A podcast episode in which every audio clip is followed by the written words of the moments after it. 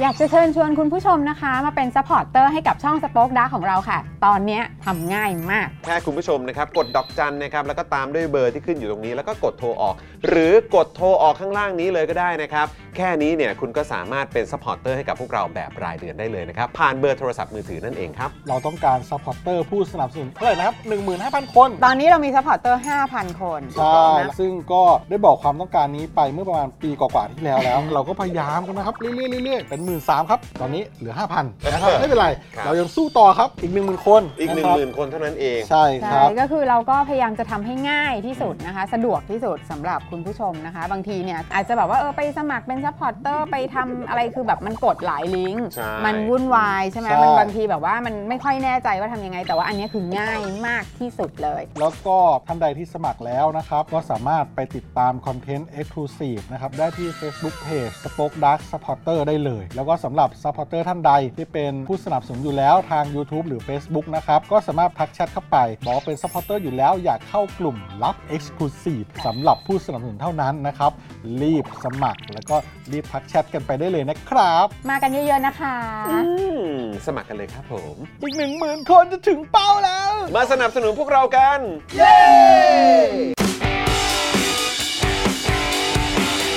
Daily t o p i c กกับจอห์นวินยู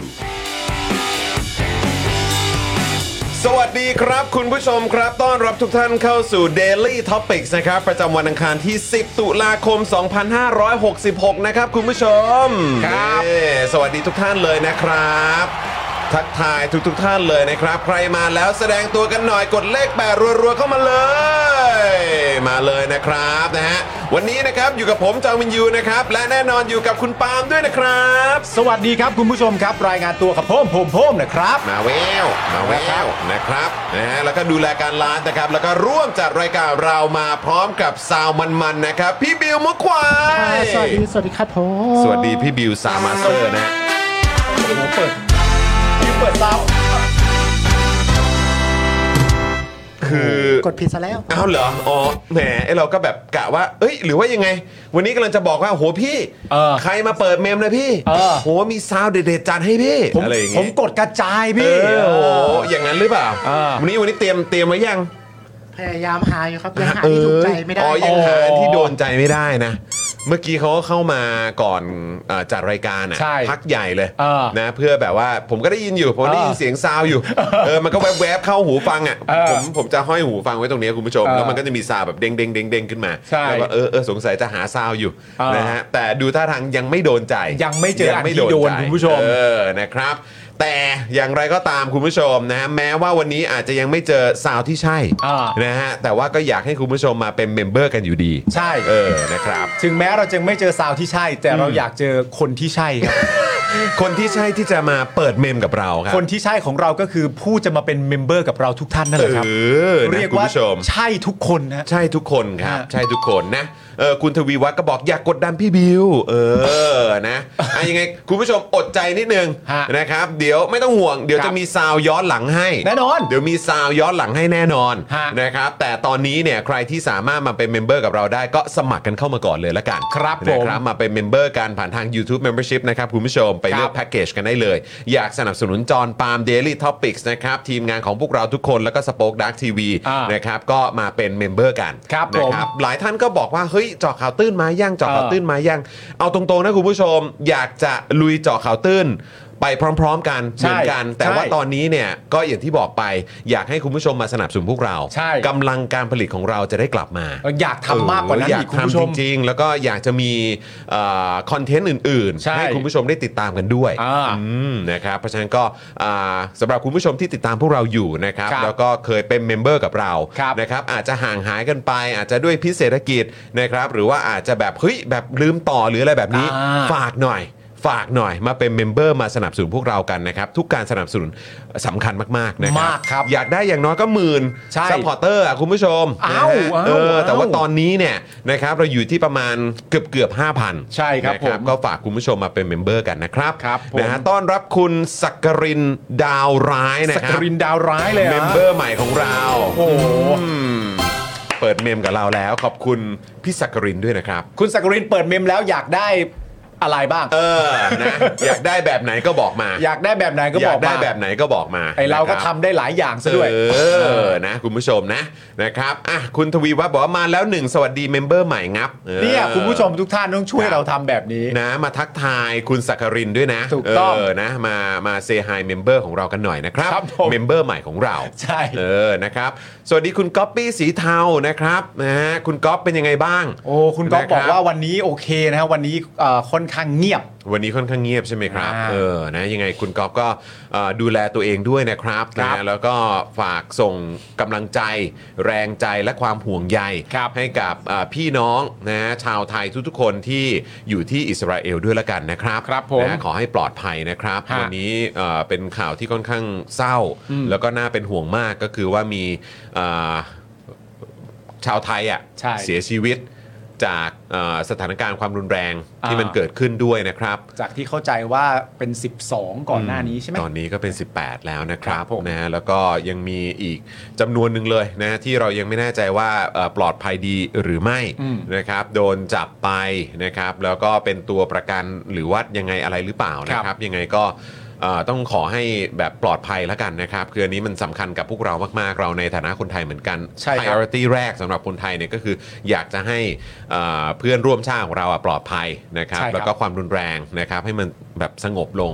นะครับแล้วก็วันนี้คือจริง ๆ ผมก็เห็นคอมเมนต์แล้วก็การแสดงความคิดเห็นของสื่อนะครับเขาก็มองกันว่าเฮ้ยอันนี้มันเป็นวงจรความรุนแรงที่มันเกิดขึ้นอย่างต่อเนื่อง แล้วมันก็จะวนไปเรื่อยๆ เหมือนอย่างที่อาจารย์โควิดที่เราหยิบยกเอ่อ ใช่ บทเอ่อบทความของอาจารย์ขึ้นมา อืม แล้วก็พูดถึงเรื่องของความรุนแรงที่มันก็จะเป็นแบบวงจรต่อไปอะมันอาจจะมีการเบรกการหยุดกันอยู่เป็น อืม ครั้งเป็นคราว อืม แต่ตราบใดที่ยังมีเหมือนเรื่องของเออเหมือนคล้ายๆ อารมณ์แบบสงครามตัวแทน อืม ใช่ไหมฮะมีการสนับสนุนมีแบ็ก อืม นะฮะเอ่อให้ให้ให้แบบเหมือน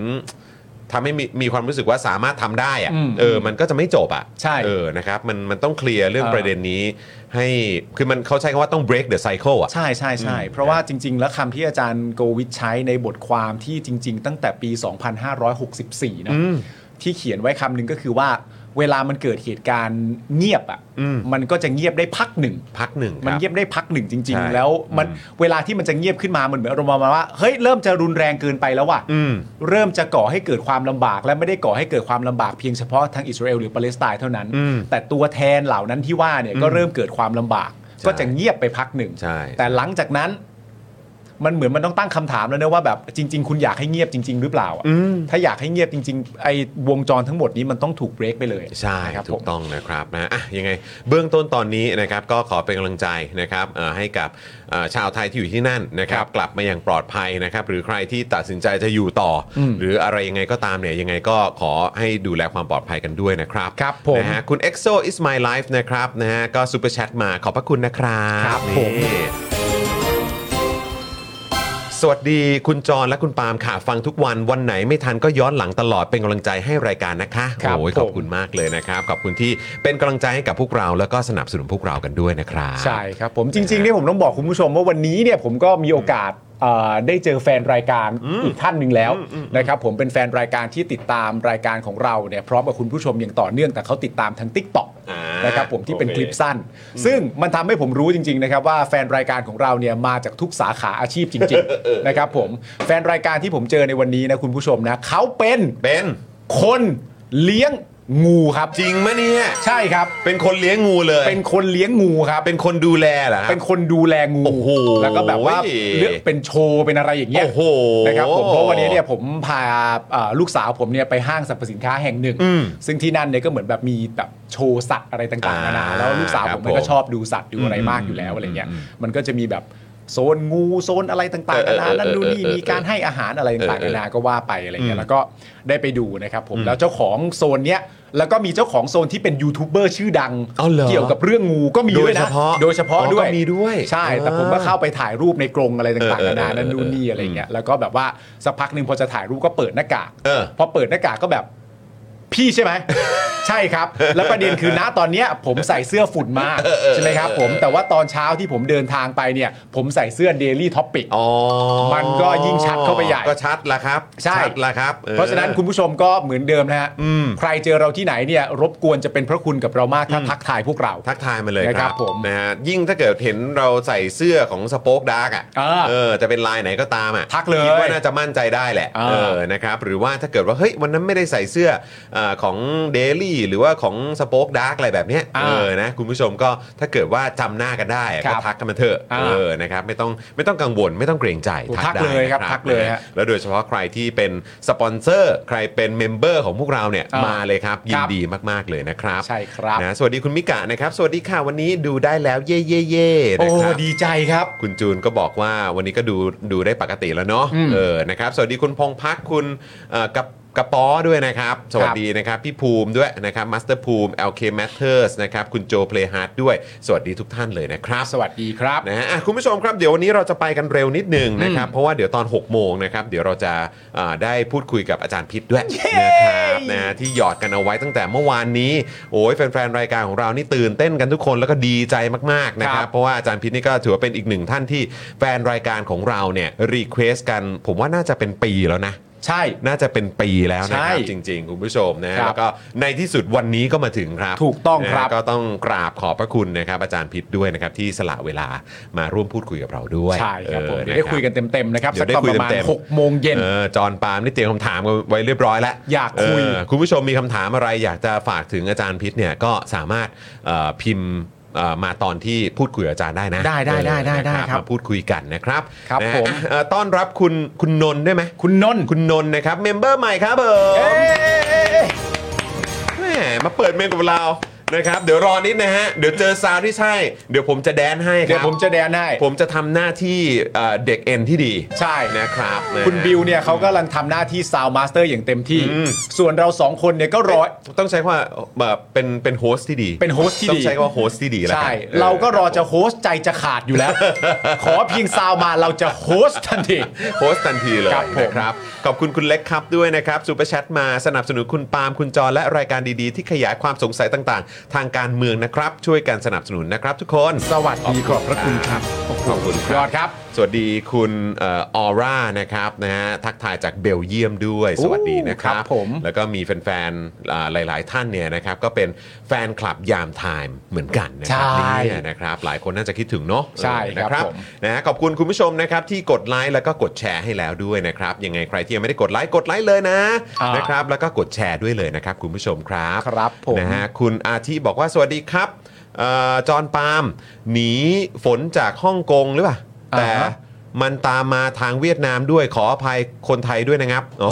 ครับผ คือ ม คือพอมาปุ๊บแล้วก็ฝนก็ตามมาใช่ไหม อ๋อเหรอ ค ครั รับบ อ๋อโอเค ไม่เป็นไรชุ่มชื้นครับ อ่า นะฮะสดชื่นดี ใช่ นะครับดีดีดีแต่ว่าถ้าท่วมนี่ก็อาจจะหนักหน่อยนะคใช่รับ นะครับ มีคุณพีนะฮะส่งเข้ามาบอกกับเราว่าอยากเอ่อยกเลิกเมมแล้วก็สมัครใหม่เอ่อ ทำไมอะ เราเราแนะนำให้เป็นวิธีสมัครเพิ่มดีก ส ว่า มัครเพิ่มแล้วกัน มีตั้งหลายช่องทาง ใช่ นะมีตั้งหลายช่องทางสมัครได้ ครับผม นะสมัครเลยนะครับนะมีนี่ไงดอกจัน 4 8 9 9 1 2 4 1 1 แล้วก็โทรออกอันนี้อยากให้คุณผู้ชมอ่ะที่เป็นเมมเบอร์ ครั ที่ บ เปิดเมมกับเราไปแล้วเนี่ย อ่า ถ้าเกิดว่ามีกำลังนะครับแล้วก็อยากจะสนับสนุนเราเพิ่มเนี่ยก็ช่องทางนี้ก็ได้ ได้ครับ ผูกไว้กับเอ่อบินค่าโทรศัพท์รายเดือนได้เลย ได้ นะครับ ได้ครับ นะหรือใครที่เป็นซัพพอร์ตเตอร์ทาง Facebook นะครับก็มาเอ่อเพิ่มเติมช่องทางนี้ก็ได้นะครับ ครับผม อืนะฮะคุณมีคนติดตามอยู่ที่ญี่ปุ่นด้วยใช่ไหม มีคนทำที่ญี่ปุ่นบอกว่า สสดีครับ เอ่อดูรายการ Daily Topics เพราะว่ามันจะมาในช่วงที่กำลังทำกับข้าวพอดี อ่าโอเค ยินดีครับ คุณก้าวบอกว่าบอกอาจารย์พิษเอาน้องกายมาด้วยเลยทีเดียว โอ้ โอ้ยคุณกายตอนนี้ก็งานก็ค่อนข้างแน่นนะ โอ้ย ตอน คุณ นี้อยู่ กาย ไทยรั นี่ ฐใช่ไหม ไทยรัฐ เออนะครับแล้วก็ได้ข่าวว่ามีเป็นแบบโชว์ทางออนไลน์ด้วย ใช่ นะครับ คุณ ก็ กายนี่ใครๆก็รอฮะ สนับสนุนด้วยนะ ใช่ครับ สนับสนุนคุณกายด้วยนะครับนะฮะอ่ะคุณผู้ชมครับเดี๋ยวขอบคุณสปอนเซอร์ใจดีของเราก่อนดีกว่า แล้วก็ระหว่างนี้ถ้าคุณผู้ชมอยากจะเติมพลังแบบรายวันให้กับพวกเราก็เติมตรงนี้ได้เลยนะครับนะครับ แล้วก็มา ผม เป็นเมมเบอร์กันได้นะครับ ครับ นะฮะเริ่มกันที่ i w วิน180 นะครับคุณผู้ชมช่างอลูมิเนียมงานอลูมิเนียมต้อง i w วิน 180 นะครับ ตอนนี้มีแอปพลิเคชัน ให้คุณผู้ชมโหลดมาได้แล้วนะครับ โหลดกันเลยนะจะได้ไปดูนวัตกรรมเจ๋งๆ สินค้าและก็ผลิตภัณฑ์ของ i w วิน180 สงสัยตรงไหนนะครับ อยากจะสอบถามข้อมูลเพิ่มเติมก็แอดไลน์ไปคุยได้ที่แอด i w วิน180 นั่นเองนะครับ ครับ ขอบพระ ผม คุณเฮียตงครับ ขอบพระคุณเฮียตงมาก ๆ นะครับผมเราต่อกันที่ศูนย์ศัลยกรรมตกแต่งจินตรักษ์ครับ หมอเชษจินตรักษ์มือหนึ่งเรื่องการแก้จมูกนะครับแผนกศัลยกรรมจมูก ศูนย์ศัลยกรรมตกแต่งจินตรักษ์โรงพยาบาลณวเวศแก้จมูกครั้งสุดท้ายให้สวยคู่คุณตลอดไป สอบถามไปได้เลยนะครับ ที่ Facebook จินตรักษ์ Surgery Medical Center นะครับผมย้ำชื่อ Facebook อีกทีนะคุณผู้ชมตามที่คุณผู้ชมเห็นอยู่ทางหน้าจอนะ เพราะว่าก็มีคุณผู้ชมในรายการของเราที่เอ่ออได้เอ่อใช้บริการ ใช่ ทางหมอเชษฐ์ เคยไปหาหมอเชษฐ์แล้ว เคยไปหาหมอเชษฐ์มา นะ แล้ว หมอ ก็ เชษฐ์จัดจมูกให้แล้ว จมูกนี้หมอเชษฐ์ให้มา นะครับผมเพราะฉะนั้นเนี่ยเขาบอกว่ามีคนมาถามหลายคนว่ามาจากที่ใด ครับ ก็ย้ำ Facebook กันตรงนี้นะคุณผู้ชมนะ อ่านะฮะนะครับอ่ะใครที่อยากจะเอ่อให้หมอเชษฐ์ดูแลนะครับ ก็ทักไลน์เอ้ยเฟซบุ๊กเข้าไปได้เลยนะครับ ครับ คุณผู้ชม ผม ครับ ต่อกันนะครับกับ OS Clean นะครับสเปรย์ฆ่าเชื้อที่สามารถฆ่าเชื้อแบคทีเรียนะครับ เชื้อไวรัสนะครับ สาเหตุการเกิดโรคต่างๆ ได้ด้วย ครับ แล้วก็ยังสามารถขจัดกลิ่นไม่พึงประสงค์ได้ด้วยนะครับ แบบหมดจดนะคุณผู้ชมนะฮะฉีดได้ทุกพื้นผิวเลยจะในรถในเอ่อที่บ้านห้องครัวตู้เสื้อผ้าได้หมดเลยนะครับ ขนาด 500 ml ครับ ครับ เพียงขวดละ 500 บาทเท่านั้นนะครับ พิเศษด้วยซื้อ 2 ขวดนะ1,000 บาทนะนะครับ ก็รับฟรีไปเลยขวดหนึ่ง ถูก นะทั้งหมดมูลค่าพันห้า ถูกต้อง เออนี่ก็รับไปเลยนะค ครั รับบนะฮะมูลค่าพันห้าได้ไป 3 ขวดแต่ว่าจ่ายแค่พันเดียว ถูกต้อง นะ ครับนะแล้วก็ส่งฟรีทั่วไทยด้วย ใครสนใจโทรไปเลยครับ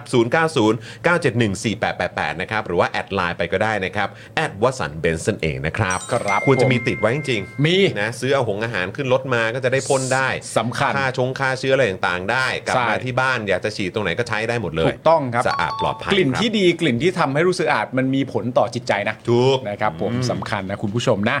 คุณผู้ชมครับต่อกันที่ XP Pen ครับ XP Pen เมาส์ปากการะดับโปร ราคาเริ่มต้นไม่ถึงพันนะครับ ดูข้อมูลเพิ่มเติมได้เต็ม ๆ เลยนะฮะ ที่เพจ XP Pen Thailand ถูกต้องครับผมขอบพระคุณ XP Pen ด้วยนะครับ อย่าลืมนะใคร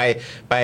จัดเอ่อ XP Pen มาเนี่ยนะครับเอ่อแท็กมาอวดพวกเรากันด้วยนะคบ เราอยากดู แล้วก็อย่าลืมแท็กไป XP Pen ด้วย ครับผม เออนะไปอวดเขาหน่อยนะ ใช่ครับ นะแล้วก็แน่นอนนะครับนะฮะโอ้โหอันนี้ก็ต้องขอขอบคุณไทยปริ้นด้วยนะครับ บริการพิมพ์ฉลากสินค้าบรรจุภัณฑ์และสิ่งพิมพ์อื่นๆ ราคาถูกส่งฟรีทั่วประเทศด้วยประสบการณ์ด้านงานพิมพ์อย่างยาวนานนะครับพร้อมโรงงานมาตรฐานซะด้วยนี่ มั่นใจได้เลยนะครับว่าจะได้งานพิมพ์สีสวยคมชัด และตรงตามบรีฟแน่นอนครับ ครับ มั่นใจได้เพราะเขาเป็นมืออาชีพครับ ครับ นะแล้วก็แฟนๆ Daily Topics นะครับแจ้งโค้ดไปเลย JKT5 ครับ ฮะ รับส่วนลดไปเลยทันที 5%ครับนะฮะไปดูรายละเอียดเพิ่มเติมได้ที่เว็บนี้ครับ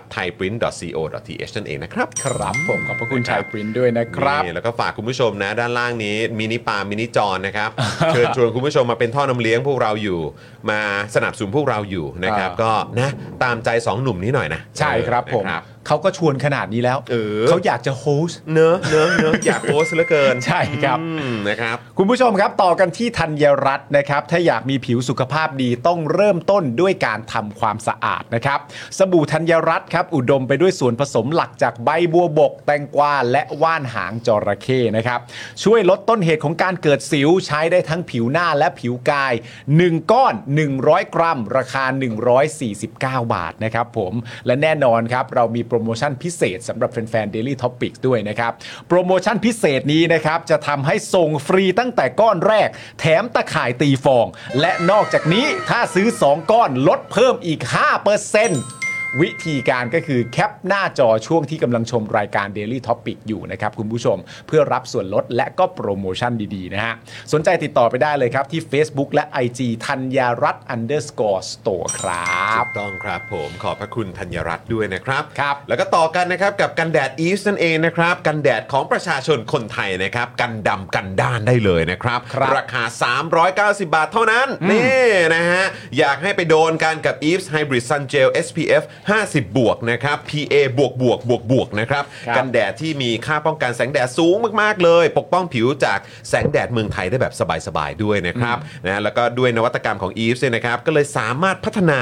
เนื้อกันแดดออกมาได้แบบบางเบาสบายผิวไม่เหนียวเนอะหนาเลยนะครับ เหมาะมาก ๆ นะ สาว ๆ เนี่ยใช้กันอยู่แล้วนะครับ โดนใจแน่นอนหนุ่ม ๆ เนี่ยยิ่งต้องใช้นะครับ ดูแลตัวเองกันด้วย ครับ นะครับนะถ้าเกิดใครติดตามเพจของ Eve เนี่ยก็ยังจะเห็นด้วยนะครับว่า เฮ้ยโอ้ยแบรนด์นี้เนี่ยเขาสนับสนุนหลักการประชาธิปไตยอย่างสม่ำเสมอต่อเนื่องเลยนะครับนะเพราะฉะนั้นนอกจากจะสนับสนุนประชาธิปไตยแล้วนะครับยังดูแลผิวของพวกเราด้วยนะครับ ก็ไปดูกันได้ไปส่องกันได้ที่ Facebook Eves นะครับ หรือว่า Instagram Eves underscore official หรือ TikTok Eves dot official นั่นเองนะครับ ครับ นะ ผม โดนกันแดดกันแล้วแนะนำ ฮะ อยากให้โดนผลิตภัณฑ์อื่นๆ ใช่ นะครับของ Eves ด้วยนะ อุ๊ย ค ตา รั ม บ เข้าไปดูได้เลยคุณผู้ชมหลากห เข้าไป ลาย ส่อง ช่อง เลย ทางเข้าไปส่องนะครับ กรี ผ ด ม แน่กรีดแน่ คุณผู้ชมเราต่อกันที่ Spoke Dark Store ครับคุณผู้ชมครับ สินค้ามากมายนะครับ ที่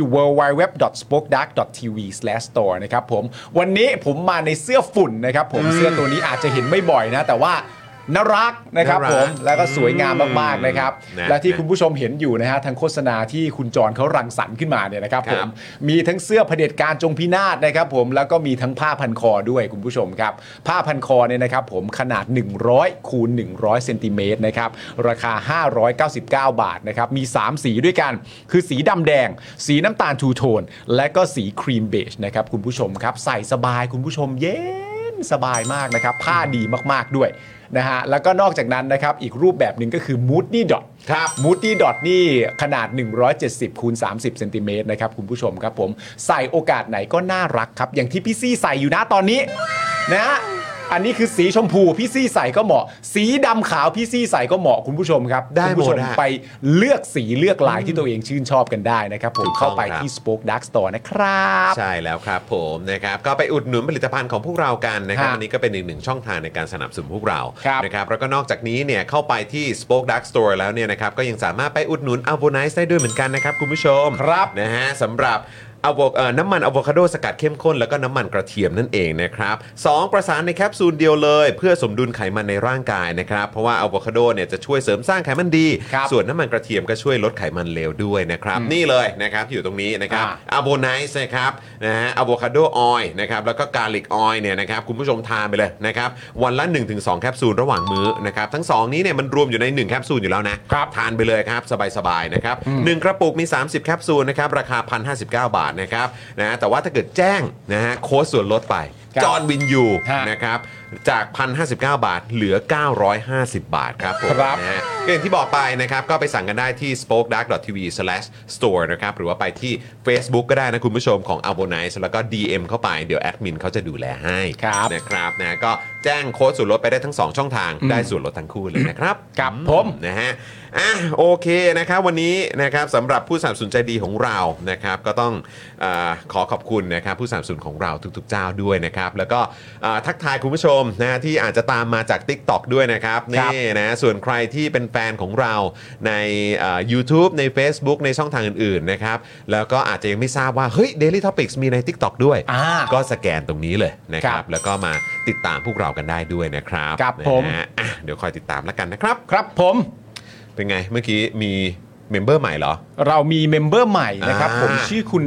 ชื่อคุณเอมหรือเปล่า คุณซีดแล้วกัน คุณซีด คุ นะ ณ ครับ ซีดแล้วกัน คุณ เออ ซีดนะครับผม นะฮะขอบคุณนะครับ ขอบคุณครับ ขอบพระคุณนะครับผมนะฮะแล้วก็เมื่อกี้อันนี้ใครอ่ะอันนี้อันนี้ใครคุณพีปะหรือว่าอะไร คุณพีทำไม เมื่อกี้คุณพีพิมพ์มาปะเออเดี๋ยวก่อน ว่า นะ คุณ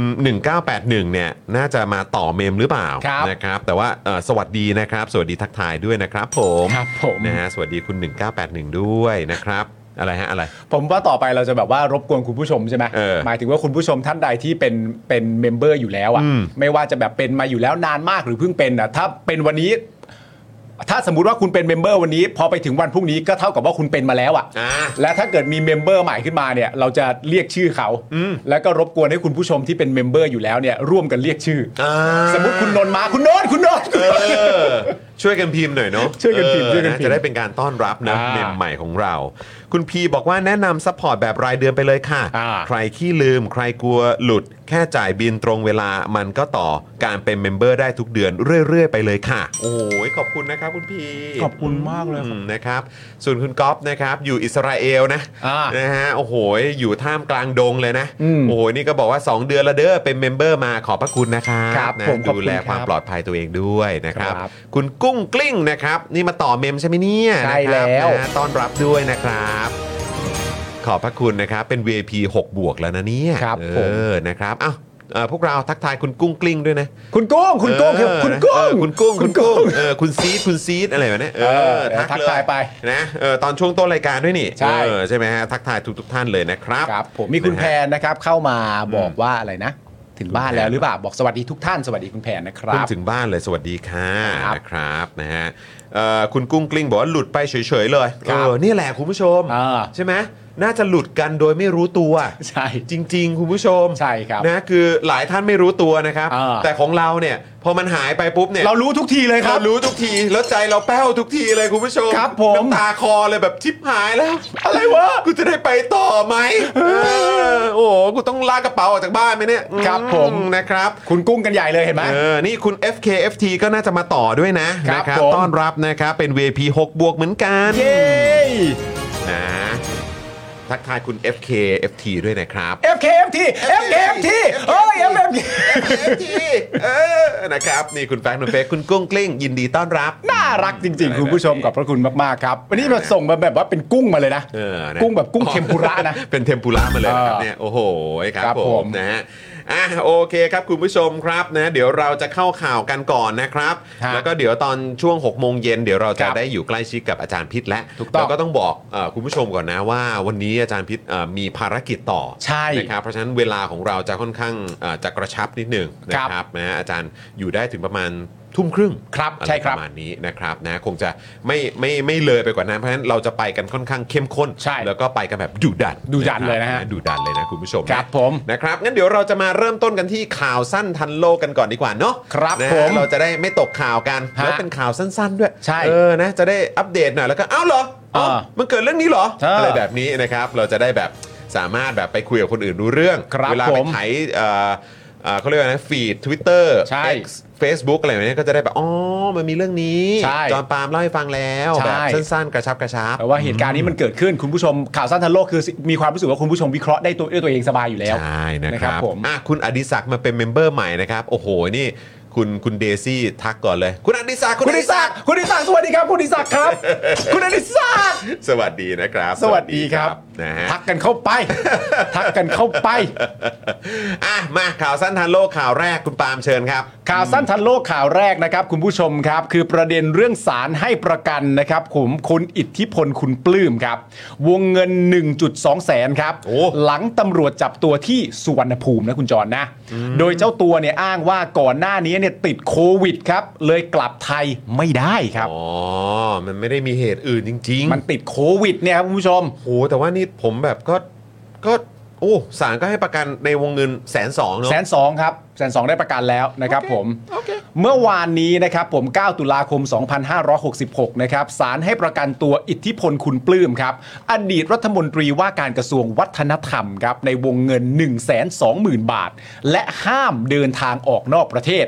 หลังจากที่เมื่อวานนี้นะครับตำรวจตมที่สนามบินสุวรรณภูมิ ได้จับกลุ่มตัวคุณอิทธิพลครับ ซึ่งเดินทางกลับมาจากกัมพูชา ตามหมายจับคดีม 157 ครับ จากการออกใบอนุญาตก่อสร้างคอนโดไม่ถูกต้องตามกฎหมายเมื่อครั้งเป็นนายกเมืองพัทยาครับ โดยตัวคุณอิทธิพลนะครับก็ให้การว่าตนเนี่ยได้เดินทางไปยังพนมเปญเมื่อวันที่ 30 สิงหาคม และจองตั๋วกลับไทยในวันที่ 2 กันยายนครับ แต่ว่าระหว่างนั้นเนี่ยได้ติดโควิด อาการเนี่ยสุดหนัก อืม แพทย์จึงได้นำตัวเข้าห้อง ICU ครับ จากนั้นเนี่ยได้รับแจ้งจากเลขาว่าถูกหมายจับแต่อาการยังไม่ดีขึ้นคุณผู้ชม อ๋อโดนโดนออกหมายจับระหว่างอยู่ ICU เลย อ เหรอยู่ เนี่ย ICU นะครับผม โอ้ตาย แต่อาการยังไม่ดีขึ้นนะคุณผู้ชม แพทย์เนี่ยยังไม่ให้ออกจากโรงพยาบาล อันนี้ก็เป็นคำแนะนำวินิจฉัยของแพทย์ด้วยนะฮะตามที่เขาบอกนะ ครับ จนวันที่ 4 ตุลาคมครับ อาการเนี่ยก็เริ่มดีขึ้น และออกจากโรงพยาบาลได้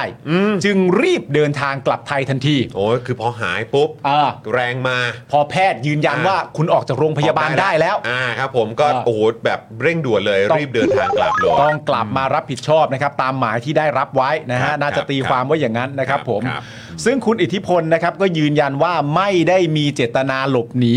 และพร้อมเข้าสู่กระบวนการยุติธรรม เพื่อพิสูจน์ความบริสุทธิ์ของตนเองครับ ประเด็นนี้นะครับคุณผู้ชมครับ เหตุเนี่ยเกิดประมาณปี 2551 ครับ เกิดตั้งแต่ปี 51 ปี 51 ครับ ปี 51 ปี 51 เห ครับ ตุเกิดประมาณปี 51 ครับ ปี 51 คุ ต ณ อนนี้ ผู้ชม ปี 66 นะ เพราะฉะนั้นมันก็เท่ากับว่าผ่านไปนี่ก็ประมาณ 15 ปีนะคุณผู้ชมนะ 15 ปีแล้ว 15 ปีแล้ว โอ้โห พอ 15 ปีแล้วเนี่ยนะครับ ปปช ก็ชี้มูลนะครับความผิดนะฮะตามม 157 ในวันที่ 24 กรกฎาคมปี 66 ไปดีครับ ครับ เป็นไงฮะ ครับ คดีเนี่ยนะครับ หมดอายุความ 10 กันยายน 66 นะครับ ครับผม 10 กันยายน 66 ครับ อีกนานเลยเนอะกว่าจะถึงอะ คดีหมดอายุความ 10 กันยายน 66 ครับ วันที่ 4 เนี่ยออกหมายจับ แต่เจ้าตัวเนี่ยออกไปกัมพูชาเมื่อวันที่ 30 สิงหาคมไปแล้ว กลับมาอีกทีเนี่ยก็ได้ประกันตัวในวงเงินแสนกว่าบาท เพราะอะไร เพราะไม่ได้มีเจตนาที่จะหลบหนีอย่างที่เขาได้ว่าไว้ ครับ นะครับ ผ ผม ม ถ้าเป็นชาวบ้านไทยเนี่ยนะครับ ถ้าเป็นชาวบ้านชาวช่องไทยธรรมดาธรรมดาเนี่ยนะครับ สงสัยเหลือเกินว่าจะต้องพิสูจน์การเป็นโควิดนอนห้อง ICU ยังไงให้ศาลเชื่อเราครับ นั่นน่ะสิครับคุณผู้ชม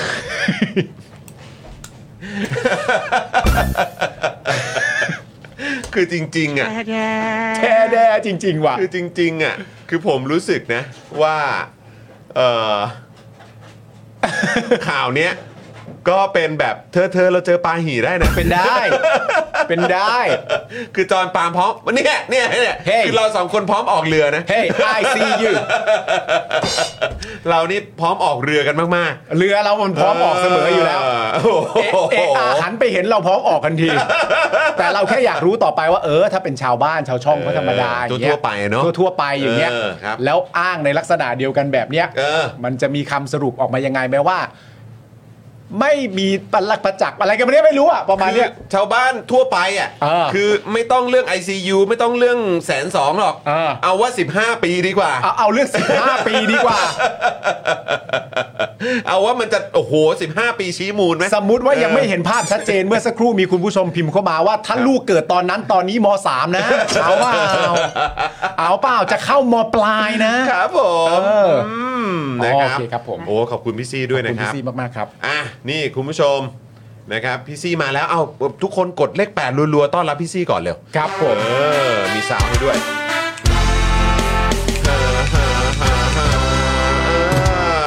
นะครับ นี่เห็นไหมตามแคมเปญเลย มี อืม มีใครเป็นโปรดิวเซอร์ได้มากกว่าคนคนนี้ไหมผม ค ถา รับ ม ผม เลย ครับผม นี่เห็นไหม ผูกให้ด้วย ผูกให้เลย ผูกให้ด้วย เออผูกให้เลย ไม่ ผูก จะ ให้ ผู เล ก ย เองเหรอ เออ มันก็ไม่ได้ จะ เน ผู อะ กยังไง ไม่แล้วก็เดี๋ยวผัวมา ขอบก็คุณจะไม่สวยไง ครับ เออขอบคุณครับขวาขวาหรือซ้ายดิขวาขวาขวาแล้วกัน ขวาขวา ขวาแล้วกันขอบคุณครับนะฮะ อ่ะ โหพี่ซี่จัดให้เลย พี่จั มี ด คน ให้ ถามมาแล้วนะ จะมีโพลพี่ซี่ ไหม เออให้อาจารย์พิษตอบ หญิงก็เวนใส่เขา โผล่ เรา พี่ซี่ ไม่รู้นะว่าเขาดุขนาดไหนเขาว่า ใช่มีแต่คนบอกว่าอาจารย์พิษดุ อาจารย์พิษดุ ไม่รู้ก็มีคนพูดมาบอกว่าอาจารย์พิษดุแต่ว่าผมได้มีโอกาส เตรียมคำถามเนี่ยอย่าโง่นะ อ๋อเหรอ ผม เอ อื อ มซึ่งส่งไปให้อาจารย์ดูแล้วด้วยนะ ไม่แล้วอาจารย์พิษดุแล้วเกี่ยวอะไรกับเราอะ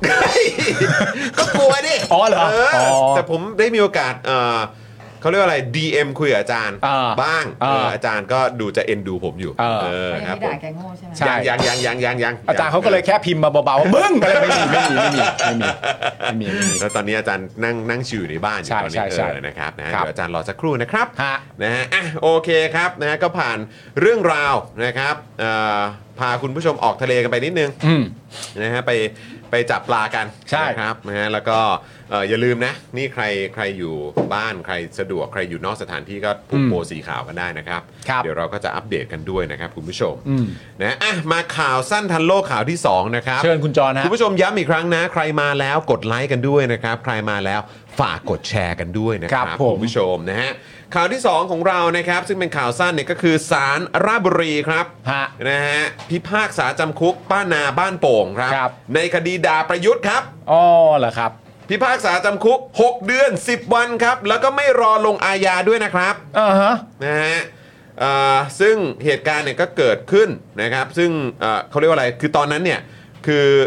ทำไปเพื่อแสดงออก ใช่ นะครับ แล้วก็เอาตรงๆก็คือตะโกนด่า แล้วก็ตำหนิการทำงานของพลเอกประยุทธ์อ่ะ อืม แต่ถูกเจ้าหน้าที่กระชากแล้วก็ลากตัวแล้วก็ปิดปาก คุณผู้ชมจำภาพนี้ได้ใช่ไหมฮะ ใช่ จำได้เนาะ จำได้ภาพนี้ เย แช แห ร์ ละ กั คน รับ เยอะ ช็อตเนี้ยแหละครับ ที่แบบ คุณผู้ช มีการแบบเหมือนกางร่มมาบังมาอะไรอย่างนี้ด้วยตอนนั้นน่ะ ใช่ เออ ใช่ใช่แล้วเราก็แบบหูยขนาดนั้นเลย ใช่ นะครับ แล้วพวกเราก็คิดกันอยู่แล้วว่าแบบคือแบบ เฮ้ย โดนกระทำขนาดเนี้ย อืม ยังไงแบบเอ่อคุณป้านี่อื้อหือนะมันพอโดนคดีอะไรแบบเนี้ยมันไม่น่า ใช่ แต่นี่ก็คือโอ้ย อ่า พิพากษาออกมาครับ 6 เดือน 10 วันครับ ครับผม ไม่รอลงอาญาซะด้วยครับ ครับ ในคำพิพากษานะครับระบุว่าจำเลยเข้าไปในเขตที่จัดไว้ให้เป็นพื้นที่ปลอดภัยและห่วงห้าม เพื่อรักษาความปลอดภัยของนายกครับ ครับ บุคคลในขบวนของนายก แล้วก็ประชาชนคนอื่นนะครับนะตำรวจเนี่ยผู้มีอำนาจเนี่ยก็ได้แจ้งต่อจำเลยแล้ว อืม โดยจำเลยเนี่ยก็ทราบคำสั่งแล้วด้วย ครับ แต่ไม่ปฏิบัติตามคำสั่งของเจ้าพนักงาน โดยไม่มีเหตุสมควรครับ อืม อีกทั้งนะครับจำเลยเนี่ยไม่เคยสำนึกในการกระทำความผิด ยืนยันต่อสู้คดีและแจ้งความเอาผิดเจ้าหน้าที่ ไม่เคารพยำเกรงกฎหมายครับ อืม พฤติการเนี่ยจึงเป็นคดีร้ายแรงนะครับ ครับ นะฮะหากบังคับกฎหมายไม่จริงจัง อาจมีบุคคลอื่นทำแบบเดียวกันครับ ครับ จึงไม่มีเหตุอันควรรอการลงโทษ ให้ประกันตัวสู้คดีนะครับ ครับ วงเงิน 30,000 บาทครับ อืม ป้านาเนี่ยก็เลยโกนหัวประท้วงหน้าศาลนะครับ แล้วก็ให้สัมภาษณ์ว่าเรายอมแพ้ไม่ได้นะ มันไม่ใช่เรื่องสำนึกหรือไม่สำนึก ป้าอึดอัดมาก อยากอาเจียนในห้องพิจารณาเลย ตอนที่ฟังศาลค่อยๆ อ่านคำพิพากษา และลงโทษป้า มันอึดอัด และสงสัยว่าจะต้องลงโทษกันขนาดนี้เลยหรือ ครับ นะครับ ผม อันนี้คือสิ่งที่ป้านาระบุไว้นะครับ ใช่ครับผม โอ้โห คุณผู้ชม นี่ก็คือศาลบอกว่าไม่มีเหตุอันควร อืม ที่จะรอการลงโทษนะครับ ครับ แต่ว่าก็ให้ประกันตัวสู้คดีวงเงิน 30,000 บาทนะครับ ครับ ปัญหา ผม ออกมาก็เลยโกนหัวเลย อืม นะครับ ได้ คุณผู้ชมรู้สึกยังไงอ่ะรู้สึกว่าสิ่งนี้คือคือคือคิดเห็นว่ายังไงก็ก็แสดงความเห็นกันได้นะครับ ห นะ รือเอาอีกแล้วไหมเวลามันเกิดขึ้นกับคนธรรมดา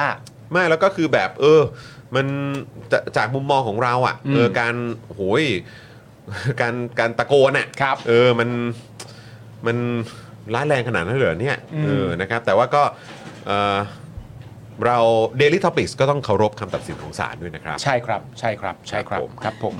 นะครับ ข่าวที่ 3 ครับคุณผู้ชมครับสำหรับข่าวสั้นทันโลกนะครับ เดี๋ยวก็คุณผู้ชมก็ลองเปรียบเทียบไปนะข่าว 1 เป็นยังไง ข่าว 2 เป็นยังไง ข่าว 3 เป็นยังไงนะคุณผู้ชมนะ ผู้ชมครับ ครั ตา บ มนี้ ผม เลยครับตมนี้เลย ข่าว 3 ในวันนี้นะครับผมวันนี้ครับศาลจังหวัดเชียงใหม่ครับ พิพากษาคดีมาตรา 112 ของคุณตี้วันวลีครับ กับเพื่อนอีก 2 คนครับ โดยสารเห็นว่าข้อความในป้ายของคุณตี้เนี่ยนะฮะ ที่ชูและถ่ายรูปลง Facebook ระหว่างร่วมกับม็อบบายบายไดโนเสาร์นะครับ เมื่อวันที่ 21 พฤศจิกายน ปี 63 นะฮะบริเวณสถานีรถไฟฟ้า BTS สยาม เข้าข่าย เป็นการดูหมิ่น หมิ่นประมาทพระมหากษัตริย์ รัชกาลปัจจุบัน ลงโทษจำคุก 4 ปีครับ แต่ให้การเป็นประโยชน์ ลดโทษ 1 ใน 3 เหลือจำคุก 2 ปี 8 เดือนครับนะครับ ส่วนเพื่อนนะครับของคุณวันวลีนะฮะอีก 2 คนสารเห็นว่าข้อความในป้ายที่ถือไม่ชัดเจนว่าหมายถึงบุคคลใด อีกทั้งเพื่อนของคุณตี้ทั้งสองคนเนี่ยไม่ได้เอ่อไม่ได้กดรับนะครับผมที่คุณวันวลีแท็กหา ไม่ได้กดไลค์ อืมอืม และแล้วก็เอ่อน่าจะไม่ได้กดแชร์ต่อ อ่ะ นะครับ ใช่คผรับ ม อืม จึงยังไม่ชัดเจนว่าทั้งสองกระทำความผิดตามฟ้อง จึงพิพากษา ยกฟ้องครับ คือจริง ๆ แล้วอย่างใน Facebook อย่างเงี้ยเวลาแท็กกันมา อืม ถ้าเกิดว่ามีการเซตแบบเหมือนเขาเรียกอะไร Privacy หรืออะไรพวกนี้ไว้อะ ใช่ มันมันจะต้องเข้าไปในอีกหน้าหนึ่งก่อนไหม ใช่ ที่เข้าไปดูว่าเราจะรับคือเราจะเอาเอาแท็กที่เพื่อนแท็กมาหรือคน เออ ในใครก็ตามที่แท็กเรามา เออ ขึ้นมาอยู่บนไทม์ไลน์ ของเราไหม ของ Facebook ของเราหรือเปล่า อ่า เออซึ่งเข้าใจว่าเหมือนเอ่อเพื่อนของคุณตี้เนี่ย เออ นะครับอีกสองคนเนี่ยคือเขาไม่ได้กดรับละมั้ง ไม่ได้กดรับไม่ได้กดไลค์แล้วก็ไม่ได้กดแชร์ อืม นะครับผมช่วงบ่ายสามที่ผ่านมานะครับสามเอ่อศาลจังหวัดเชียงใหม่มีคำสั่งอนุญาตนะครับ ผมให้ประกันตัวคุณวันวลีระหว่างอุทธรณ์ครับ โดยให้วางหลักทรัพย์ประกันนะครับที่ 1 5 0 0 0 0 บาทครับ ซึ่งจากการชุมนุมช่วง 3 ปีที่ผ่านมาเนี่ยนะครับผมคุณวันวลีถูกดำเนินคดีมาตรา 112 รวมทั้งหมด 4 คดีนะฮะ โดยคดีนี้นะครับผมผู้กล่าวหาเนี่ยคือคุณสุกิจเดชกุล สมาชิกกลุ่มไทยพักดีเชียงใหม่ครับ ที่แจ้งความกล่าวหาทางไกลนะฮะไว้ที่จังหวัดเชียงใหม่ทำให้คดีต้องพิจารณาที่จังหวัดเชียงใหม่ และตัดสินโดยศาลจังหวัดเชียงใหม่ ซึ่งผู้ถูกกล่าวหาทั้ง 3 คนเนี่ยนะครับ ต้องเดินทางไปเชียงใหม่ เพื่อสู้คดีกว่า 3 ปีแล้วนะครับ สามปีนะคุณผู้ชม อืม ซึ่งเอ่อเมื่อวานนี้ใช่ไหมพี่บิวเราเรายังมีภาพนั้นอยู่ไหมครับ ครับ จากทางไอรอที่เป็นลิสต์นะครับของเออผู้ที่ต้องที่ที่เราอ่ะต้องติดตามนะค ครั รับบ ในเรื่องของคดีความต่าง อืม ๆนะในประเด็นของมาตรา 112 นะครับ ตลอดเดือนตุลาคมนี้นะครับ ครับ นะ10 ตุลาคมที่ผ่านมาก็คือกรณีของคุณตี้นะครับ ซึ่ง อืม ศาลก็พิพากษาออกมาแล้ว ครับ นะครับ 4 ตุลาคมนะสองเคสที่ยะลาและพิษณุโลก อืม 11 ตุลาครับพรุ่งนี้นะครับที่ศาลอาญารัชดาครับ คุณเวฟนะครับ เดี๋ยวต้องคอยติดตามกันนะครับ ลากยาวกันไปครับ จนถึง 30 ตุลาคมเลยครับคุณผู้ชม ครับ นะฮะซึ่ง 30 ตุลาคมนี่ก็จะเป็นเอ่อในพาร์ทของคุณบาสด้วยนะครับ อืม ซึ่งคุณบาสก็ต้องกลับไปที่เชียงรายนะ ซึ่งตอนนี้เนี่ยเข้าใจว่าคุณบาสอยู่กรุงเทพนะ อืม ใช่ นะครับ ครับ ณบาสก็ยังเอ่อทำกิจกรรมแสดงออกเชิงสัญลักษณ์อยู่นะค ครั รับบ นะฮะที่บริเวณหน้าศาลอาญานั่นเองนะครับ ก็ ครับ ยังไงขอส่งแรงใจให้กับเอ่อทุกคน อืม นะครับ แล้วก็เอ่อคุณผู้ชมท่านไหนนะครับที่อยากจะร่วมแสดงออกนะครับ ก็สามารถนี่นะผูกโบสีขาวได้นะค โบ รับ สีขาวนะครับผม ปาก เป็นสัญลักษณ์นะฮะแล้วก็เอ่อถ้ามีโอกาสมีใครเข้ามาถามเนี่ยก็จะได้ถือโอกาสอธิบาย แชร์ให้ฟังได้ ว่าเกิอะไร นะครับ ขึ้น อันนี้ก็คือเอ่อเนี่ยครับเอ๊บตรงนี้สิเออนี่นะครับ ใช่ เป็นกิจกรรมนะครับของทางไอรอนั่นเองนะครับ อืม ผูกโบขาวที่ข้อมือทุกวันที่มีนัดอ่านคำพิพากษานะครับนะถ้าเกิดว่าไปศาลเนี่ยก็ไปเพื่อมาร่วมเป็นสักขีพยาน ฟัง ครับ การอ่านคำพิพากษากันด้วย ใช่ครับ 15 คดีอะคุณผู้ชม อืมซึ่งคำว่า ตุลมเดือดนะ ซึ่งคำว่าทุกวันที่มีนัดอ่านคำพิพากษาเนี่ยในเดือนนี้มีเยอะมากเลยนะครับ ครับ เยอะเต็มไปหมดเลย ถูกต้อง นะแทบ ครับ จะเรียงวันกันเลยทีเดียว ใช่แล้วครับผม ครับผม นะฮะอ่ะยังไงก็ฝากคุณผู้ชมกันด้วยนะครับ อืม นะฮะยังไงก็อ่าร่วมกันแสดงออกกันได้นะค ค รั รับ บ แล้วก็อ่ายังไงคอยติดตามไปพร้อมๆกัน Daily Topics ของเราก็อัปเดตกันทุกๆวันอยู่แล้ว มา ครับ กันห้าวันต่อสัปดาห์ก็ต้องอัปเดตกันครับ ครับ นะฮะอ่ะคราวนี้นะครับเรามาต่อกันนะครับที่ข่าวของเรา ฮะ นะครับซึ่งแน่นอนแล้วครับวันนี้เราก็คงจะต้องมาอัปเดตประเด็นเอ่อที่อิสราเอลด้วย ใช่ครับ นะครับ ผม คือมันมีประเด็นเพิ่มเติมนะคุณผู้ชมนะ ซึ่งมันก็คงจะเพิ่มเติมในทุกๆวันอยู่แล้วนะครับ ในช่วงเวลานี้นะฮะ คือกระทรวงต่างประเทศนะครับ เผยมีคนไทยเสียชีวิตที่อิสราเอล 18 รายแล้วนะครับ ส่วนแรงงานไทยที่ประสงค์จะกลับไทยเนี่ยก็มีเพิ่มนะครับเป็น 3,000 รายแล้วครับ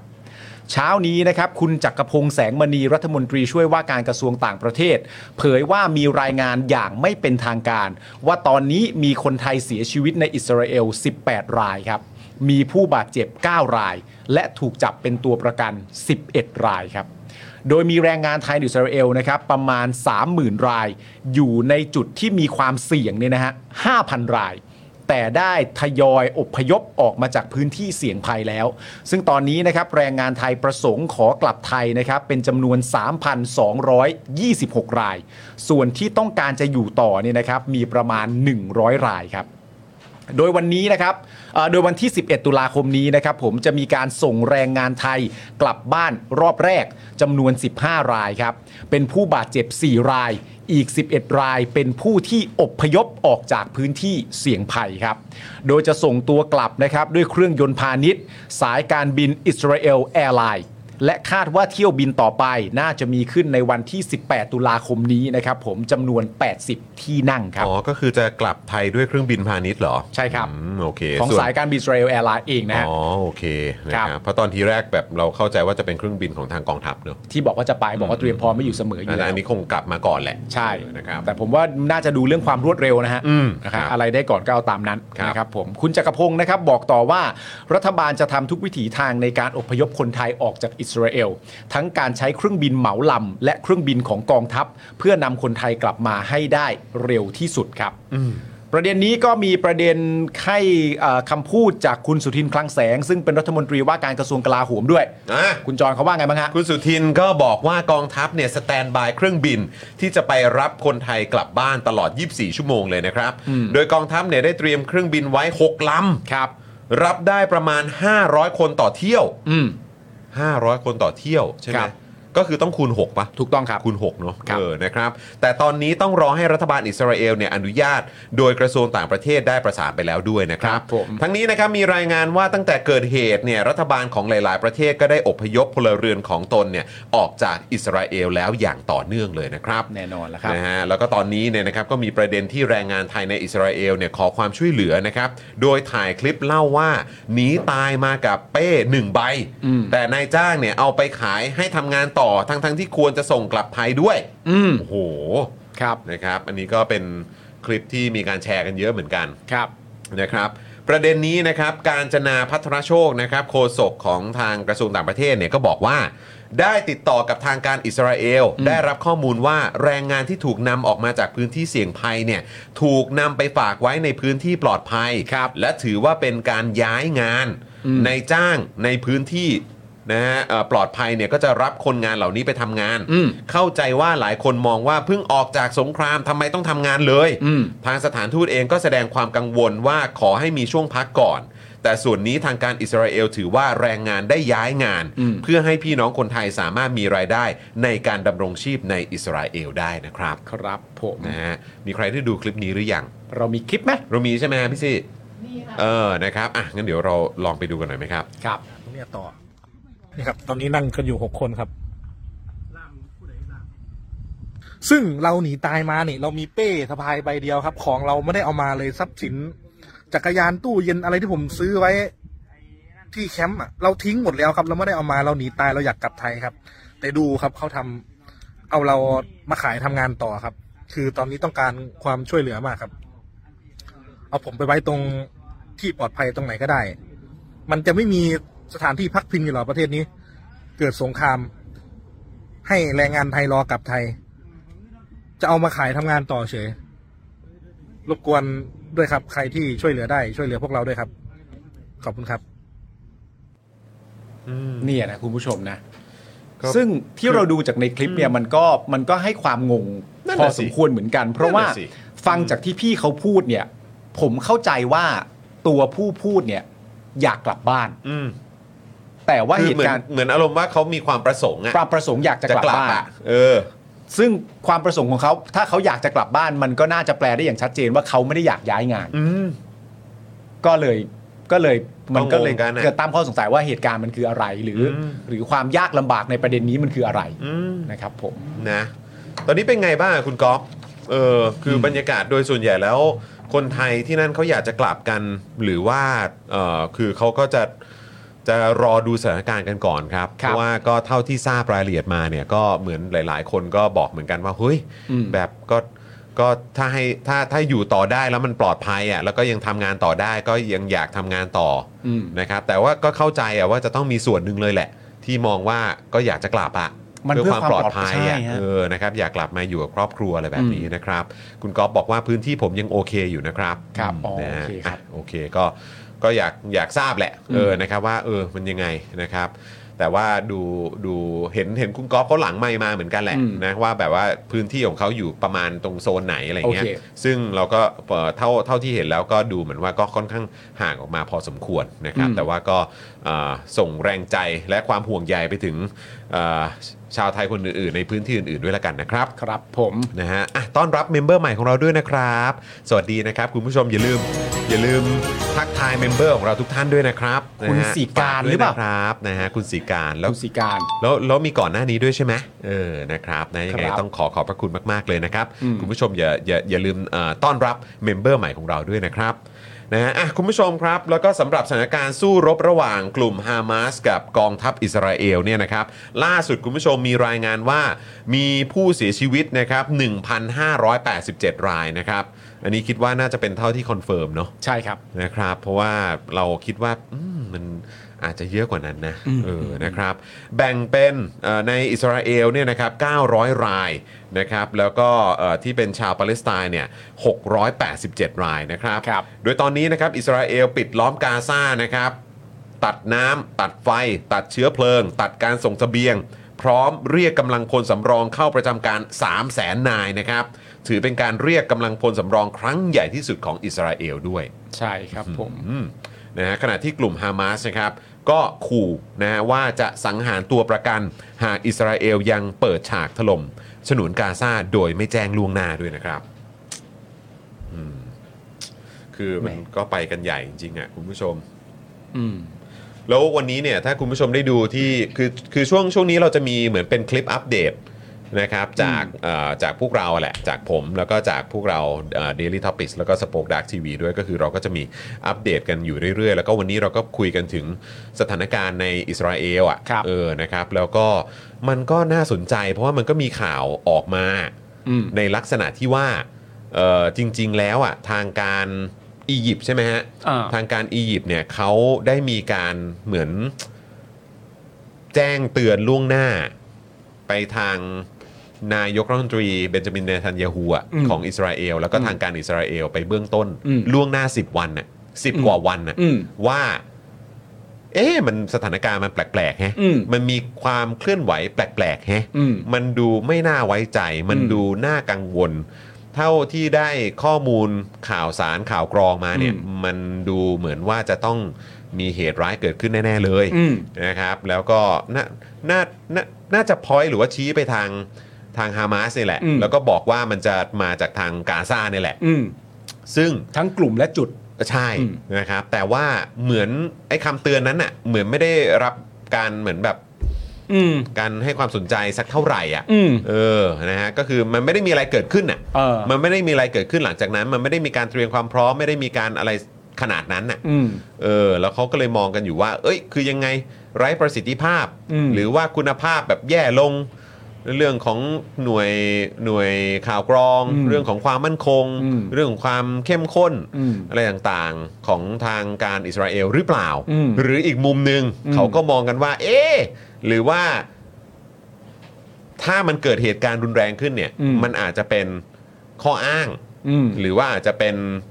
สิ่งที่เหมือนทำให้เกิดแบบไฟเขียวอะให้สามารถ ตอบโต้ ปราบปราม อืม แล้วก็ตอบโต้ได้แบบเต็มที่อะ ซึ่งก็เต็ม ไหม ซึ่งก็เต็มที่จริง ก็เต็มที่จริง อืม เออนะครับแล้วก็ที่น่ากังวลมากนะคุณผู้ชมก็คือว่าในกาซาเนี่ยมีประชากรเนี่ยมีประชาชนอยู่ในนั้นเนี่ย อืม ประมาณ 2 ล้านกว่า ๆ อืม แล้วครึ่งหนึ่งอะ อืม ครึ่งหนึ่งคือเด็กนะฮะ ใช่ แล้วคือรัฐมนตรีกลาโหมของอิสราเอลก็ออกมาบอกว่าโอ้โหเราจะบดขยี้ให้แหลก คือ แล้วก็ ตัดน้ำตัดไฟ ตัดเสบียง ตัดทุกอย่าง อืม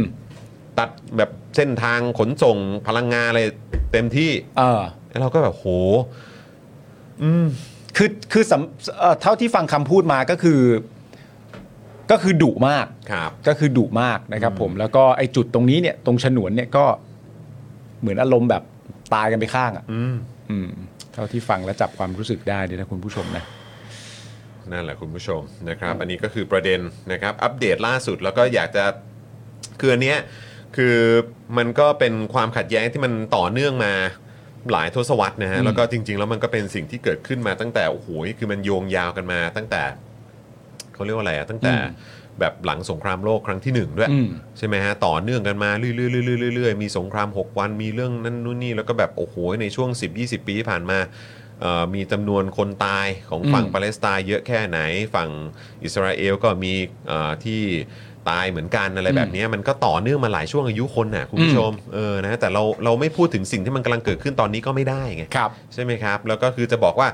แบบฝั่งนี้ผิดอย่างเดียว อืม ฝั่งนี้ถูกอย่างเดียวมันก็มันมันไม่ได้อยู่แล้วอะ อ่า เออนะครับ เราในฐานะคนที่อยู่ข้างนอกก็ต้องดูแบบภาพรวมทั้งหมดนี้ด้วยนะค ใช่ รับ ครับ นะฮะอ่ะขออีกหนึ่งเรื่องครับคุณผู้ชมก่อนที่เดี๋ยวอีกสักครู่หนึ่งนะครับระเอ่อหลายต่อหลายคนรอคอย จะเจออาจารย์พิษเนาะ ครับ นะอดใจรอนิดเดียวครับ นิดเดียวฮะ ขออัปเดตอีกหนึ่งเรื่องครับเพราะ ครับ ก็เป็นเรื่องที่เราก็ค่อนข้างแปลกใจครับ อ่า เราแปลกใจจริงๆ คุณผู้ชม ครับผม นะฮะเพราะว่า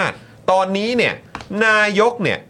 ก็ไม่ใช่ประยุทธ์แล้วนี่นะ ไม่ใช่แล้ว นะฮะประชาชนอุบลเนี่ยเขาก็สงสัยครับ เออ นะฮะว่าเอ้าแล้วถ้าไม่ใช่ประยุทธ์แล้วเนี่ยตอนเนี้ยเศรษฐาเขาลงพื้นที่ อ่า นายกเศรษฐานายกคนที่ 30 อ่า ที่พวกเราภาคภูมิใจกันเนี่ย ครับ นะ ผม เขาลงพื้นที่อ่ะ อ่า แล้วทำไมตำรวจเนี่ยยังตามความเคลื่อนไหวของนักกิจกรรมอยู่อ่ะ อ่า เออ มันก็เกิดความสงสัยกันคือ แปลกจุง ประเด็นนี้นะครับศูนย์ทนายความเพื่อสิทธิมนุษยชนนะครับ รายงานว่าก่อนที่คุณเศรษฐาทวีสิน จะลงพื้นที่ตรวจสถานการณ์น้ำท่วมที่จังหวัดอุบลราชธานีนะฮะและก็จังหวัดใกล้เคียง ในช่วงวันที่ 6-7 ตุลาคมที่ผ่านมา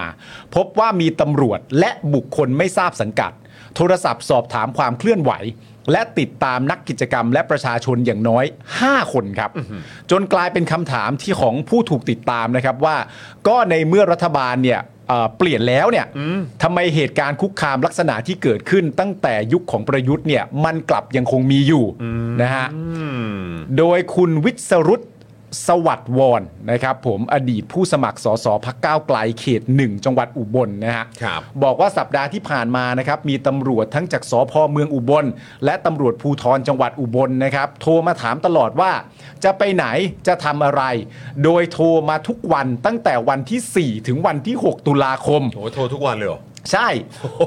และตามที่คุณวิสรุตบอกเนี่ยเขาบอกเลยนะว่าตำรวจที่โทรมาเนี่ยยังบอกด้วยนะว่าขอเลี้ยงข้าวเลี้ยงกาแฟและถ่ายภาพด้วย ขอเลี้ยงข้าวด้วย พูดคุยไง โอ้โห จังหวะเลี้ยงข้าวก็มีการได้อาจจะมีการได้พูดคุย โอเค นะครับผม ครับ ขณะที่คุณฟลุกกิติพลนะครับกราฟิกดีไซเนอร์ที่ถูกดำเนินคดีมาตรา 112 นะฮะเล่าว่าเมื่อวันที่ 5 ตุลาคมนะครับตำรวจสพเมืองอุบลที่เคยติดตามตัวฟลุกมาก่อนหน้านี้เนี่ยนะฮะได้โทรมาถามคุณฟลุกครับว่าวันที่ 6 ตุลาคม ที่นายกเศรษฐาจะมาอุบลเนี่ยคุณฟลุกจะทำกิจกรรมอะไรหรือไม่ ถามเลยนะฮะ ซึ่งคุณฟลุกเนี่ยมองว่าตอนนี้ก็ไม่ใช่รัฐบาลประยุทธ์แล้ว เปลี่ยนรัฐบาลกันแล้วทำไมถึงยังปฏิบัติกับตนแบบนี้อยู่ ถ้าอ้างว่ามาจากการเลือกตั้งหรือมาจากระบอบประชาธิปไตย ต้องไม่มีอะไรแบบนี้เกิดขึ้นแล้ว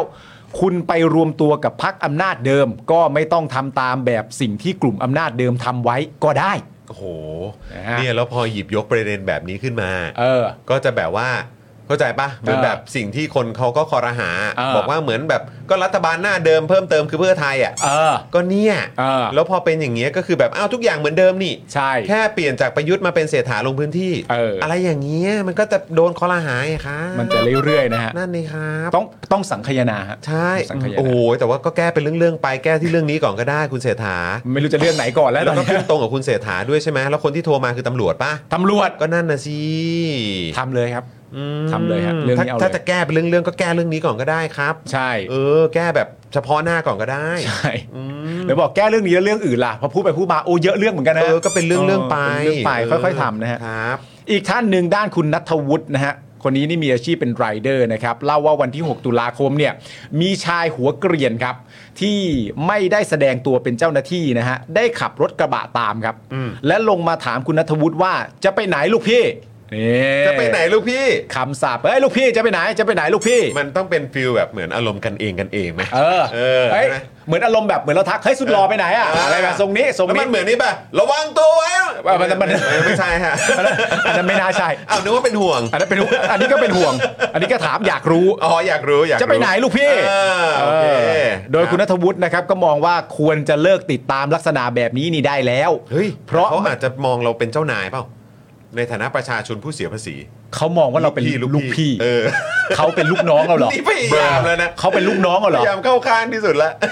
อ๋อถ้าเป็นลักษณะนี้ถ้าคุณนัทวุฒิตอบกลับไปว่าไงลูกน้อง มันก็สบายครับแบบบอกใช่เหรอ เออหรือว่าจะบอกไม่ต้องยุ่งลูกน้อง เออ ไรอย่างงี้ ไม่ต้องยุ่งลูกน้องหรือลูกพี่แสดงเองอย่างเงี้ย งับงับ เออคุณนายพูดก็มองว่าควรเลิกติดตามแบบนี้ได้แล้วนะครับ เพราะไม่มีใครออกมาม็อบหรือเคลื่อนไหวต่อต้าน ตอนนี้น่าจะเป็นการจัดวงพูดคุยหารือกันมากกว่า ไม่มีความจำเป็นต้องติดตามอะไรถึงขนาดนี้อีก ยังไม่หมดเท่านั้นนะครับ อีกท่านหนึ่งก็คือสหายเขียวครับ พานุพบเอ่อยุทธกิจนะครับผม ครับ สื่อมวลชนท้องถิ่นนะครับที่ทำประเด็นเครือข่ายต่อสู้ในชุมชนนะฮะเล่าว่า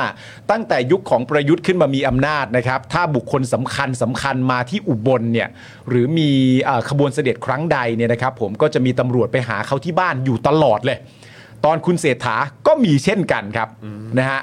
มีตำรวจสอพอช่องเม็กนะครับผมโทรติดต่อหาสหายเขียวหลายครั้ง เพราะไปที่บ้านแล้วเนี่ยไม่เจอตัวครับ สหายเขียวบอกว่าช่วงนี้เนี่ยไม่ได้อยู่ที่พื้นที่นะฮะเพราะว่าติดภารกิจที่กรุงเทพ แต่ตำรวจก็ให้ใช้วิธีแบบนี้คุณจรฮะ ครับ ให้ใช้วิธีถ่ายภาพยืนยันครับ เฮ้อ เป็นการยืนยันตัวเองว่าแก แกไม่ได้อยู่ในพื้นที่จริง ๆ ใช่ไหมนะฮะ และไม่ได้ไปเคลื่อนไหวที่ไหนนะครับ ตำรวจยังถามด้วยว่านายกจะเดินทางไปที่อุบล จะพาประชาชนไปพบนายกหรือไม่ ติดตาม ติดตามอะไรเนี่ย ใช่ครับคุณวิงกิ้งมอมครับ อ่า เพื่อ โอ้โห นี่ต้องถ่ายรูปเหมือนรายงานด้วยเนาะ รายงานเนี่ยไม่อยู่จริงเปล่า ไม่อยู่ถ่ายรูปมา แล้วถ่ายรูปมาต้องโชว์ด้วยนะว่าไม่ใช่ไปไม่ไม่ใช่ไม่อยู่ตรงนี้ ไม่ทำกิจกรรมตรงนี้ แล้วจะไปทำกิจกรรมที่อื่นไม่ใช่นะ ต้องยืนยันว่าไม่ทำนะ นี่คือถึงขั้นว่าต้องถือแบบหนังสือพิมพ์ ฉบับวันนี้อะไรไปด้วยไหมเพื่อเป็นการยืนยันนะ เออ วันนี้ครับ อยู่ตรงนี้ครับ เดี๋ยว อ นี้ ยู่ตร เขา งนี้จริงๆ เดี๋ยวคนี้รั เขาถือโทรศัพท์กันเนาะเออบ โทรศัพท์ อ๋อต้องเป็ วัน โทรศัพท์ใช่ไหม เออใช่ เออครับผม โดยสหายเขียวนะครับบอกว่ามันมีสิ่งที่ยืนยันการควบคุมของรัฐนะฮะเอ่อว่ายังใช้วิธีเก่าๆ ถ้าย้อนไปก่อนรัฐประหารนะครับปี 2557 เนี่ยไม่เคยเป็นแบบนี้ มาสู่ยุคประยุทธ์นะครับจึงเริ่มเป็นมาตลอด น่าตกใจที่พอถึงรัฐบาลเพื่อไทยเนี่ยกระบวนการเหล่านี้ไม่หายไปแต่ยังคงอยู่นะครับ อีกท่านหนึ่งด้านของคุณปรีดีนะครับเจ้าของร้านอาหารอาหารแห่งหนึ่งนะครับในอำเภอสิรินธรนะฮะที่เคยถูกดำเนินคดีจากการเข้าร่วมเอ่อคาร์ม็อบที่อุบลครับก็ให้ข้อมูลว่าในระหว่างวันที่ 5 ถึง 6 ตุลาคมนะฮะมีตำรวจจากตำรวจภูธรจังหวัดอุบลเนี่ยโทรศัพท์ไปหานะครับถึง 4 ครั้ง เพื่อถามคำถามลักษณะเดียวกันครับก็คือจะทำกิจกรรมอะไรหรือไม่ ในระหว่างที่นายกเดินทางมาที่อุบล ซึ่งคุณปรีดีเนี่ยก็ยืนยันว่าก็ไม่ได้จะทำอะไรทั้งนั้นนะฮะนะฮะทั้งนี้นะครับทุกครั้งที่มีบุคคลสำคัญมาที่อุบลเนี่ยคุณปรีดีก็จะถูกติดต่อสอบถามเรื่องการเคลื่อนไหวทางการเมืองอยู่เสมอนะครับผม คือ ฮะ คุณผู้ชมเรื่องนี้มันแบบสำหรับเราอะพวกเราทุกคนน่ะ เออ ผมไม่แน่ใจคุณผู้ชมรู้สึกเหมือนเราไหม เออ ว่ามันฟังแล้วมันก็น่าขนลุกนะ อืม นะฮะเพราะว่าคือแบบ อย่างวันเนี้ยที่เราอัปเดตคุณผู้ชมอะกรณีของป้านา อืม ป้านาบ้านโป่งใช่ไหม ใช่ เออ นะครับ ก็คือถูกตัดสินจำคุก 6 6 เดือนใช่ไหมฮะ อืม หกเดือน 10 วัน อืม นะครับ ซึ่ง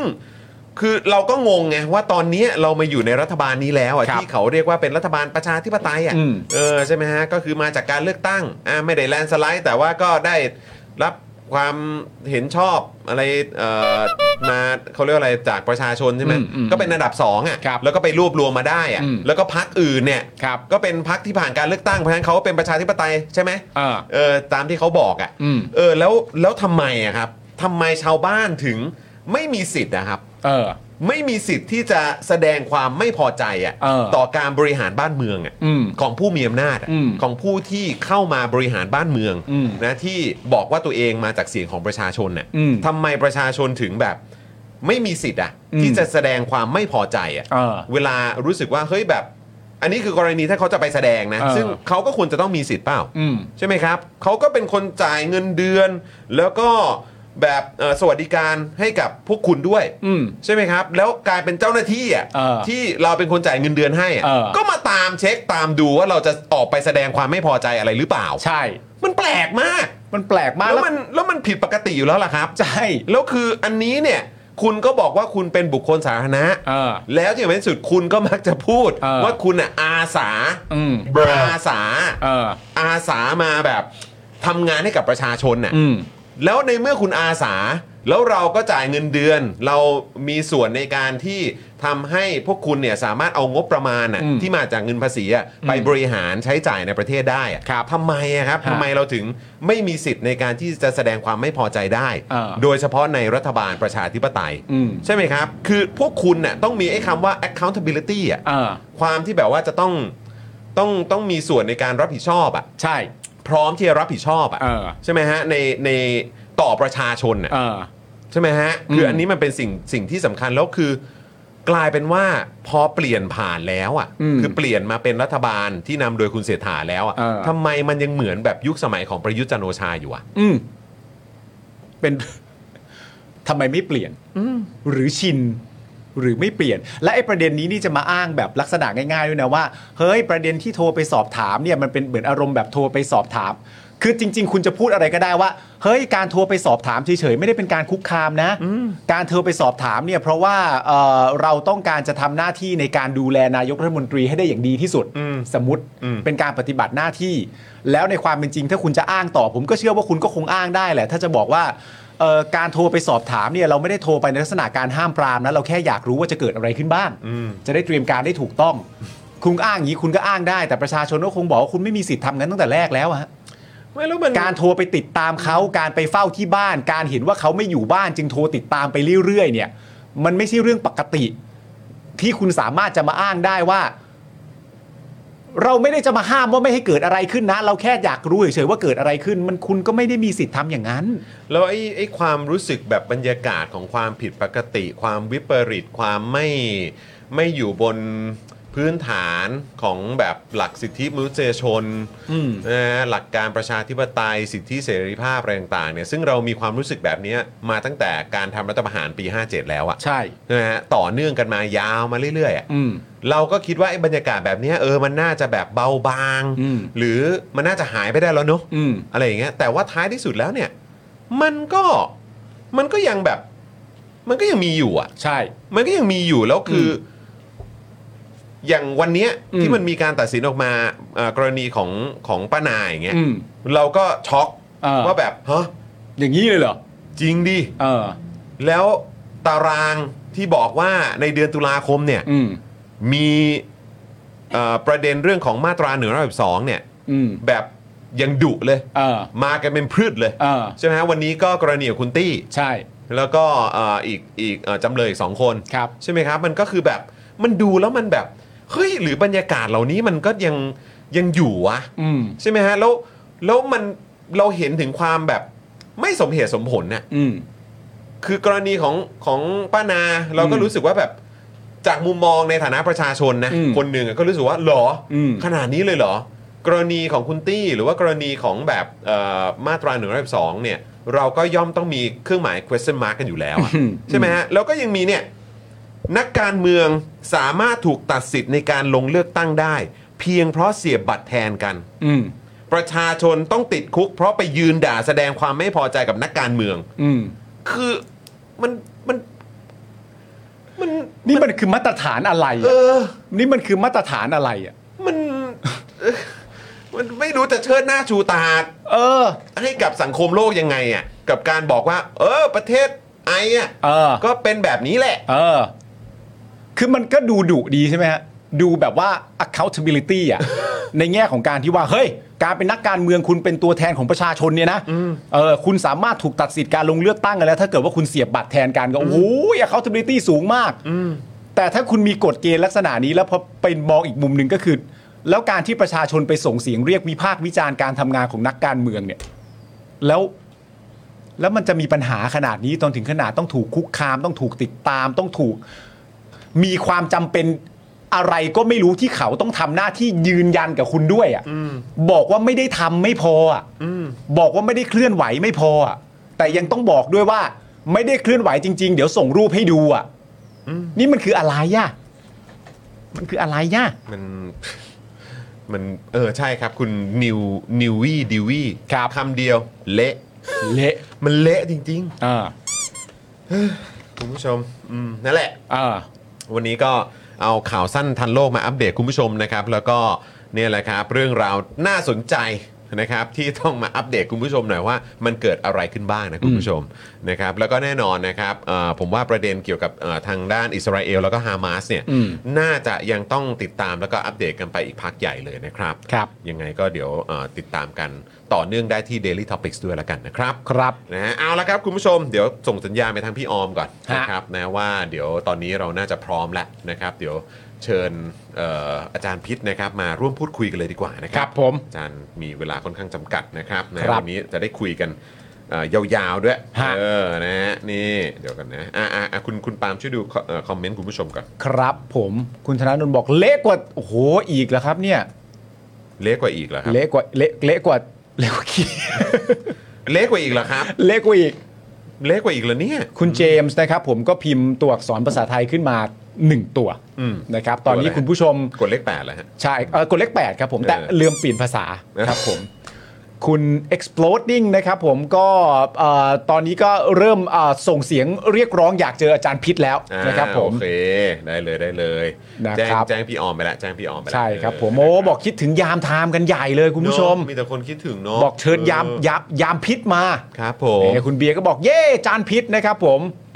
คุณดีเคบอกว่าเราไม่ชอบคนดุอ่ะ อุ้ย อาจารย์ไม่ได้ดูเราแซวกันเล่น เอ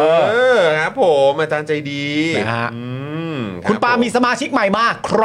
ไหนขอซาวก่อนขอ ขอ ซาว ซาวมาก่อนเลย นะฮะ ครับผม อ่ะเดี๋ยวเดี๋ยวเอ่อเดี๋ยวผมขอเลื่อนดูก่อน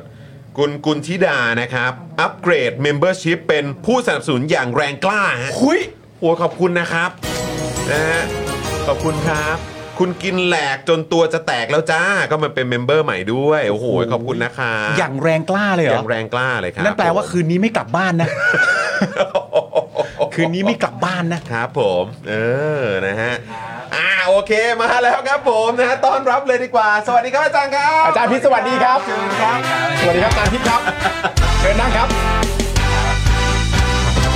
เชิญนั่งครับอาจารย์ครับ มาแล้วฮะ อาจารย์มาแล้ว โอ้โห อาจารย์ครับ มีอะไรให้รับใช้ป่ะครับ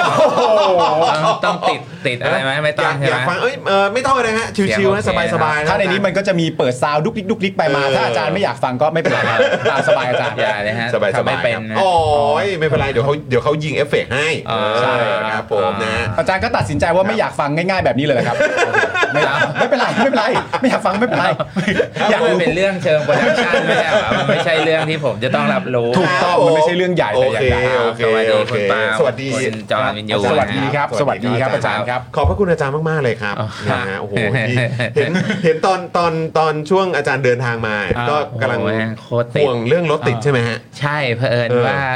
ธรรมดารถติดมันไม่กลัว ครับ แต่ว่าวันนี้เผอิญเดี๋ยวมีธุระต่อ เดี๋ยวมีภารกิจต่อ ครับ อ่า ก็เลยต้องขับรถไง อ๋อครับผม เลยถ้าเกิดเป็นแบบธรรมดาตอนแรกวางแผนไว้ว่าเออ ฮะ ถ้านั่งรถไฟฟ้ามาลงวัดภาษีก็สบายๆ ฮะ นะ ฮะโอ้ ทีนี้เผอิญเดี๋ยควรับ ต้องขับรถไปต่อ ผม ก็เลย ต้ แบ อบ งไปต่อเดี๋ยวต้องไป ผม ต่อ รังเกียจการขับรถ เอ้ อ๋ ย อ ก็เจอรถติดไงใช่ไหมฮ โดยเฉพาะเปล่าโดยเฉพาะช่วงเวลาด้วยใช่ไหม โอ้โห แล้วมัน เย็นๆ แล้วก็ให้มาเส้นมหนไง ผมไม่ติดไม่ค่อยติ ดค่ะแล้วแม่งแดงยาวถึงเกษตรอะคือแม่งหลุดเกษตรแล้วก็แบบ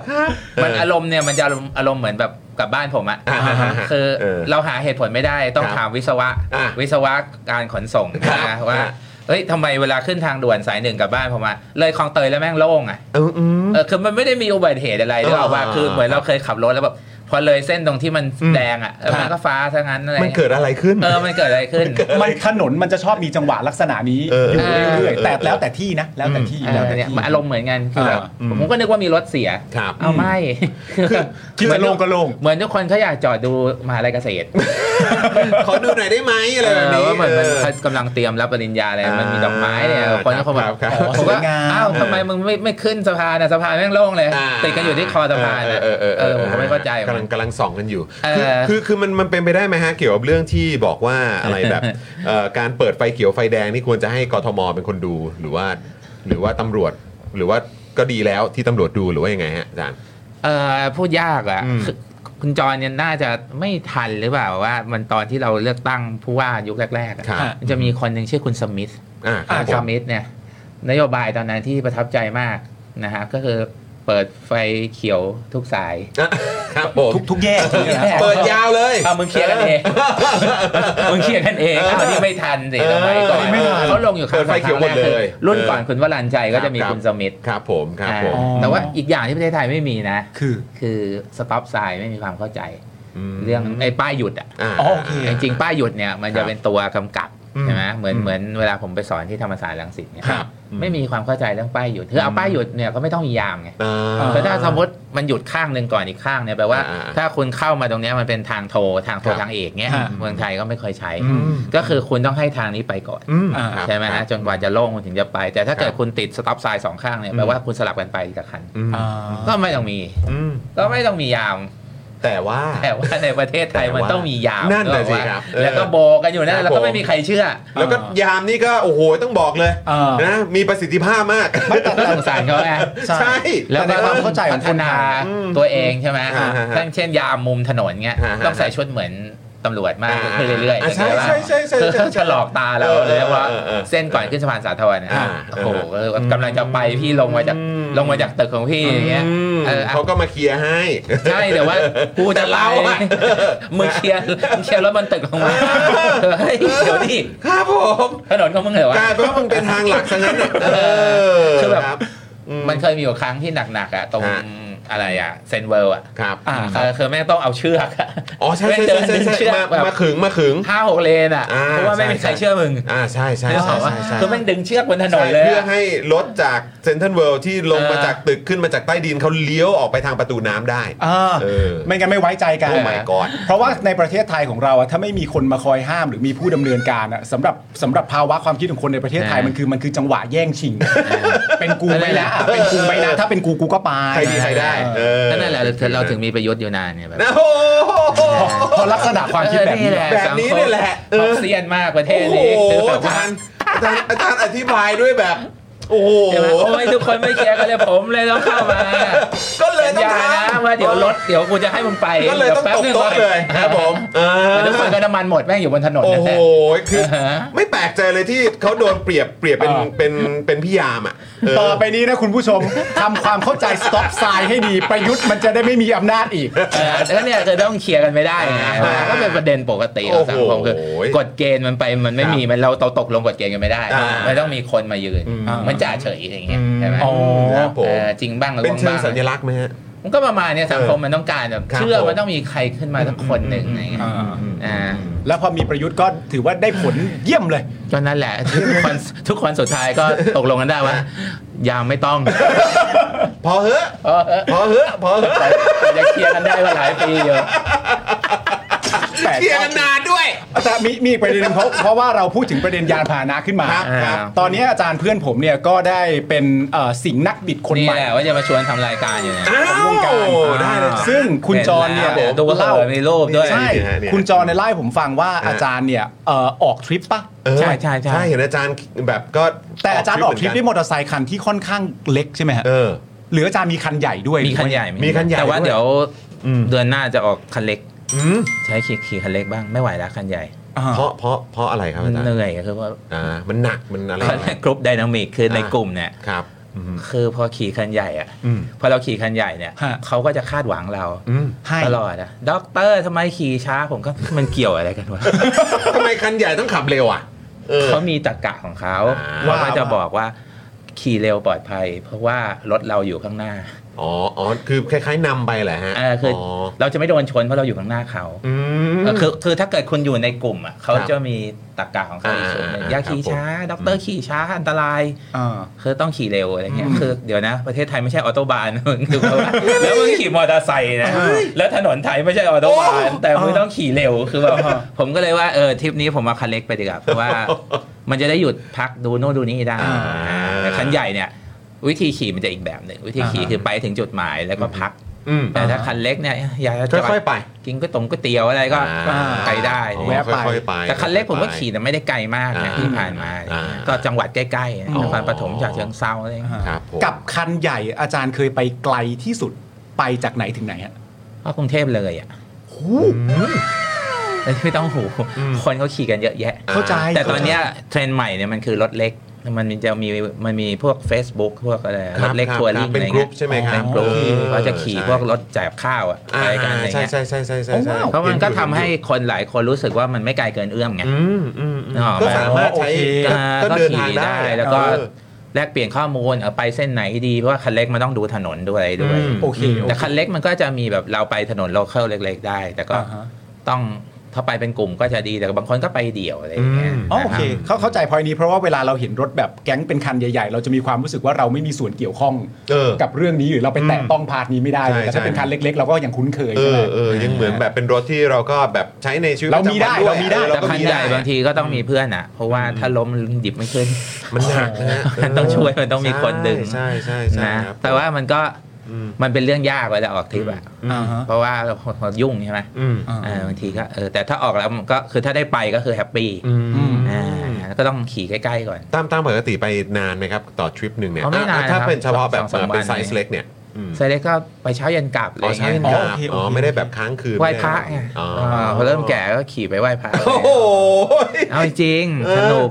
ไปแวะตามวัดต่าง ไป ๆ วัด นั่นแหละ กินก๋วยเตี๋ยวอะไรอย่างเงี้ย เออ ก็ได้บรรยากาศ แต่กลางคืนก็ต้องระมัดระวังเป็นพิเศ อ๋ ษ ออย่าขี่ดิ จะขี่ทำไมกลางคืน เออ อ๋อ ก็ ก็ คื คือ อเขาไม่กันเหรอ ก็ ไม่ คือ ขี่ ก็คือกลับ กัน กลับมาก่อน แต่ ลับม ขี่เป็น อก รุ๊ปเนี่ยมัน ออ ดีในความปลอดภัยว่ามันไปด้วยกัน อ่าร ถก็ไม่เฉียวไม่ชนเราง่าย ครับ หรือไม่ถ้าเข้าไปก็ไปกันหมดไงนะครับแต่มันจะยากหน่อย แต่อย่าให้เป็นอย่างหลังเลยเนาะ เอออย่าเลยอย่า ไป เลย เออทีทีไหมครับที่อาจารย์ออกทริปเนี่ย ไม่ครับ ช่วง ครึ่งปีครั้ง ครึ่งปีครั้งหนึ่ง แต่ช่วงที่แล้วยุ่งแต่ตอนนี้ไม่ยุ่งแล้วเคลียร์ทุกงาน ก็เพิ่งเห็นอาจารย์โพสต์ไปเมื่อไม่ไม่กี่อาทิตย์ก่อนไหม อ๋อใช่ เออ อันนั้นไป ใช่ไหมฮะ ฉะเชิงเซา ใกล้ใกล้ใกล้ใกล้ แต่ก็ไปไม่ถึงนะ ไปไปได้วัดแรกวัด ครับ สอง ผม ไปไม่ถึงอีก อ่า 5 กิโลติดตั้งแต่ต้นถนนขนาดมอไซค์ยังไม่ไหว ก็เลยกลับเลย ไปถึงวัดแรกเฉย อ่าอ่าอ่า ๆก็สนุกก็แวะตลาด โอ้ดี น้ำอะไรอย่างเงี้ย ดีฮะ ครับ ดีฮะดีฮะ แต่ต้องมีกลุ่มนิดนึง เออ ขี่คนเดียวมันจะแบบจะเหงาเลย อืม ขี่เป็นกลุ่มก็ได้คุย ปลอด กั ภั น ย หรือ ด้วย ว่าจะไปอะไรเงี้ย อืมใช่เพ อ ราะ ย่าไปขี่เร็วมาก ก็เนี่ยแหละก็คุยกับคุณปาล์มแล้วแบบดูดิอาจารย์แบบอาจารย์ออกทริป ใช่ เออแล้วเนี่ยอาจารย์ก็บอกว่าเป็นไซส์ไซส์รถขนาดเนี้ย เอ ก็ อ อออัน ก นั้น กัน ผม นะ ขี่ผมขี่คอนเดอร์ดีม เออใช่อืม แต่ว่า อืม ก็ก็มีทริปเล็กไง อืม คันใหญ่ก็มีแต่ว่า คันใหญ่ก็มีด้วย คันใหญ่มันเหนื่อยบางที คือขี่แล้วมันสบายจริง แต่คว่ารับ มันมันไปให้ถึงเป้าหมายมากเกินไป บางทีเราอยากขี่คัน ยิงยาวว่างั้น เอ น่ะ ออันนี้เราอยากไปแบบเออจอดนู่นจอดนี่อะไรอย่างเงี้ย อืม คุยกับคนหรือว่านั่ง เออ เล่นนั่งพักอะไรเงี้ย อ่า มันก็จะมีความรู้สึกอีกแบบหนึง มันผ่อน ครับ กว่า ครับ อ่ากลุ่มเล็กกลุ่มใหญ่ต่างกัน อืม นะครับ ครับผมนะฮะอ่ะโอเคเอ่อพอดีเมื่อกี้แอบเอ่อถามส่วนตัวนิดนึง ใช่ เออนะครับควนี้ อยากรู้ คราวนี้เดี๋ยวเดี๋ยวเราจะมาเข้า เราออกรายการแล้วไม่ใช่เหรอ ออกแล้วค อ รับ อกแล้วไง ออกแล้ว เออก็เลยแบบว่าแต่แต่ถามเรื่องแบบเหมือน อ่า เหมือนแบบกันเองกันก่อน Break the ice อะไรแบบนี้ ใช่ใช่ใช่ ใช่ใช่ใช่นะครับ วันนี้เนี่ยนะครับเราเราเตรียมประเด็นกันมา ใช่ครับ เออนะฮะผมก็มีพาร์ทของผม คุณ ครับ ปาล์มก็มีของคุณปาล์ม อืม คุณผู้ชมก็มีภาพของคุณผู้ชม คุณ เพ ผู้ ราะว่า ชมคุณผู้ชม ก็มี นี้ก็ เออ ดีใจกันหลายคนมากเพราะรู้ว่า เขารอ เรา อยู่ ได้แขกรับเชิญเป็นอาจารย์พิษ ผม นะ ก็ดีใจครับ ใช่ ยังไม่เคยได้ออกรายการนี้ ครับผม โอ้ยครับ เราก็ดีใจนะครับเพราะว่า เออครั จ บ ริ ผ ง ม ๆ แล้วชื่ออาจารย์พิษนี่ก็เป็นชื่อแรกๆที่เราคิดอยู่เสมอแต่เรามีความรู้สึกว่าอาจารย์พิษยุ่ง เออใช่ และไม่ค่อยว่าง ใช่อันนั้นน่ะ มี อันนั้นจริง ใช่ ก็ เออ ธรรมดา ก็เวลา แต่เดี๋ยวนี้ไม่ว่างก็คือนอนเลย อ่าอื หมดแรงนอนบ้าง ต้องพักฮะต้องพัก ใช่ ครับ ครับ ออ ผม พอเราแก่นี่ช่วงไหนที่นอนได้ควรรีบนอน โอ้โหอาจารย์อาจารย์ซิ่งได้ขนาดนี้ไม่แก่หรอก เฮ้ย เออ เราต้องนอนบ้างนะฮะ มนุษย์เราต้องนอนบ้าง ต้องนอนบ้าง ถ้ามีโอกาสยังนอนเพราะว่าได้ข่าวว่าถ้าเราแก่กว่านี้เราจะนอนได้น้อยลง อ่า การนอนที่ดีมันก็จะมีความสุข ครับครับอืม ครับ นะฮะ อ๋อชิงนอนเมื่อนอนได้ดี ใช่ อยู่ชิงนอ ยั น งนอนได้ก็นอนซะ จริงก็ควรจะก็ควรจะ มันก็เข้าใจง่ายเนอะเมื่อคุณยังนอนได้ง่ายอยู่คุณก็นอนซะ เเพราะว่าเราจะรู้สึกคนแก่เอ้านอนไม่หลับอะไรอย่างเงี้ย อืม ใช่ไหมแล้วเวลาพอเราจะเริ่มนอนไม่หลับเนี่ย อืม เราจะเครียดเพราะว่ามันไม่ใช่นอนไม่หลับแล้วทำอะไรก็ได้ มันจะหงุดหงิดไง อืมใช่ ดังนั้น ใช่ วันไหน ใช่ มีจังหวะนอนได้รีบนอน ใช่ อ่า อย่า แล้ว อย่าไปซีเรียสเรื่อง แล้ว อื่ วันวันรุ่งขึ้นก็ต้องไปลุยต่อไง ใช่ เออแล้วถ้าเกิดว่าฉันนอนไม่พออ่ะ อืม มันก็แบบ อ่า มันก็ เออมันฝืนไม่ได้นะ เออเออ เออตอนหนุ่มๆเนี่ยโหสบายเลยแบบโมงานข้ามวันข้ามคืน เรื่องเล็ก เดี๋ยวนี้ถ้าแก่ตัวเนี้ไม่เอานอนเถอะ เหมือนเหมือนเหมือนอาจารย์บอกว่ากำลังอ่ารู้ไว้นะ ใกล้แล้วนะ ใก ใก ล้ ล้ แล้ แล้ว ว นะ นะ จำไว้ จำไว้ อย่าคิดว่ามันจะแบบเป็นแบบนี้เสมอไป อ่าอ่า โอเคโอเคโอค เรียนรู้ไว้เรียนรู้ไว้ อ่ะโอเคเออเมื่อกี้เนี่ยก็อาจารย์ก็บอกว่าเนี่ยอาจารย์มามามาจากเอ่อจุฬาใช่ไหมฮะ ใช่ เออนะครับ ใช่ ก็ต้องซิ่งซิ่งซิ่งมานะครับ ใช่ แล้ว รีบ เอ่ อ อ อกมาก่อนรถติดไง ใช่แล้วก็พอดีตอนนี้เนี่ยมันก็มีประเด็นอยู่ ใช่ นะที่เอ่อเกี่ยวกับ คำถามพี่ เรื่องของ โรซี่ จุฬาไงใช่ ใช่ เป็น ครับ คำถามพี่โรซี่ ก็เลยขอเปิดด้วยคำถามพี่ซี่ก่อนละกัน อ่า ต่อเนื่องจากเอ่อเรื่องสบาย ใช่ ๆนะครับมาที่เรื่องที่จุฬาหน่อยละกัน ใช่ครับ วันสองวันมานี้นะครับมันมีเรื่องฮือฮาครับ เออ นะฮะก็คือเรื่องงานวิจัยนะครับ เด็กจุฬารวยกว่าคนทั้งประเทศจริงไหม เออนี่ชื่องานวิจัยนะ ซึ่งจากรายงานเนี่ยก็พบว่าเด็กจุฬาก็มาจากครอบครัวที่รวยกว่านะฮะอ่าคนอ่าเขาเรียกมีนของคนทั้งประเทศมากจริงๆ ครับ แต่ทั้งนี้เนี่ยนะครับเราก็ไม่ได้ไปดูเด็กที่มหาวิทยาลัยอื่นนะครับอย่าง อ่า ธรรมศาสตร์หรือว่าเกษตรนะครับ อืม นะซึ่งอาจารย์คิดว่ายังไง คือหนึ่งถ้าเราคิดว่าจุฬาออกนอกระบบงบประมาณแล้วเนี่ยต้องหาเลี้ยงตัวเอง โมเดลธุรกิจนี้ถูกต้องหรือไม่ครับ อืม เอาเอาเอาคำถามนี้ก่อนแล้วกัน คืออ ม ผมก็ได้เห็นนะค ครั รับ บ งานวิจัยชิ้นนี้ ครับ เราจะเรียกว่างานสำรวจก็ได้ อืม อ่า ครับ มันเป็ผนม การเซอร์เวย ครับ ขออนุญาตวิชาการนิดนึงนะ เชิญครับ พาะว่า ได้ เชิญ ครับ เอ่อคือผมก็เนี่ยเพิ่งเขียนคอมเมนต์ไปให้ในดีวิทเขาส่งมาให้ดู ครับ เขาเป็นงานที่ในดีวิทเขาทำเนี่ย ครับ เอ่อมันมีเรื่องสำคัญอยู่อย่างหนึ่งนะครับ คือผมไม่ไม่สนใจหรอกว่าเด็กจุฬารวยหรือเปล่า อืม ครับ นะครับ ถ้าคือเราต้องดูก่อนว่าในงานสำรวจเนี่ย อืม ฮะ นะครับเอ่อเราไม่ต้องไปถามว่ามันสำรวจถูกหลักวิชาหรือเปล่าเพราะเขาก็เขาก็มีการเก็บข้อมูลมา อืม สมมุติว่าสิ่งนั้นไม่ใช่ความเท็จ อืม อ่าครับ มันก็ตอบได้ระดับหนึ่ง ครับ อย่างน้อยโอเคเขายังไม่ได้สำรวจทุกคนแต่ไม่เป็นไร มันก็จะ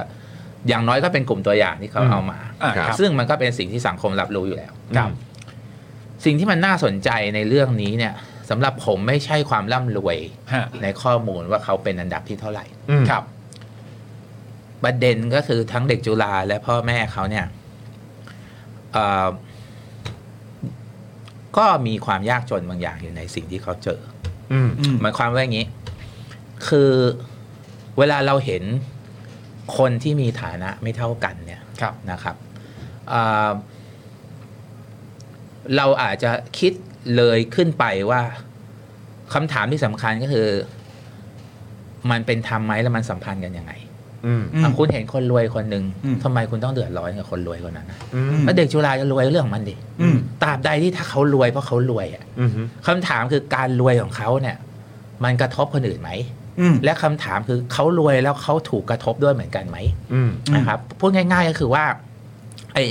สิ่งที่เราเห็นเนี่ยมันคือ differences มันคือ ม ความแตกต่าง ครับ ถูกไหมฮะแต่ความแตกต่างเนี่ย มันเป็นความเหลื่อมล้ำและเป็นความเหลื่อมล้ำที่ไม่เป็นธรรมไหม อืม อันนี้ส่วนหนึ่งอาจจะ subjective อยู่ที่การตัดสินใจ ครับ แต่อีกอย่างหนึ่งคือคุณต้อง p r o v e ได้ในทางเศรษฐศาสตร์การเมือง อืม อ่า หมายความว่าเขารวยเพราะเขารวยจากอะไร อ่าฮะ เขารวยจากอะไร อืม อันนี้สำคัญ ครับ ใช่ไหมครับ ไปทำอะไรมาถึงรวย เขาไปทำอะไรมาอย่างรวย เช่นอ๋อเขารวยเพราะเขาถูกลอตเตอรี่ อืม อืม เรื่องของเขาอะ อืม แต่ถ้าเขารวยเพราะเขาไปขูดรีดคนอื่น อืม เขารวยภายใต้โครงสร้างสังคมบางอย่าง อืม ที่ อืม ทำให้เขารวยและคนอื่นจนในกระบวนการเดียวกัน อ่า อันนั้นสิปัญหา อืม อืม เช่นโอ้ยส่วนใหญ่รวยเพราะว่าเป็นเจ้าของบริษัท ซึ่งมีกำไรแต่ลูกจ้างเนี่ยโอ้ยอยู่ในสภาพที่แย่ ครับ เฮ้ยอันนี้คุณถามดิ อืม อ่า ถูกไหม ฮะ อันนี้ผมไม่ได้บอกว่าการสำรวจไม่ดีนะ อืม มัน ครับ เป็นจุดตั้งต้นที่ทำให้เราต้องถามต่อว่า ที่เราต้องไปต่อ รวยแล้วไง อืม อืม รวยแล้วหนักหัวใคร อืม ถ้ามันหนักหัว เฮ้ย อันนี้ต้องพูดต่อ ถ้าหนักหัวก็ต้องถามอีกว่าหนักเพราะอะไร ก็ใช่ไง อืม ก็คือเฮ้ย ถ้ามันหนักงี้ เพราะว่ามันไปขูดรีดคนอื่นมาเนี่ย มันอยู่ในโครงสร้างสังคม มันได้ประโยชน์จากสังคมที่ไม่เป็นธรรม อืม มันรวยแต่ทำให้คนอื่นจนเนี่ย เรื่องหนึ่งนะ อืม อืม ถูกไหมแต่เขารวยเพราะว่าเฮ้ยกูถูกลอตเตอรี่ทุกงวดเลยเหมือนมนต์อะไรนะ มนต์สิทธิ์คำสร้อยเนี่ย อ่า ฉันโชคดีฉัน เอาเรื่องของพี่แล้วครับ อืม ใช่ไหมครับ อืม ทีนี้มันต่อมาว่าเขารวยแล้วจบไหมเขาร เขา ว ร ย วย แล้ แล้ว ว จ จ บบ ไห ไห ม ม ประเด็นคือมันผมใช้คำว่า poverty of เนี่ย มันไม่ใช่ว่าเราเห็นว่าเขารวยอ๋อก็ใช่แต่คำถามคือ การที่เขารวยเนี่ยเขาต้องเขาแล้วเขาจำเป็นต้องมาจ่ายสิ่งเหล่านี้ไหม ก็คือมหาวิทยาลัยเนี่ย อืม อันนี้พูดไปไม่รู้จะอยู่ต่อได้ไหมแต่ก็อยู่มานานแล้วเนี่ยนะ ก็คือ มหาวิทยาลัยเนี้ยมันทำให้เขาต้องจ่ายเพิ่มขึ้นแค่ไหน อืม ถูกไหมฮะ ฮะ หมายความว่าทำถามต้องถามต่อว่าเด็กจุฬาที่บอกโอ้โหตื่นเต้นเด็กจุฬาใช้จ่ายเท่านี้เนี่ย อืม คือเรื่องทางบ้านเขาจะรวยเรื่องหนึ่งแต่ ครับ สองคือว่า ถ้าเด็กจุฬาใช้จ่ายเหล่านี้เพราะว่าส่วนหนึ่งมันไม่ใช่ค่าเทอมค่าเทอมมันจ่ายเท่าคนอื่นเพราะมันเป็นมหาลัยที่จะอยู่นอกระบบเลทของการจ่ายมันก็ไม่ต่าง ครับ แต่ค่าครองชีพทั้งหลายที่เขาต้องจ่ายอะ่ะ อืม อ่าฮะ มันสำคัญนะอันนี้มันไม่ได้เกี่ยวกับเขารวยหรือเขาไม่รวยนะ ใน อืม ในสเต็ปที่หนึ่งนะครับ ทำไมเขาต้องจ่ายแพงขนาดนี้ในค่าอาหารของเขา อืม อืม ในทุกๆอย่างที่เกิดจากการใช้ประโยชน์ที่ดินของมหาวิทยาลัย อันนี้คือสิ่งที่ต้องถามว่า อืม เขารวยแล้วทำไมเขาจะต้องจ่ายแพงอีกอะ่ะ อืม ซึ่งมันก็จะนำไปสู่อีกประเด็นหนึ่ง อืม ผมเนี่ยทำงานมานานผมก็อยู่ในกรรมการหลายชุดอย่างเงี้ ฮะ ยมันเป็นอีกเหตุผลหนึ่งเหมือนกันนะ ที่คนบางกลุ่มเขาไม่อยากเข้า เพราะเขาเข้าแล้วเขาแอฟฟอร์ดไม่ได้ อืม เขาเข้าแล้วเขามาจ่ายอย่างนี้ไม่ไหว มันแพง นะเขาก็ต้อง ซึ่ง เรีย เรา น ไม่ได้แถว พูดถึงบ้าน ค่าเทอม อืม เราพูดถึงปัจจัยรอบๆ ที่เขาต้อ ค่าง ใช้ เทอม จ่าย plus ไง อืม อ่า ใช่ไหมเอาราคาแค่นี้คุณอาจจะส่งลูกไปเรียนเมืองนอกได้ แต่มันมีค่าอื่นไง มันไม่ใช่ อืม ค่าเทอมอย่างเดียว อืม ถูกไหมฮะ อืม อันนี้สิต่างหากว่า มันเป็นค่าที่ต้องจ่ายอย่างอื่น เพราะมหาลัยไม่เกี่ยวข้อง อืม หรือนี่คือโมเดลธุรกิจของมหาวิทยาลัยด้วย ก็คือ เออกูก็เก็บมึงถูกนิดเดียวอ่ะ อืม ใช่ไหม อืม เออเหมือนคุณเก็บนิดเดียวอะแต่คุณเข้ามาจ่ายอย่างอื่นอ่ะ อืม และไอ้เงินส่วนอื่นเนี่ยมันไหลกลับเข้าไปหาวิทยมหาวิทยาลัย แล้วมันกลับไปสู่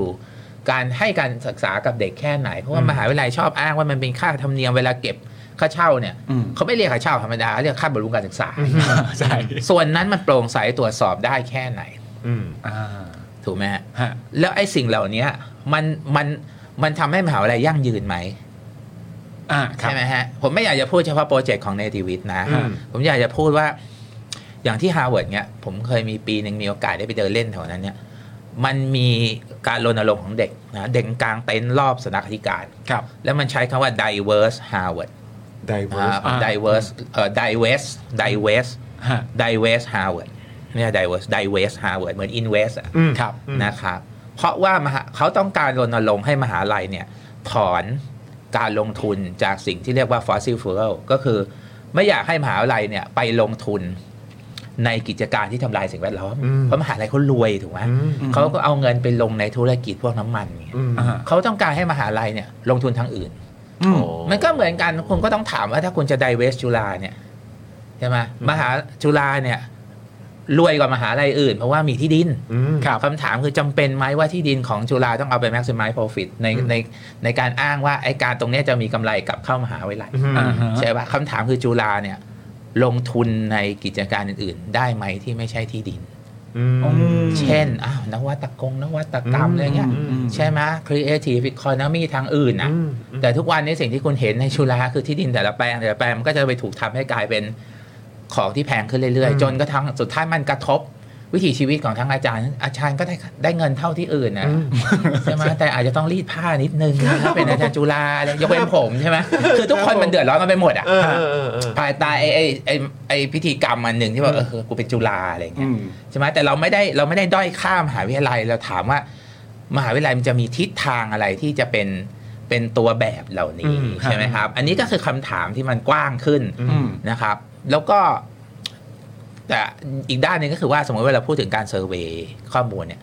มันก็ละเลยนะ เพราะมันมีเด็กผมอยู่ในกรรมการหลายชุด อันนี้แบบอาจจะ PDPA นี่เดี๋ยวพูดกว้างๆคือ ครั ว่า บ เด็กที่จนก็จนจริง ๆ นะ อืม ฮะ เด็กที่จนเนี่ยคือจนขนาดที่แบบอ่ะผมเคยสัมภาษณ์ผมก็ร้องไห้นะ อ่า เออแต่คุณถามเนี่ยผมโยงกลับไปอะว่าเฮ้ยถ้าเขาจนขนาดเนี้ยเขาอาจจะเลือกก็จะไม่เรียนที่นี่ อืม ใช่ไหมครับ ครับ หรือเลือกที่จะเอ่อไปเรียนที่อื่นหรือยอมอยู่นี่แหละ ได้ทุนคือจุฬามีทุน ครับ นะครับ ทุกคนมีทุนทุกคนได้รับการดูแล แต่เขาจะอยู่ในพื้นที่เหล่านี้ได้ยังไง อืม ทุกวันชีวิตของเขาจะเป็นยังไงอะต้องกินข้าวหอทุกวันเลย อืม โอ้โหขอพักนักศึกษานี่ก็มันก็สนุกสนานบางวันนะ เออ เอออย่างผมเนี่ยผมกินตั้งแต่ผม อืม ผมอายุสิบประมาณสิบเจ็ดสิบแปดเนี่ย ครับ ผมห้าสิบกว่าแล้วผมไม่ได้แล้วนะ ขออย่างอื่นบ้าง มันมันลำบากนะ เออโอเค สักอาทิตย์เดือนหนึ่งครั้งนี่ว่ายังตื่นเต้นอะไรเงี้ย อ่า เออไข่ขยี้อะไรเงี้ยโอ้โหไม่ไหวเว้ยใช่ไหมฮะ ใครจะยี่ทุกวันไม่ได้ เออก็คือประเด็นมันก็คือว่าคำถามก็คือว่า โอเค มันจุดประกาย อืม แต่เราอย่าเพิ่งไปเบลมว่าอ๋อมันเด็กรวยผู้ปกครองรวย เฮ้ยชีวิตเด็กจุฬาเนี่ยมันเหมือนแบบ คุณมามาคุณได้เข้ามหาวิทยาลัยแต่รายจ่ายของคุณที่มีกับมหาลัยมันมากกว่าค่าเทอม อืม ถูกป่ะ อืม แล้วไอ้ค่าไอ้เงินส่วนที่เหลือเนี่ยคนตรวจสอบไม่ได้เลยอะ่ะแต่ว่า อืม ระบบการตัดสินใจในมหาลัยเด็กไม่ได้เกี่ยวข้อง อืม แล้วเด็กมันไม่ได้ คือผมยังจำได้ตอนที่ผมเป็นนิสิตเนี่ยมันยังมีอารมณ์แบบว่าข้าราชการกับนิสิตลด 10%ที่ไดโดมอนอะไรเงี้ยซึ่งมันไม่มีแล้ว อะไรเงี้ยในจุฬาคือเมื่อก่อนมันยังมีบัตรอ่ะสัก 10%อะไรเงี้ยใช่ไหมหรือ ครับ เอามหาวิทยาลัยใหญ่อย่างอย่างเคมบริดจ์อย่างเงี้ย อืม นะฮะมันมีสมมติว่าคนเป็นสมาชิกของวิทยาลัยย่อยอันเนี้ยซึ่งคุณต้องเป็นหอพักอะไรเงี้ย ฮะ คุณเป็นสมาชิกคุณกินได้ถูกกว่าคนนอก อืม อ่า ที่เข้าไปกินอะไรเงี้ย คือมันไม่มีระบบ ซับซิดีอะไรอย่างเงี้ยหรือมันมีก็ประเภทต้องแปะป้ายบอกว่าพี่ๆดีแท็กช่วยอย่าเพิ่งเข้ามาที่โรงอาหารนะ ตอนเที่ยงก็เพราะเด็กคุณก็บอกอ๋อเด็กมันรวยบอกไปกินข้างนอก แล้วก็พนักงานข้างนอกก็เข้ามากินในโรงอาหารจุฬาแต่ว่าเฮ้ยในภาพรวมเนี่ยมันไม่ใช่มองแค่ว่าเฮ้ยไอ้พวกนี้มันเด็กรวย คำถามคือต่อให้เขารวยเนี่ยเขาก็ควรจะได้รับสิทธิที่ดีจากมหาวิทยาลัย อืม ถูกถูกไหม ใช่ นะครับแล้วเขาไม่ได้รวยทุกคนเพราะเวลาการเซอร์เวย์เนี่ยสิ่งที่มันเป็นประเด็นทางอ่าทางสถิติเนี่ย ครับ คุณจะมาจับหารไม่ได้ คุณ อ่า ต้องดูรวยที่สุดกับจนที่สุด อืม ใช่ไหมคือไอ้การหารมันใช้ได้ในบางเรื่อง ครับ ว่า average มันคืออะไร อืม แต่บางครั้งในบางสถิติเราต้องดูว่า จนมีเปอร์เซ็นต์มีประเด็นเปอร์เซ็นต์อยู่เท่าไหร่เนี่ยแล้วเขาอยู่ได้ยังไง อืม ถูกไหมฮะ อันนี้ก็เป็นอีกอีกมุมหนึ่งเวลาเราเรียนเลขอะใช่ไหมเราก็โหไม่รู้จะท่องไปทำไมสมัยก่อน ใช่ว่าไอ้มินไอ้มีนอะไรพวกเนี้ย อ่า แต่จริงๆเนี่ยเมื่อมันเข้ามาอยู่ในประเด็นของสังคมเนี่ย บางเรื่องเราดูเฉลี่ย แต่บางเรื่องเนี่ยรวยช่างมึงเดใช่ไหมผมตอบแล้วรวยช่างมึงแต่ว่า อืม เออมันรวยยังไงอะ อืม อ่าแต่สองคือว่าเฮ้ยแล้วจนเนี่ยเขาอยู่กันได้ยังไง อืม แล้วทั้งหมดทั้งทั้งมวลเนี่ยเขาก็เดือดร้อนกับการทำตัวแบบมหาวิทยาลัยแบบนี้ อืม ถูกไหมฮะ ฉะนั้นอันนี้พูดไม่ได้หมายความว่าโจมตีว่าเฮ้ยจุฬามันมันอย่างนั้นอย่างนี้นะ แต่ว่ามันคือสถานการณ์จริงที่เกิดขึ้น แสดงว่ามันมีคำถามมากกว่านี้ จากงานวิจัยที่จุดประเด็นนี้ขึ้นมา แต่ว่ามันก็มันก็จะเห็นชัดว่าใครบ้างที่เข้าจุฬาได้ ซึ่งมันไม่ได้หมายความว่ามันวัดที่ความสามารถอย่างเดียวนะ มันต้องวัดที่การตัดสินใจด้วยว่าทำไมเขาเลือกจะเข้านะ เพ อื ราะ ม บางคนเนี่ยถ้าเขาเข้าเนี่ยปัญหามานะเด็กต่างจังหวัดอย่างเงี้ย อืม ใช่ไหมฮะในในสถิติมันก็บอกคือเด็กต่างจังหวัดเนี่ยโอ้โหถ้าเขามาไกลเนี่ย พ่อแม่ต้องแยกเงินนะ ต้องแยกเงินจากลูกนะ เพราะว่าก็แปลว่าคุณต้องมีสองบ้านทันที อืม แต่ถ้าคุณเลี้ยงใกล้บ้านเนี่ยอย่างน้อยคุณก็อยู่กับพ่อกับแม่ใช่ไหมฮะคือมันเป็นการตัดสินใจของครอบครัวด้วย ฮะ นะครับคือมันมีหลายเรื่องที่เราต้องคิดอ่ะ ฮะ เรื่องนี้นะครับ แล้วแล้วคืออาจารย์มองว่าถ้าเกิดว่าจะให้มหาวิทยาลัยของรัฐแบบ คือทุนนิยมจ๋าแบบสุดๆเนี่ยแบบนี้มันมันมันดูโอเคไหมครับ มันดูบาลานซ์กันไหมถ้าเกิดว่าจะเป็นแบบมหาวิทยาลัยของรัฐ แต่ว่าก็แบบโอ้โห ก็มันมันทำไม่ได้ไง เออ มันทำไม่ได้ อือฮึ เพราะว่า คือประเด็นแรกคือมหาวิทยาลัยของรัฐเนี่ยถึงต่อให้ไม่เรียกว่ามหาวิทยาลัยรัฐมันก็เป็นมหาวิทยาลัยสาธารณะ อืม คือส่วนหนึ่งมันก็ยังมาจากเงินภาษีอยู่ดี ครับ แต่สองอันนี้มาสำคัญกว่า คือทรัพย์สินของคุณอะ อืม ใช่ไหมครับ ทรัพย์สินของคุณคุณไม่ได้หาเองแต่แรกอะคุณได้มา อืม ถูกป่ะแต่มันจะมันก็เป็นทรัพย์สินสาธารณะ ครับ ใช่ไหมครับ แล้วมันก็มันก็เหมือนกับคุณจะสร้างโมเดลที่ดีให้กับคนในในพื้นที่ได้ไงที่มันไม่ใช่โคตรนามาทำประเภทอ่าแบบเออต้องช่วยเหลือสังคมขณะที่ทุกวันคุณไม่เห็นสังคมอยู่รอบตัวคุณนะ อืม ใช่ไหมฮะคือคุณไม่เห็นผู้คนคุณไม่เจอความสัมพันธ์อื่นแล้วนอกจากขายแบบอ่ามีแต่ลูกจ้างขายของแล้วเขาก็ปิดร้านตอนเย็นอย่างเนี่ยคือผมยังอยู่ตั้งแต่รุ่นยังมีตลาดสามย่านแรกอยู่อย่างเงี้ย ใช่ไหมฮะแล้วคุณจะคุยกับใครอะ อืม ใช่ไหมฮะ ทุกวันก็จะมีแต่คอนโด แล้วก็ ใช่ ไลน์แมน แล้วก็ ครับ เซเว่น อืม แล้วก็ร้านอาหารที่ปิด แล้ว ครับ ค่าของชีพเนี่ย ผมเองผมยังกินไม่ได้เลยอะผมก็ขี่มอเตอร์ไซค์ ผมมีคันหนึ่งแบบเก่าๆอ่ะ ขี่ไปหาอะไรกินไกลๆอะไร โอ้ เงี้ย โห บุฟเฟ่ต์ข้าวแกงอะไรเงี้ย คือแบบ ไม่ เฮ้ย แล้ว มันกินไม่ไหวนะเว้ยทุแล้ววกัน เห็นแล้วเห็นโพสต์ของใครนะ ของอาจารย์เข็มทองปะ เออ เมื่อวานเนี้ยที่บอกว่าเออผมก็จนเอ้ยคนจนคนหนึงนะ ฉันฉันนี่ก็คนจนใช่ไหมฉันนี่ ก็บอกว่าเหล่าอาจารย์นี่ก็ได้รับผลกระทบเหมือนกัน ก็ อืม ก็มีฮะ อืมอืม อืม นะครับ คือประเด็นทั้งหมดคือทุกคนน่ะ อืม เขาได้รับผลกระทบ ครับ เขารวยเนี่ยเขาก็ไม่จำเป็นที่เขาต้องมาจ่ายขนาดนี้ไง อืมอืม ใช่ไหมฮะ แล้วอันเนี้ยมันเป็นส่วนหนึ่งของการศึกษาใช่ไหมฮะ คือมหาลัยเนี่ยยังยังมีตัวแบบการแสวงหารายได้ อืม ใช่ไหมครับ อืม ที่มีกำไร อืม ใช่ไหมฮะคือมหาลัยสาธารณะเนี่ยมันอาจจะต้องเป็นมหาวิทยาลัยที่แสวงหารายได้ แต่ไม่ใช่แสวงหากำไร อืม อืม ใช่ไหมฮะ แต่อันเนี้ยคือเงินมันเยอะแล้วมันกลับมามันกลับมาในภาพนามธรรมใหญ่ๆเฉยๆ ครับ ใช่ไหมฮะว่าเออเพื่อบำรุงการศึกษา อืม อืม ใช่ไหมฮะแต่ว่ามันมันจำเป็นต้อง maximize profit หรือเปล่า อืม อืม คือ profit เนี่ยมันมันพอที่จะเลี้ยงตัวเองไหม อืม ที่เขาเรียก non profit organization เนี่ย ครับ มันเป็นองค์กรแสวงหารายได้ อืม อืม แต่รายได้ไม่จำเป็นต้องกลับมา อ่าก ลับมาสร้างกำไร อืม มันก็มีรายได้เพิ่มขึ้นได้ แต่ว่ามันไม่จำเป็นต้องมุ่งหมายว่า ขีดเส้นอ่ะตรงนี้แสวงหากำไรนะ อืม ตรงนี้ตรงนี้สอนหนังสืออะไรอย่างเงี้ยมัน มันคือประเด็นคือที่ดินคือเงื่อนไขเดียวในการแสวงหารายได้ของมหาวิทยาลัย มหาวิทยาลัยจดสิทธิบัตรได้ไหมมหาวิทยาลัยทำอะไรอย่างอื่นเนี่ยพูดมากก็ไล่ผมออกอ้าวอาจารย์ที่แม่งไม่เคยทำสิทธิบัตรอะไร เลย นอกจากจะจดสิทธิบัตรความควรตีนของอาจา ถารม ย์ ค อะ วาม ไรเงี้ เห็ ย นถามความเห็นเฉยๆนะครับ เดี๋ ม ยว หาวิทยาลัยครับเออ เออ งั้นขอขอขออีกคำถามเดียว เออ ที่เกี่ยวเรื่องนี้ เออ นะเออจะได้อาจารย์จะได้สบายตัว ขออีกสามคำถาม คำถามเดียวคำถามเดียวเกี่ยวเรื่องจุฬาก็คืออาจารย์คิดว่าเขากำลังมาถูกทางไหมมาถูกทางไหมกับการที่ว่าอ่ะวิธีเนี้ยอ่ะไม่ว่าจะเป็นเรื่องที่การบริหารจัดการ อืม เอ่อค่าใช้จ่ายค่าของชีพมันขึ้นตรงนี้อ่ะโอเค อาจจะคิดค่าเช่าค่าอะไรก็ว่ากันไป แต่อันนี้เขากำลังมาถูกทางไหมครับ กับการที่ว่าอ่ะมีรายได้เข้ามาตรงนี้กำลังพาเขาไปสู่การเป็นมหาวิทยาลัยชั้นนำของโลกใบนี้ครับ คือมันก็พูด แล้วแล้ว ยาก มันเห็นะ ผลแล้วหรือยังอะไรอย่างเงี้ยจากเท่าที่อาจารย์เห็น คือมันก็ต้องต้องแยกออกก่อนนะ คือมหาลัยเนี่ยมันมันมีอะไรบางอย่างที่แบบมันมันก็ทุกอย่างมันก็ไม่ได้ขับเคลื่อนโดยเรื่องกำไรส่วนนี้ ครับ อ่ามันก็ยังมีอาจารย์ที่อ่าทำาวิจัย อืม แน่นอนเงินส่วนหนึ่งเนี่ยจุฬาก็ยังมีทุนวิจัยที่เยอะกว่ามหาวิทยาลัยอื่น ครับ ครับซึ่งมันก็ก็เข้ามาช่วย ครับ นะครับ อันนี้ก็ไม่ได้ปฏิเสธ อืม นะครับ แต่ว่ามันนำไปสู่เรื่องอื่นหรือเปล่ามันเป็นเรื่องสวัสดิการกับสังคมหรือว่าเป็นเรื่องที่เขาเรียกว่าความรับผิดชอบต่อสังคมแค่ไหนงานวิจัยเนี่ย ใช่ไหมครับมันมันนำไปสู่อะไรมากน้อยแค่ไหนคือมันก็ต้องต้องคำนวณส่วนนี้ แต่ถามว่ามาถูกทางไหมเนี่ย ผมไม่ไม่ได้เป็นคนผูกขาดความถูกต้องไงว่า มันมาถูกหรือเปล่า แต่คำถามคือ ในระหว่างที่เราเดินเนี่ยอืมเราฟังกันแล้วมันมีทางอื่นที่ไปด้วยกันได้ไหมจำเป็นต้องไปทางเดียวไหม เราจะไม่ต้องอธิบายว่า ต้องไปทางนี้ไหมหรือไม่นะเราต้องไปอีกทางหนึงเลยเหรอแต่ว่าเฮ้ยเรามันลอง explore ไปหลาย ๆ ทางได้ไหม ครับ อันเนี้ยใช่ไหมเหมือนตอนเนี้ยขอตำแหน่งวิชาการยังขอได้ตั้งหลายแบบ อืม ใช่หรือตัวแบบมหาวิทยาลัยเนี่ยก็ไปได้หลาย ๆ แบบไหม อืม ใช่ไหมครับ หรือคำถามคือเอ้ยเป็นมหาลัยที่แบบอ่ะจะได้รางวัลมหาวิทยาลัยเขียวหมดเลยอะแต่รอบมหาลัยคุณทุบทำตึกหมดเลยอะ อืม แล้วคุณวัดแต่ในมหาลัยคุณไง อืม ใช่ไหมแต่รอบคุณได้สร้างสภาพอะไรนอกมหาวิทยาลัยคุณหรือเปล่า คุณสร้าง Impact เนี่ยโอ้ยอิมแพต่อสังคมคุณไปวัดจากอะไรคุณวัดว่ามีสิทธิ์เก่าที่พูดถึงอีกสิทธิ์เก่าหนึ่งมากน้อยแค่ไหน แต่คำถามคือภาพลักษณ์ของมหาวิทยาลัยที่มีกับคนรอบมหาวิทยาลัยเนี่ย มันวัดอยู่ในตัวชี้วัดซึ่งคุณข้างคล้ายไหม อืม นึกออกปะ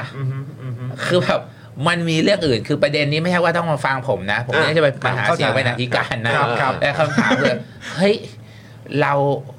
เรามีทางเลือกหลาย ๆ ทางให้คนเขารู้สึกว่าทุกคนเป็นเจ้าของมหาวิทยาลัยได้มากน้อยแค่ไหนอะ นอกจากโอเคกูก็เป็นสิทธิ์เก่าร้องเพลงแปะป้าย Facebook เวลาครบปีหนึ่งใช่ไหมมันมันมีเรื่องอื่นอีก แล้วเราต้องรู้ว่า คนทั้งสังคมเขาไม่ได้ชอบเราอย่างเดียวนะเว้ย นะฮะมันเหมือนเท้า อันนี้ต้องยอมรับกันนะ มันเหมือนเท้าเวนกาวอ่ะ เออ เออมันก็เหมือนเมื่อก่อนออกฤทธิ์เนี่ย อ่า เหมือนกันก็คือ มันตีกับคนรอบมหาลัยตลอดอ่ะ อืม ใช่ไหมก็คือให้ยคุณแบบรั้วของมหาลัยมันอยู่ที่ไหนอ่ะ ฮะ มันมันเบลนตัวเองเข้าไปกับชุมชนโดยรอบได้มากน้อยแค่ไหน ฮะ ใช่ไหมคุณเป็นแหล่งที่ทำให้คนรอบนั้นเขาหวาดกลัวว่าเฮ้ยถ้ากูจะโดนเมื่อไหร่วะ ครับ กูจะไปเมื่อไหร่วะหรือว่าเออรู้สึกว่าเออมันเป็นลูกเป็นหลานก็พออยู่กันไป ถูกไหมฮะ ฮะ อันนี้ก็สำคัญนะ ฮะ อ่านะครับ แต่ก็ไม่ได้บอกว่าโหมันเป็นมหาวิทยาลัยที่สุดแย่เลย คืออย่างน้อยเนี่ย อันนี้พูดแบบพาดพิงถึงบางมหาลัยก็ได้อ ครับ อย่างน้อยไอ้ความเป็นแคมปัสไลฟ์เนี่ยมันยังมีความเป็น อ่า เป็นมหาลัยที่แบบผมว่ามหาลัยเนี่ยนะ บางที ฮะ ไม่ต้องการอะไรหรอกมันอยากเห็นอาจารย์เดินอยู่ในมหาลัยบ้างอะ โอ้ ไม่ได้ชี้เอ้ยนี่แม่ง อ๋อ โหแล้วก็ได้ด่าเด็กเอ่อได้ด่าหรือว่าเด็กแม่งเฮ้ยเหี้ยมันมาอีกแล้วแม่งขอไม่เลือกเลยแต่ว่า บรรยากาศคือมึงต้องเห็นอาจารย์เดินบ้างอะไม่ใช่แบบบางมหาลัยเพิ่งไปแล้วโอ้โหอาจารย์แม่งกระโดดขึ้นรถตู้เข้ากรุงเทพแล้วเว้ยแบบแม่งนั่งรถตู้ไปสอนเลยนึกออกว่า คือแบบเอ้ยมันผีสิงมหาลัยเลยแล้วก็คืนเด็กแม่งก็อยู่กันยังไงแล้วไม่เคยเห็นอาจารย์อะอาจารย์แม่งวิ่งเข้ามาสอนแล้วก็กลับเงี้ยแต่จุฬาคุณยังเห็นอาจารย์แม่งเดินน้องแดงน้องแดงอยู่ในมหาลัยบ้างอะนึกออกว่า จะเซลจะว่าเขาอย่างน้อยก็เห็นนะ เอออย่างนั้นเราอยากเห็นใช่ไหมคือมันมันมันก็ยังมีอะไรแบบนี้อยู่ อ่า ใช่ไหมเออ มันมีความเป็นแคมปัส มันมีความเป็นแคมปัส โเ อยู่ แต่คำถามคือแคมปัสมันลุกลามทุกอย่างรอบแคมปัสหมดเลยไงคือมันกินรอบแคมปัสไปหมดใช่ไหมแล้วมันก็บรรยากาศในอนาคตมันก็จะเปลี่ยนแต่ว่ามันก็แบบ เราพูดเพราะเราอยู่ไหน อ่า บางคนเขาสี่ปีก็ไม่คิดอะไรมาก ครับ ใช่ไหม อ่า อ่าสี่ปีกูโดนโควิดไปสองปีกว่า อืมอืม เออจบมายังไม่รู้จักเพื่อนเลยก็ ครับ มีช่วงหนึ่ง อ่า นะครับ ใช่เพราะตอนทีแรกก็จะแบบแวะไปเรื่อง ใช่ โควิดหน่อยแต่ว่าก็อ่ะโอเคโอเคอ่ะประมาณนี้ประมาณ อ่ะ นี้ประมาณ พอแล้ว เออ พอแล้วพอแล้ว ประมาณนี้ประมาณนี้ก็ เรียกผอามจารย์จะได้สบายตัว เรื่องจุฬา จะได้สบายตัว เรื่องจุฬาพอแล้ว เมื่อกี้ไม่ใช่ผม เมื่อกี้เป็นอีกอีกท่านหนึ่ง อ่า เดี๋ยวเดี๋ยวเดี๋ยวเดี๋ยวตอนเป็นคลิปสั้นเดี๋ยวคาดดำให้ไหม อ่า โมเสกขึ้นหน้าเลยไหม โมเสก ขึ้นผิดจุดแล้วขึ้นหน้าเลยอ่ะ อ่ะ ครับ โอเคงั้น สมาร์ทนักวิชาการท่านหนึ่งไม่บอกว่าใคร อ้าวอีกอีกเอ่ออีกพาร์ทหนึ่งผม อ่า อยากจะเอ่อไปที่คุณปาล์มก่อนละกัน อันนี้เป็นประเด็นเรื่องที่เอ่อต่อเนื่องจากประเด็นที่ตอนนี้มันก็มีการแชร์กันเยอะมากประเด็นการสวนกันไปสวนกันมา อ่าใช่ ระหว่าง ใช่ สววันชัย เออ กับคุณชาดาไทยเศรษฐ์รัฐมนตรีช่วยว่าการกระทรวงกลาเอ้ยไม่ใช่เอ่อ เออ มหาดไทย มหาดไทยมหาดไทย เนี่ยนะครับผม เออ ซึ่ง ครับ ประเด็นที่มีการพูดถึงกันเยอะมากนะตอนนี้สำหรับโดยตรงนะครับผมสำหรับคุณชาดาไทยเศรษฐ์ก็คือประเด็นเรื่องการปราบผู้มีอิทธิพลนะครับผมวันนี้ก็มีการตั้งคำถามของสววันชัย ซึ่งผมก็คุยกับคุณจอมว่าเออก็ก็เป็นการตั้งคำถามที่ดี เพราะว่ามีสองคำถามหลักๆนะครับผมที่คนอยากรู้ก็คือว่าหนึ่ง ใครที่ถูกเรียกว่าเป็นผู้มีอิทธิพล คุณต้องเป็นใคร คุณต้องมีลักษณะอย่างไร ถึงจะเป็นผู้มีอิทธิพล เพราะเขาบอกเขาแบ่งเป็น 2 โซน โซนทีหนึ่1 ก็คือโซนแดง โซนที่ 2 คือโซนเหลือง โซนเหลืองเนี่ยยังพอเฝ้ามองว่าจะกลับตัวได้หรือไม่ ส่วนโซนแดงเนี่ยมันก็เป็นหน้าที่ตรงอยู่แล้วว่าคุณผิด คุณก็สามารถจะต้องถูกถูกจับได้ ทีนี้เวลาเราพูดถึงผู้มีอิทธิพลนะครับอาจารย์พีทครับ เอ่อความเข้าใจของคนโดยมากก็คือจะยัดไปทันทีว่ามันเป็นท้องถิ่น มันคือจังหวัดต่างๆ มันคือเอ่อคนลักษณะประมาณเหล่านั้นน่ะแต่ในมุมมองของอาจารย์คำว่าผู้มีอิทธิพลจริง ๆ ที่ต้องถูกปราบปรามอ่ะมันสะโขบอยู่แค่ตรงนั้นปะหรือมันกว้างกว่านั้น หรืออาจารย์มองคำว่าผู้มีอิทธิพลออกมาเป็นยังไงอะ มาพูดตลกก่อนดีกว่า อ่ะ สองสามอาทิตย์ที่ผ่านมาเนี่ยนะ ฮะ ผมว่าตำรวจเนี่ยแม่งชัดสุดแล้ว ว่าเป็น ว่าเป็นผู้มีอิทธิพลชิบหายแม่งทำอะไรกันผมนึกออกวะ โอ้แต่ละเรื่องนะ แล้วโซนนี้ด้วยนะ โอ้โหตายเกลือนอ่ะ เออครับ คือแบบ ผม เฮ้ย เออ นี่เราเราแบบว่าอะไรวะ อืม คือแบบ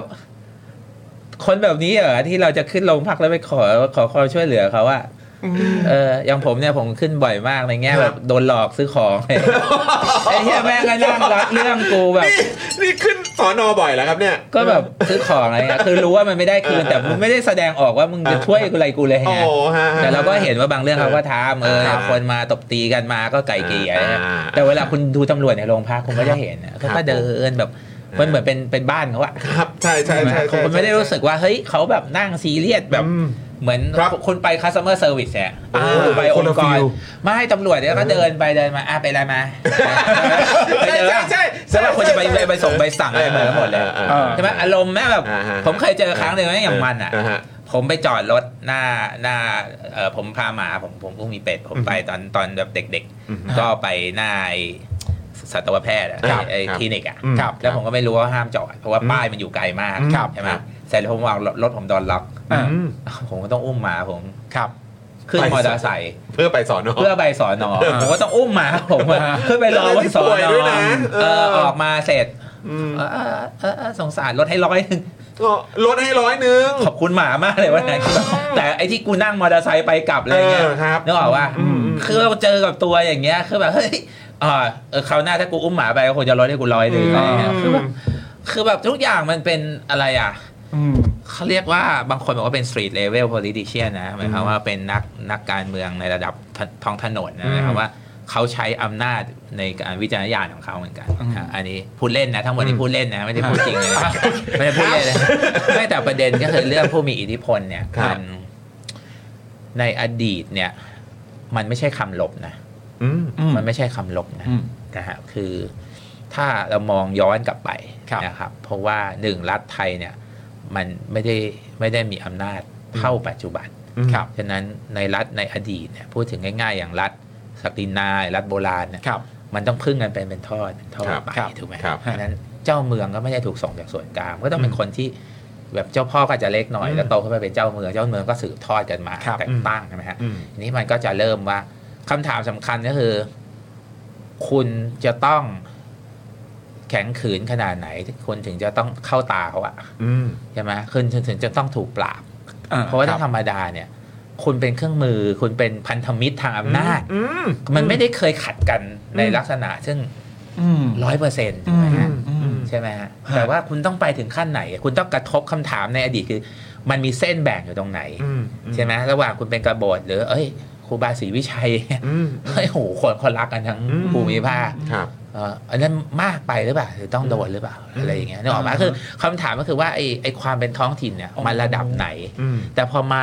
ยุคใกล้ตัวขึ้นหน่อยพออำนาจมันถูกรวมมากขึ้นเนี่ย ครับ นะผู้มีอิทธิพลมันก็ยังมีอีกหลายแบบนะ ฮะ เสืออย่างเงี้ยใช่ไหมความเป็นเสือก็คือ อ ซุ้มโจร ครับผม ต่างๆเนี่ยเออคนดูดูขุนพันธ์สองสามภาคเนี่ย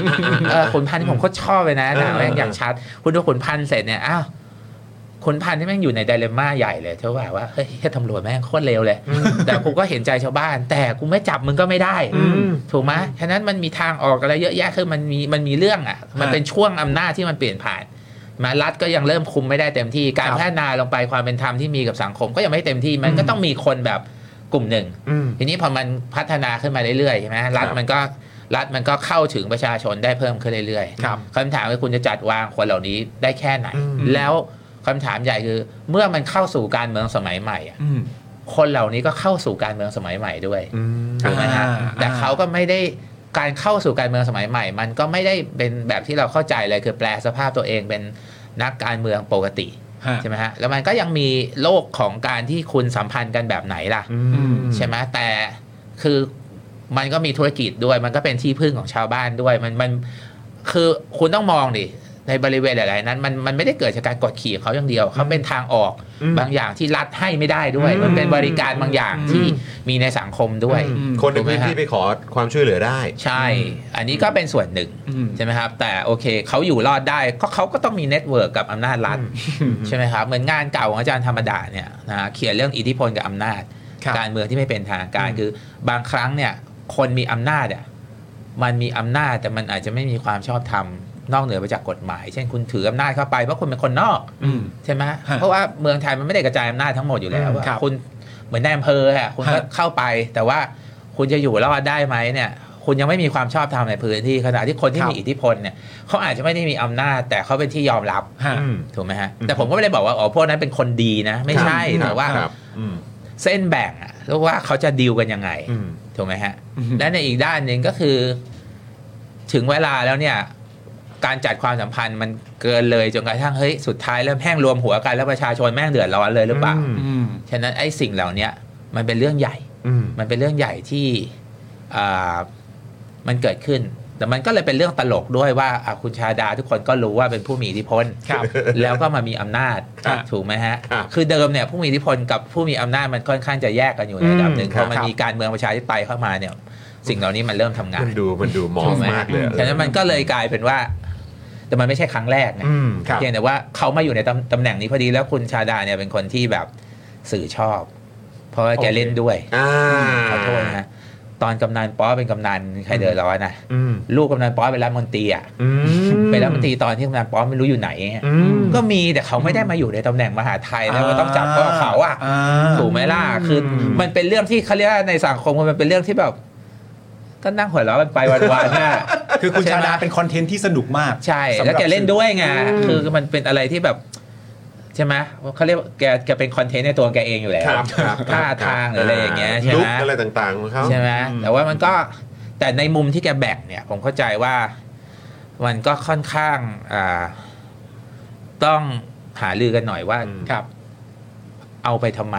อืม ไอไอการแบ่งเจ้าพ่ออะไรอย่างเงี้ย อืมฮึ มันเอาไปทำไม อืม ใช่ไหมฮะ อืม เพราะว่าสิ่งที่มันควรต้องถามมากกว่าเรื่องเจ้าพ่อเนี่ย ฮะ มันคือ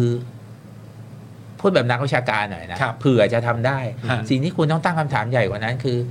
ดัชนีความเป็นธรรมในแต่ละพื้นที่สิวะ คุณจะเอาเจ้าพ่อมาตั้งทำไม ที่ไหนมีเจ้าพ่อมันย่อมแปลว่าบางที่มันมีปัญหาอะไรที่ซับซ้อน อืม เกินกว่าภาพอุดมคติของเราว่าโหรัฐแม่งแก้ปัญหาได้หมด ฮะ ใช่ไหมครับ กลายเป็นว่าต้องเป็นผู้มีอิทธิพลในพื้ เขา น มี ที่ เจ้าพ่อมันมีเกิด อืม เงื่อนไขอะไรที่ทำให้เกิด คุณตอบไหมล่ะ อืม ถึงเวลาคุณก็มาอ่ะไอ้นี่แม่งอยู่ตรงนี้ไอ้นี่อยู่ตรงนี้ แล้วอะไรอ่ะคุณเป็นกลไกรัฐอ่ะ อืม รัฐแม่งก็ชงชื่อมาดิ อืมอืม แล้วถามว่าแล้วข้าราชการในพื้นที่อ่ะที่มันมีปัญหาอะคุณจะไปเอาตรงไหนอ่ะ ทำไมคุณต้องบอกว่าเจ้าพ่อไม่ได้อยู่ในภาคราชการนะ อืม อ้าวไอ้ไอ้ที่ไอ้เจ้าพ่ออะไอ้ที่มันเป็นราชการเนี่ยไอ้ผู้การนี้แม่งย้ายมายังไงอ่ะ อืมอืม ใช่ป่ะ อืม ก็คือคุณต้องถามดิว่าในแต่ละพื้นที่เนี่ย ใครเป็นคนที่ผูกขาดอำนาจกายภาพ อืม ใช่ไหมอันนี้คือคำถามแบบเบเบเรียนธรรมดาเลยนะว่า เฮ้ย รัฐคือผู้ที่ผูกขาดอำนาจในพื้นที่ได้ด้วยความชอบธรรมบางอย่าง อืม อ่าฉะนั้นสิ่งที่คุณต้องถามคือ ความสัมพันธ์ทางอำนาจในแต่ละพื้นที่ตรงนั้นเนี่ยประชาชนได้ประโยชน์อะไร อืม ปัญหาใหญ่อยู่ตรงไหนอ้าวเนี่ยมีศูนย์ดำรงธรรมมา 8 ปีเนี่ยเอามาเลี้ยงดิเฮ้ยเรื่องแม่งเป็นไงวะมันเป็นเรื่องเจ้าพ่อไหมหรือเฮ้ยเจ้าพ่อเขาเป็นคนที่ได้รับการนับหน้าถือตาในสังคมอ่ะแล้วไงอ่ะเออแต่เขายังมีอยู่แปลว่าข้าราชการมันแย่เปล่า อืม รัฐมันทำงานไม่พอตรงนั้นสิ อืม แล้วไปไปไป criminalize คนเหล่านี้ โดยการใช้ลิสต์ของของหน่วยงานหนึ่งซึ่ง แล้วเป็นส่วนกลางด้วย แทนที่ อืม ถามว่าคำถามใหม่คือว่า ถ้ามันมีตรงเนี้ยอยู่เท่าเนี้ย แล้วพวกมึงเป็นใครอะพวกมึงรวบอำนาจมันเป็นร้อยปีแล้วอะ อืม ทำไมมันแก้ไม่ได้ อะทำไมมันเป็นรุ่นต่อรุ่นน่ะทำไมตระกูลนี้ไปแล้วอีกตระกูลหนึ่งมาคำถามไม่ใช่ว่าเจ้าพ่อจะคงอยู่ต่อไปไหมเจ้าพ่อกลุ่มนี้ไม่มีกลุ่มใหม่มันก็ขึ้นมา อืมอืม แต่คำถามก็คือว่า แล้วรัฐทำอะไรตรงนั้น อืม รัฐเป็นส่วนหนึ่งของระบบเจ้าพ่อหรือเปล่า อืม ถูกป่ะ อืม เอาบางที่แม่งโยกย้ายเฉยอย่างเงี้ย อืมอืม ฉะนั้นประเด็นที่ผมถามคือมันใหญ่กว่าคำถามว่าไปนั่งลิสต์เจ้าพ่อแล้วก็มานั่งหัวเราะกันว่าเฮ้ยผมไม่เป็นแล้วนะ เออเดี๋ยวผมจับให้คืออคำถามใหญ่ ไม่ใช่ประเด็น คุณต้องเปิดให้สังคมเขาตั้งคำถามไหม อ่ามี มีกลไกที่ดีกว่านี้ที่จะรับทราบปัญหาในพื้นที่ไหมข้าราชการก็ทำหน้าที่หนึ่งเจ้าพ่อก็ทำหน้าที่หนึ่งแล้วเส้นแบ่งของกฎหมายอยู่ตรงไหนอะใช่ไหมสุดท้ายก็ทะเลาะกันเดี๋ยวเกลียเสียกันได้ประชาชนก็นั่งดูอ่ะอ๋อพวกมึงเคลียร์กันหมดแล้วนี่ เพลินคนหนึ่งแม่งเคลียร์ไม่ได้ อีกคนแม่งก็หยิบปืนขึ้นมายิงเนี่ยเอาแบบนั้นเหรอสังคมใช่ไหมเขาแม่งแบบบ้านป่าเมืองเถื่อนมาก แล้วก็นั่งหัวเราะกันว่าเออมีรายชื่อเจ้าพ่ออแล้วมีแล้วมีความเป็นธรรมให้กับเขาบ้างอะเขาเขาแบบผมอยากจะออกจากรายชื่ออเอาสนุกทีนี้ก็ไหลมาเอาอิทธิพลทางความคิดอีก อ่า อ่า ไปกันใหญ่แล้วทีนี้กูก็แบบอารมณ์เหมือนยัดยาบ้าแล้วอะแบบว่าเหมือนยัดยาบ้าแล้วอะอ่ะมึงมีหนึ่งเม็ดมึงก็ติดคุกแล้ว อ่า แล้วเนี่ยมีอิทธิพลไหมรายการนี้มีคนดูเท่าไหร่อะ อ๋อเหมือนประมาณแบบนี้สมสมมติเล่นๆแบบเราเราจัดมามีโซนแดงโซนเหลืองแล้วเราสามารถทำได้สมมติว่าโซนโซนแดงอยากเป็นโซนเหลืองแล้ว อืม เราก็ไม่รู้ว่าอะไรต้องเกิดขึ้นบ้าง เพื่อ ใช่ ให้แดงกลายเป็นเหลือง อ่า หรือถ้า ช่วยเอาชื่อผมออกหน่อย อะไรอย่างนี้ ถูกป่ะ ซึ่งซึ่งซึ่งคือ แล้วแต่มันไม่ใช่แค่นั้นคือ ไอ้คนจัดอ่ะ มันควรอยู่ในโซนไหน นั้นใช่ ซึ่งซึ่งผม ไม่ แค่ ใช่ชาดานะ เออ ไอ้เอามาจากกรมการปกครอง อ่าอ่าใช่ โอ้โห อ่า ชาวบ้านแม่ยังไม่ได้ คือไม่จำเป็นต้องเลือกนะ อ่า ชาวบ้าน ครับ ตรวจสอบได้แค่ไหน ครับ คือทุกเรื่องไม่จำเป็นต้องเลือกตั้งนะ เออเออเออ ตรวจสอบได้ไหม อืมขอแค่ตรวจสอบอะ เอาแค่ตรวจคำถามใหญ่คือการตรวจสอบด้วยนะ อืมอืม เพราะบางครั้งบางคนคุณเลือกมาคุณตรวจสอบไม่ได้นะเขาเฮ้ยกูมาแล้วสี่ปีแล้วมันก็เน่ากับกูต่อไปอะไรเงี้ย แต่แต่ว่าตัวคุณชาดาเองเนี่ยเขาบอกว่าเขาจะทำอะไรเพิ่มเติมจากสิ่งที่ผ่านๆมาค่อนข้างเยอะ เช่นเขาบอกว่าที่ผ่านมาเวลาเอ่อมีการส่งรายชื่อมาให้เนี่ยจะส่งมาแต่แบบในกอในขอ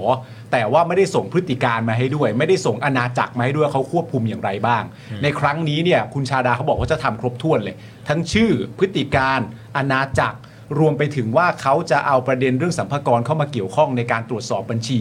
แล้วก็เอาปปงเข้ามามีส่วนเกี่ยวข้องในเรื่องคดีเกี่ยวกับการฟอกเงินด้วย อันเนี้ยและเขาก็ใช้คำว่าทั้งหมดเนี้ยมันจะสำเร็จเนื่องจากว่ามันเป็นการทำงานกันแบบบูรณาการ ไม่ได้ฝากความหวังไว้บูรที่ณาการ ตำร อี วจ กแล้วอะ คน เออ เดียวแล้วเป็นทุกหน่วยที่มีส่วนเกี่ยวข้อง จะเข้ามาตรวจสอบดูแลเรื่องนี้หมด อันนี้ถือว่าเข้าเป้ามากขึ้นไหมหรือก็ยังไม่เข้าประเด็นสำคัญที่อาจารย์พิษบอกอยู่ดี คนละเรื่องนะอันนี้ คนละเรื่องอีก มันก็เป็นข้อกล่าวหา อืม ถือว่าเป็นข้อกล่าวหาจากฝ่ายหนึ่งอะ ฮะ มันไม่ได้มาจากประชาชนโดยตรงอ่ะ อืม ใช่เพราะ การ คื ป อ กครองก็ไม่ได้มาจากประชาชนโดยตรงก็แต่งตั้งโอน ก็ดูดำเนินชีแต่ละปีดิใครไปนั่งตรงไหนอ่ะ ใช่ไง มันก็ชัดอยู่แล้ว ใช่แล้วแล้วคือคือผมแค่มีความรู้สึกว่ามันมาในช่วงเดียวกันกับเวลาแบบอ่ะสมมติเวลายึดอำนาจปุ๊บเนี่ย ปี 57 อย่างเงี้ยเขาก็แบบว่าปราบปรามผู้มีอิทธิพล า อันนี้ก็เหมือนกันพอเข้ามาอยู่ในอำนาจปุ๊บเนี่ยก็คือ ก็ใช่ ก็มาหลอบเดียวกัน ซึ่งมัน คำถามสำคัญคือ สิ่งที่เขาทำเนี่ยมันฟิตกับโลกของประชาชนในพื้นที่ อ่า อืม ใช่ไหมครับ อืม มันฟิตกันแค่ไหน อืม แล้วกลไกที่จะตรวจสอบกระบวนการเหล่านี้คืออะไร อืม การเมืองในวันเนี้ยเราเราเข้าใจมันเพียงแค่ครึ่งเดียว อืม ก็คือ ครับ การเมืองมันมีสองส่วน ฮะ ส่วนก่อนเข้ามากับส่วนเมื่อเข้ามาแล้วจะอยู่ยังไง ครับ นะครับ ก่อนการเข้ามาเนี่ยแน่นอนการเลือกตั้งมันเป็นเงื่อนไขที่ทุกคนยอมรับร่วมกัน ครับ ใช่ไหมครับ ครับ แต่การเลือกตั้งเข้ามาไม่ใช่พันธสัญญาว่าคุณจะอยู่ได้ยาวโดยไม่ถูกตรวจสอบ อืม การ ครับ เมืองเรื่องการตรวจสอบเนี่ย บางครั้งถ้ามันเลยเถิดไปถึงขั้นแบบยุคหนึ่งเสื้อเหลืองก็บอกว่าเอ้ากูเน้นตรวจสอบมึงไม่ต้องเลือกตั้งก็ได้ อืม เป็นสูตรหวยสามสิบเจ็ดสิบบางคนบอกเออเออเลือกตั้งหน่อยเหรอวะ อืม เลือกตั้งเถอะ อืม แต่เลือกตั้งแล้วมันก็ต้องมากำกับโดยการตรวจสอบด้วย ฮะ มันมีสองเรื่องคือการสรรหาเข้ามากับการตรวจสอบ ครับ การเมืองประชาธิปไตยในโลกสมัยใหม่มันมีสองส่วน ครับ ใช่ไหมฮะ เราจะเน้นความชอบธรรมที่มาจากการเลือกตั้งอย่างเดียวไม่พอ อืม คุณเลือกตั้งมาเสร็จคุณจะอยู่ไป มันก็มันไม่ใช่ว่าคุณมีสิทธิ์อยู่ 4 ปีนะครับ มัมีกลไกจำนวนมากขนาด ครับ ระบบประธานาธิบดีที่เราเคยเรียนว่าอ้าวแม่งอยู่ 4 ปี อืม สภาแม่งทำไม่ได้แม่งมี impeachment อืม ถูกไหม ครับ มันก็มีและในระบบรัฐสภานี่มันยิ่งตรวจสอบอย่างยืดหยุ่นมากขึ้น มัน ฮะ ตรวจสอบได้ทุกวันในกระทู้มันอภิปรายไม่ไว้วางใจได้ทุกกี่เดือน อืม ถูกไหมครับ มันมีการเข้าชื่อกันได้ตลอดเวลาคือ ครับ ระบบการตรวจสอบมี ฮะ นะครับแล้วการเมืองบนท้องถนนเนี่ยมันอาจจะไม่ใช่เรื่องของการโค่นล้ม แต่ว่ามันเป็นการอ่าผลักดันประเด็น ให้สภามันต้องเข้ามาถกเถียงเรื่องนี้ ไม่ใช่ ครับ มองว่า เฮ้ยไม่ใช่นะ อืม กูเข้ามาแล้วกูอยากอยู่ไงก็ได้ อืม ใช่ไหมอ้าวมึงไม่พอใจกูก็ไปเลือกครั้งหน้าเฮ้ยไม่ไม่ใช่ ไม่ใช่นะ อันนั้นมัน อืมอืมอืม มันเป็นครึ่งหนึ่งของประชาธิปไตย อ่า นะครับคือประชาธิปไตยในโลกปัจจุบันมันต้องมีทั้งสองส่วนคือ ครับ กลไกที่เข้ามาอย่างที่ทุกฝ่ายยอมรับ อ่ากั กับการเข้ามาแล้วการอยู่ในทุกๆวันเนี่ยคุณต้องพร้อมที่จะถูกตรวจสอบ ครับ ความโปร่งใสเป็นเรื่องสำคัญ ฮะ ใช่ไหมครับ การที่คุณมีสิทธิ์ที่จะสอบถาม คุณจะเป็นจะต้องมาตอบคำถาม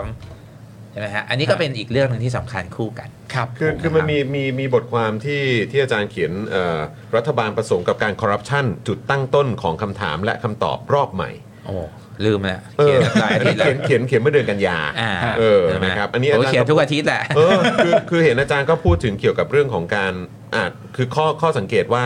การจัดตั้งรัฐบาลแบบผสมเนี่ยมันจะมันเอ่อกับเรื่องของการคอร์รัปชัน คือแล้วแล้วเนี่ยอย่างเรื่อง คุณชาดาเนี่ย อืม เออก็จะมาปราบผู้อิทธิพล อืม เออผู้มีผู้มีอิทธิพลอะไรต่างๆ เหล่าเนี้ยมันมันมันทำให้เราต้องต้องคิดถึงเรื่องพวกนี้ด้วยหรือเปล่าฮะคอร์รัปชันอ่ะแน่นอนมันก็มีคอร์รัปชันในเรื่องของนโยบายการเงินหรืออะไรก็ตามแต่เรื่องของอำนาจนี่ก็มีส่วนด้วยเหมือนกันอาจารย์ ใช่ คิด แต่ ว่า ประเด็นมันอธิบายง่ายๆ คือว่าการคอร์รัปชันไม่ใช่ ไม่ใช่สิ่งการต่อต้านการคอร์รัปชันไม่ใช่สิ่งที่น่ารังเกียจนะ อืม ครับ แต่มันควรไม่ควรจะไปทดแทนการเลือกตั้ง อืม อืม ถูกไหมแต่เมื่อเลือกตั้งเข้ามาแล้ว กระบวนการตรวจสอบจับ อืม ตามองวิพากษ์วิจารณ์มันเป็นสิ่งที่ทำได้ อืม ครับ แต่มันก็ต้องทำบนหลักการเหมือนกัน อืม ว่า ครับ เอาเขาก็ต้องมีสิทธิ์ที่จะแก้ต่างอะไรอย่างนี้ อืม ใช่ไห ค ม รับ ครับ ไม่ใช่ว่าโอ้พวกมึงโกงหมดเลยฉะนั้ อื น ม อย่าเลือกตั้ง อืม เพราะว่ากูเชื่อว่าพวกมึงคอร์รัปชันก็ อืม คือวัฒกรรมคนดีไปเลย อ่าครับ ไม่คุณต้องมาจากประชาชน อืม ภายใต้กติกาที่เป็นธรรม อืม ใช่ไหมครับ เสรีเป็นธรรมมีความหมายสม่ำเสมอ ครับ แต่เมื่อเข้ามาแล้วกระบวนการคอร์ตรวจสอบการคอร์รัปชันก็ต้องเข้มแข็ง อืม มันต้องมาคู่กัน อืม อันเนี้ยคือเขาเรียกว่า the great compromise คือมันต้องมีทั้งสองด้านแล้ว อ่า ประชาธิปไตยเนี่ย ครับ ใช่ไหมครับ มันต้องตรวจสอบอย่างเข้มแข็ง ไม่ใช่แซะอย่างเข้มแข็ง อืม แซะอย่างเข้มแข็งก็ก็เล่นได้ แต่ว่า อืม มันไม่ได้อยู่ในกระบวนการรัฐสภา อืม โดยตรง อืม นะฮะ อืม มันต้องไปคู่กัน ครับ นะครับ ก็อันนี้ก็เป็นเรื่องสำคัญ อืม ส่วนในแต่ละประเทศเนี่ยไอความสัมพันธ์ระหว่างว่ารัฐบาลผสมเนี่ยนายกรัฐมนตรีเนี่ยจะตรวจสอบสมาชิกของของคณะรัฐมนตรีได้จริง อืม แค่ไหนเพราะทางถึงเขาก็จำเป็นต้องพึ่งพาคนเหล่านี้ อ่าใช่ใช่ มันก็คือต้อง ใช่ แบ่งเค้กกัน อันนี้ อืม เป็นความเป็นจริงทางการเมือง แต่ว่า อืม เขาก็เชื่อว่าในงานวิจัยหลายประเทศเนี่ยนายกรัฐมนตรีคือคนสำคัญที่จะต้องมีบทบาทในเรื่องนี้ที่จะตรวจสอบสมาชิก อืม ครับ ของคณะรัฐมนตรีของตัวเองให้ดี อืม หรืออย่างน้อยถ้าอยากได้ความชอบธรรมมากก็ต้องเปิดให้ภาคประชาชนเข้ามาตรวจสอบ อืม ได้มากขึ้นแต่มันต้องแลกไง ฮะ ว่าถ้าเขาตรวจสอบมากเกินไปเสถียรภาพของรัฐบาลภายใต้การผสมก็จะยากขึ้น คือคือถ้า แต่ ภายใต้การผสมด้วยนะ ใช่แต่ ครับ ความชอบธรรมที่มีกับประชาชนมันอาจจะเพิ่มขึ้น อืม อ่า ถูกไหม อืม เพียงแต่ว่าไอ้ไอ้ตรงนี้มันไม่ได้ทำได้ง่าย ๆ เพราะว่ามันยังไม่ได้มีการเลือกตั้ง อืม ถูกไหมฮะ ครับ อืม ดังนั้นมันก็มันก็เป็นเรื่องปกติ คือคือ นะฮะ คือคือตอนสมัยเอ่อยุครัฐบาลพลเอกประยุทธ์เนี่ยไอผมคงไม่กล้าถามนะฮะแต่ว่าเอ่อคือคงไม่กล้าถามอาจารย์นะว่าว่าเขาว่าในฐานะนายกของของพลเอกประยุทธ์เนี่ยมีการตรวจสอบครมตัวเองขนาดไหน แต่อาจารย์มองว่าในยุคสมัยของคุณเศรษฐา แล้วก็นำโดยเอ่อรัฐบาลพรรคเพื่อไทยมันมีมันมีโอกาสความเป็นไปได้ขนาดไหนครับ ที่เขาจะตรวจสอบครมของเขาเอง ก็เนี่ย อย่าง ผมคิดว่า เจ้ มั ม น จน มันเป็นเรื่องปกติอะ อืม ของประชาธิปไตยไทยที่มาจากการเลือกตั้ง อืม จุดอ่อนก็คือเรื่องการตรวจสอบ อืม ผมก็เคยถามตอนที่คุณทักษิณจัดรายการแกก็ตอบไม่ค่อยชัดเท่าไหร่เรื่องนี้แกอาจจะมันไม่ได้ยินหรือว่า ครับ หรือมันคนรอบตัวแกอาจจะไม่ได้ยินหรือคิดว่าเออแค่นี้มันก็โอเค อืม ครับ ใช่ไหมแต่แกก็แกก็โดนตัวนี้มาโดยตลอด ครับ แต่ถามว่ารัฐบาลที่เป็นรัฐบาลแบบ เผด็จการมากๆหน่อยแบบพวกคุณประยุทธ์หรือก่อนหน้าเนี่ย ครับ จะสังเกตว่าเหตุผลในความชอบธรรมของเขามันมักจะอยู่ในส่วนนี้มากกว่าการเลือกตั้งเพราะเขาอยู่ไม่ได้ อืม เขาไม่ได้มาจากการเลือกตั้ง อืมครับ แต่เขามักจะต้องมีโดยนิสัยไม่ว่าจะเป็นพลเอกเปรมไม่ว่าจะเป็นพลเอกประยุทธ์อะไรพวกนั้น ครับ มันจะต้องมีสิ่งที่เรียกว่าคอแคบิเนตเล็กๆอยู่แก๊งหนึ่ง อืม อย่างน้อยมันเป็นคนกลุ่มที่เขาไว้ใจ อืม แล้วเขาก็จะล็อกตำแหน่งเหล่านี้เอาไว้ ครับ ยุคพลเอกเปรมอาจจะมีเนี่ยมหาไทยกูต้องล็อกเอาไว้ อืม ยุค อืม ยุคของคุณอานันต์เองเนี่ยถอนแม้ถ้าจะแต่งตั้งเนี่ยมันมีขั้นถึงขนาดว่า ข่าวลือตอนนั้นคือว่าเฮ้ย หนึ่งในรัฐมนตรีคือคนที่คุณอานันต์อุ้มมาตั้งแต่เด็ก อืม ใช่ไหม อืม อย่างคุณมีชัยอะไรเงี้ยผมเคยฟังเลคเชอร์คือมันมีลักษณะบางอย่างของ อืม ความเป็นเอ่อใช้ศัพท์ที่ไม่ได้น่าเกลียดมากคือ aristocrat อืม อ่ามั มันมีความแบบ อืม อภิชนของเขา โอเค อยู่กลุ่มหนึ่ง อ่า คือเขา อ่า เขายึดโยงกันโดยโดยอะไรบางอย่าง อืม ที่มากกว่าการเป็นพันธมิตรทางการเมือง อืม นะฮะแต่ว่าแต่ว่าพวกเนี้ยแม้ว่าจะมีการพยายามใช้เงื่อนไขอื่นในการอยู่ใช่ไหม ครับ แต่ส่วนใหญ่ ถ้าไม่ไม่ตัดตัดคุณอนันต์ออกอย่างเงี้ยเพราะรัฐบาลทหารเพราะอะไรเนี้ยอย่างคุณประยุทธ์เงี้ย ครับ จุดที่แกอ่อนนี่คือประสิทธิประสิทธิภาพประสิทธิผลในการบริหารนะ อืม แต่ว่าจุดขายของแกก็จะเนี่ยผมรักชาติคืออ ม แกก็จะมาเพ้ออะไรของแก ไปใช่ไหมฮะแต่ว่าคือภายใต้การเพ้อเนี่ยมันมีมันมีมันมีแกนบางอย่างของเรื่องที่แกอยากจะเล่า อ่า ใช่ไหม อืม ส่วน อืม บางรัฐบาลเนี่ยแกนของเรื่องเนี่ยเฮ้ยเรื่องนี้อย่ามาพูดมากอ่าเรื่องเรื่องนี้เอามาดูผลงานดีกว่าใช่ไหม อื ใช่ไหมแต่เผอิญผลงานตอนนี้เนี่ย เออ คือยังไม่ค่อยเข้าตาเพราะว่าเพิ่งมา ก็ต้องรอหน่อย ก็ต้องดูว่ามันรอหน่อยหรือเป็นไปได้ไหม อืม คือก็จะเชื่อว่า เฮ้ยโหทำอะไรก็ได้อะคือเดี๋ยวผลงานออกเนี่ยคนก็จะเราจะเอาชนะใจคุณเอง อ่าใช่ อารมณ์แบบตื้อเท่านั้นที่จะครองโลก อ่า นะครับ ผม โอ้โหทุกวันนะเดี๋ยวโทร เดี๋ยวก็จีบติด เดี๋ยวก็จีบติด เดี๋ยวเดี๋ยวก็ต้องเปิดใจ เดี๋ยวก็จีบติด เออเดี๋ยวต้องเปิดใจเออ ซึ่งเราก็คือฐานะผู้ถูกจีบ พวกมึงเคยผ่านเรื่องนี้กันมาแล้วใช่ไหม พวกมึงได้ทุกคนไหม โอ้โห นี่อาเอ่ออาจารย์ครับอาจารย์ถามแบบนี้กับคุณกายบ้างไหมเนี่ยเออถามถามกายไหม ไม่ไม่กายเขาไม่ได้เป็นคนแบบนี้เขา เดี๋ยวเดี๋ยวเดี๋ยว เขาต้องคุยกับกายเขาต้องคุยกับกายกายเขาจะแบบเรื่องความรักเขานี่จะแบบไม่ไม่มีเรื่องอื่นเลย เนี่ยปาล์มเออคุ คุณ ย ต้ กั อบ งแบบ กายบ้างนะ เออเนี่ยคุณก็จะรู้ มึงนี่ก็นิสัยพอพลบากขึ้นมาก็เรียกตามทันทีเออเป็นตั้งแต่เด็กเลย ทุกคนอยากเป็นกายแต่ว่า มันมีราคาที่ต้องจ่ายนะ นี่ราคาเรื่องฉายจริง ถ้ามึงเป็นกายเนี่ย มันก้ามกึ่งระหว่างมึงเป็นพระเลยนะ โอ้ย มีราคาที่ต้องจ่าย เขาเขามีเขามีอะไรของเขาอยู่ อ่า นะครับ แต่คุณกายก็ถูกชื่นชมมากนะบอกว่าตอนณตอนที่ก่อนการเลือกตั้งอ่ะ อ่ะ ที่ไปขึ้นเวทีของพรรคเพื่อไทยแล้วคนก็ชื่นชมมากว่าไม่เคยเห็นคุณกายแบบปล่อยพลัง อ่า เอ่อเวลาจัดรายการแบบตุ้มๆออกไปขนาดนี้มาก่อน อ๋อ ผมเลยเอาคุณกายมีพลังนี้ อ่า แบบฮึบ มาก อยู่ในตัวด้วย เป็นอีกอีกอีกแกนหนึ่งของพลัง ใช่แต่ว่าช่วงเนี้ยเขาต้องเก็บงำประกาย อ่า เหมือนในหนังแบบเกาหลี อ่าอ่าอ่าอ่า ช่วงนี้ก็เน้นข่าวงูเหลือมไปก่อนเลย ผมก็ลุ้นว่าเมื่อไหร่มันจะเหลือมงูเหลือมวันแรกมันเจองูเหลือมเลยอ่ะ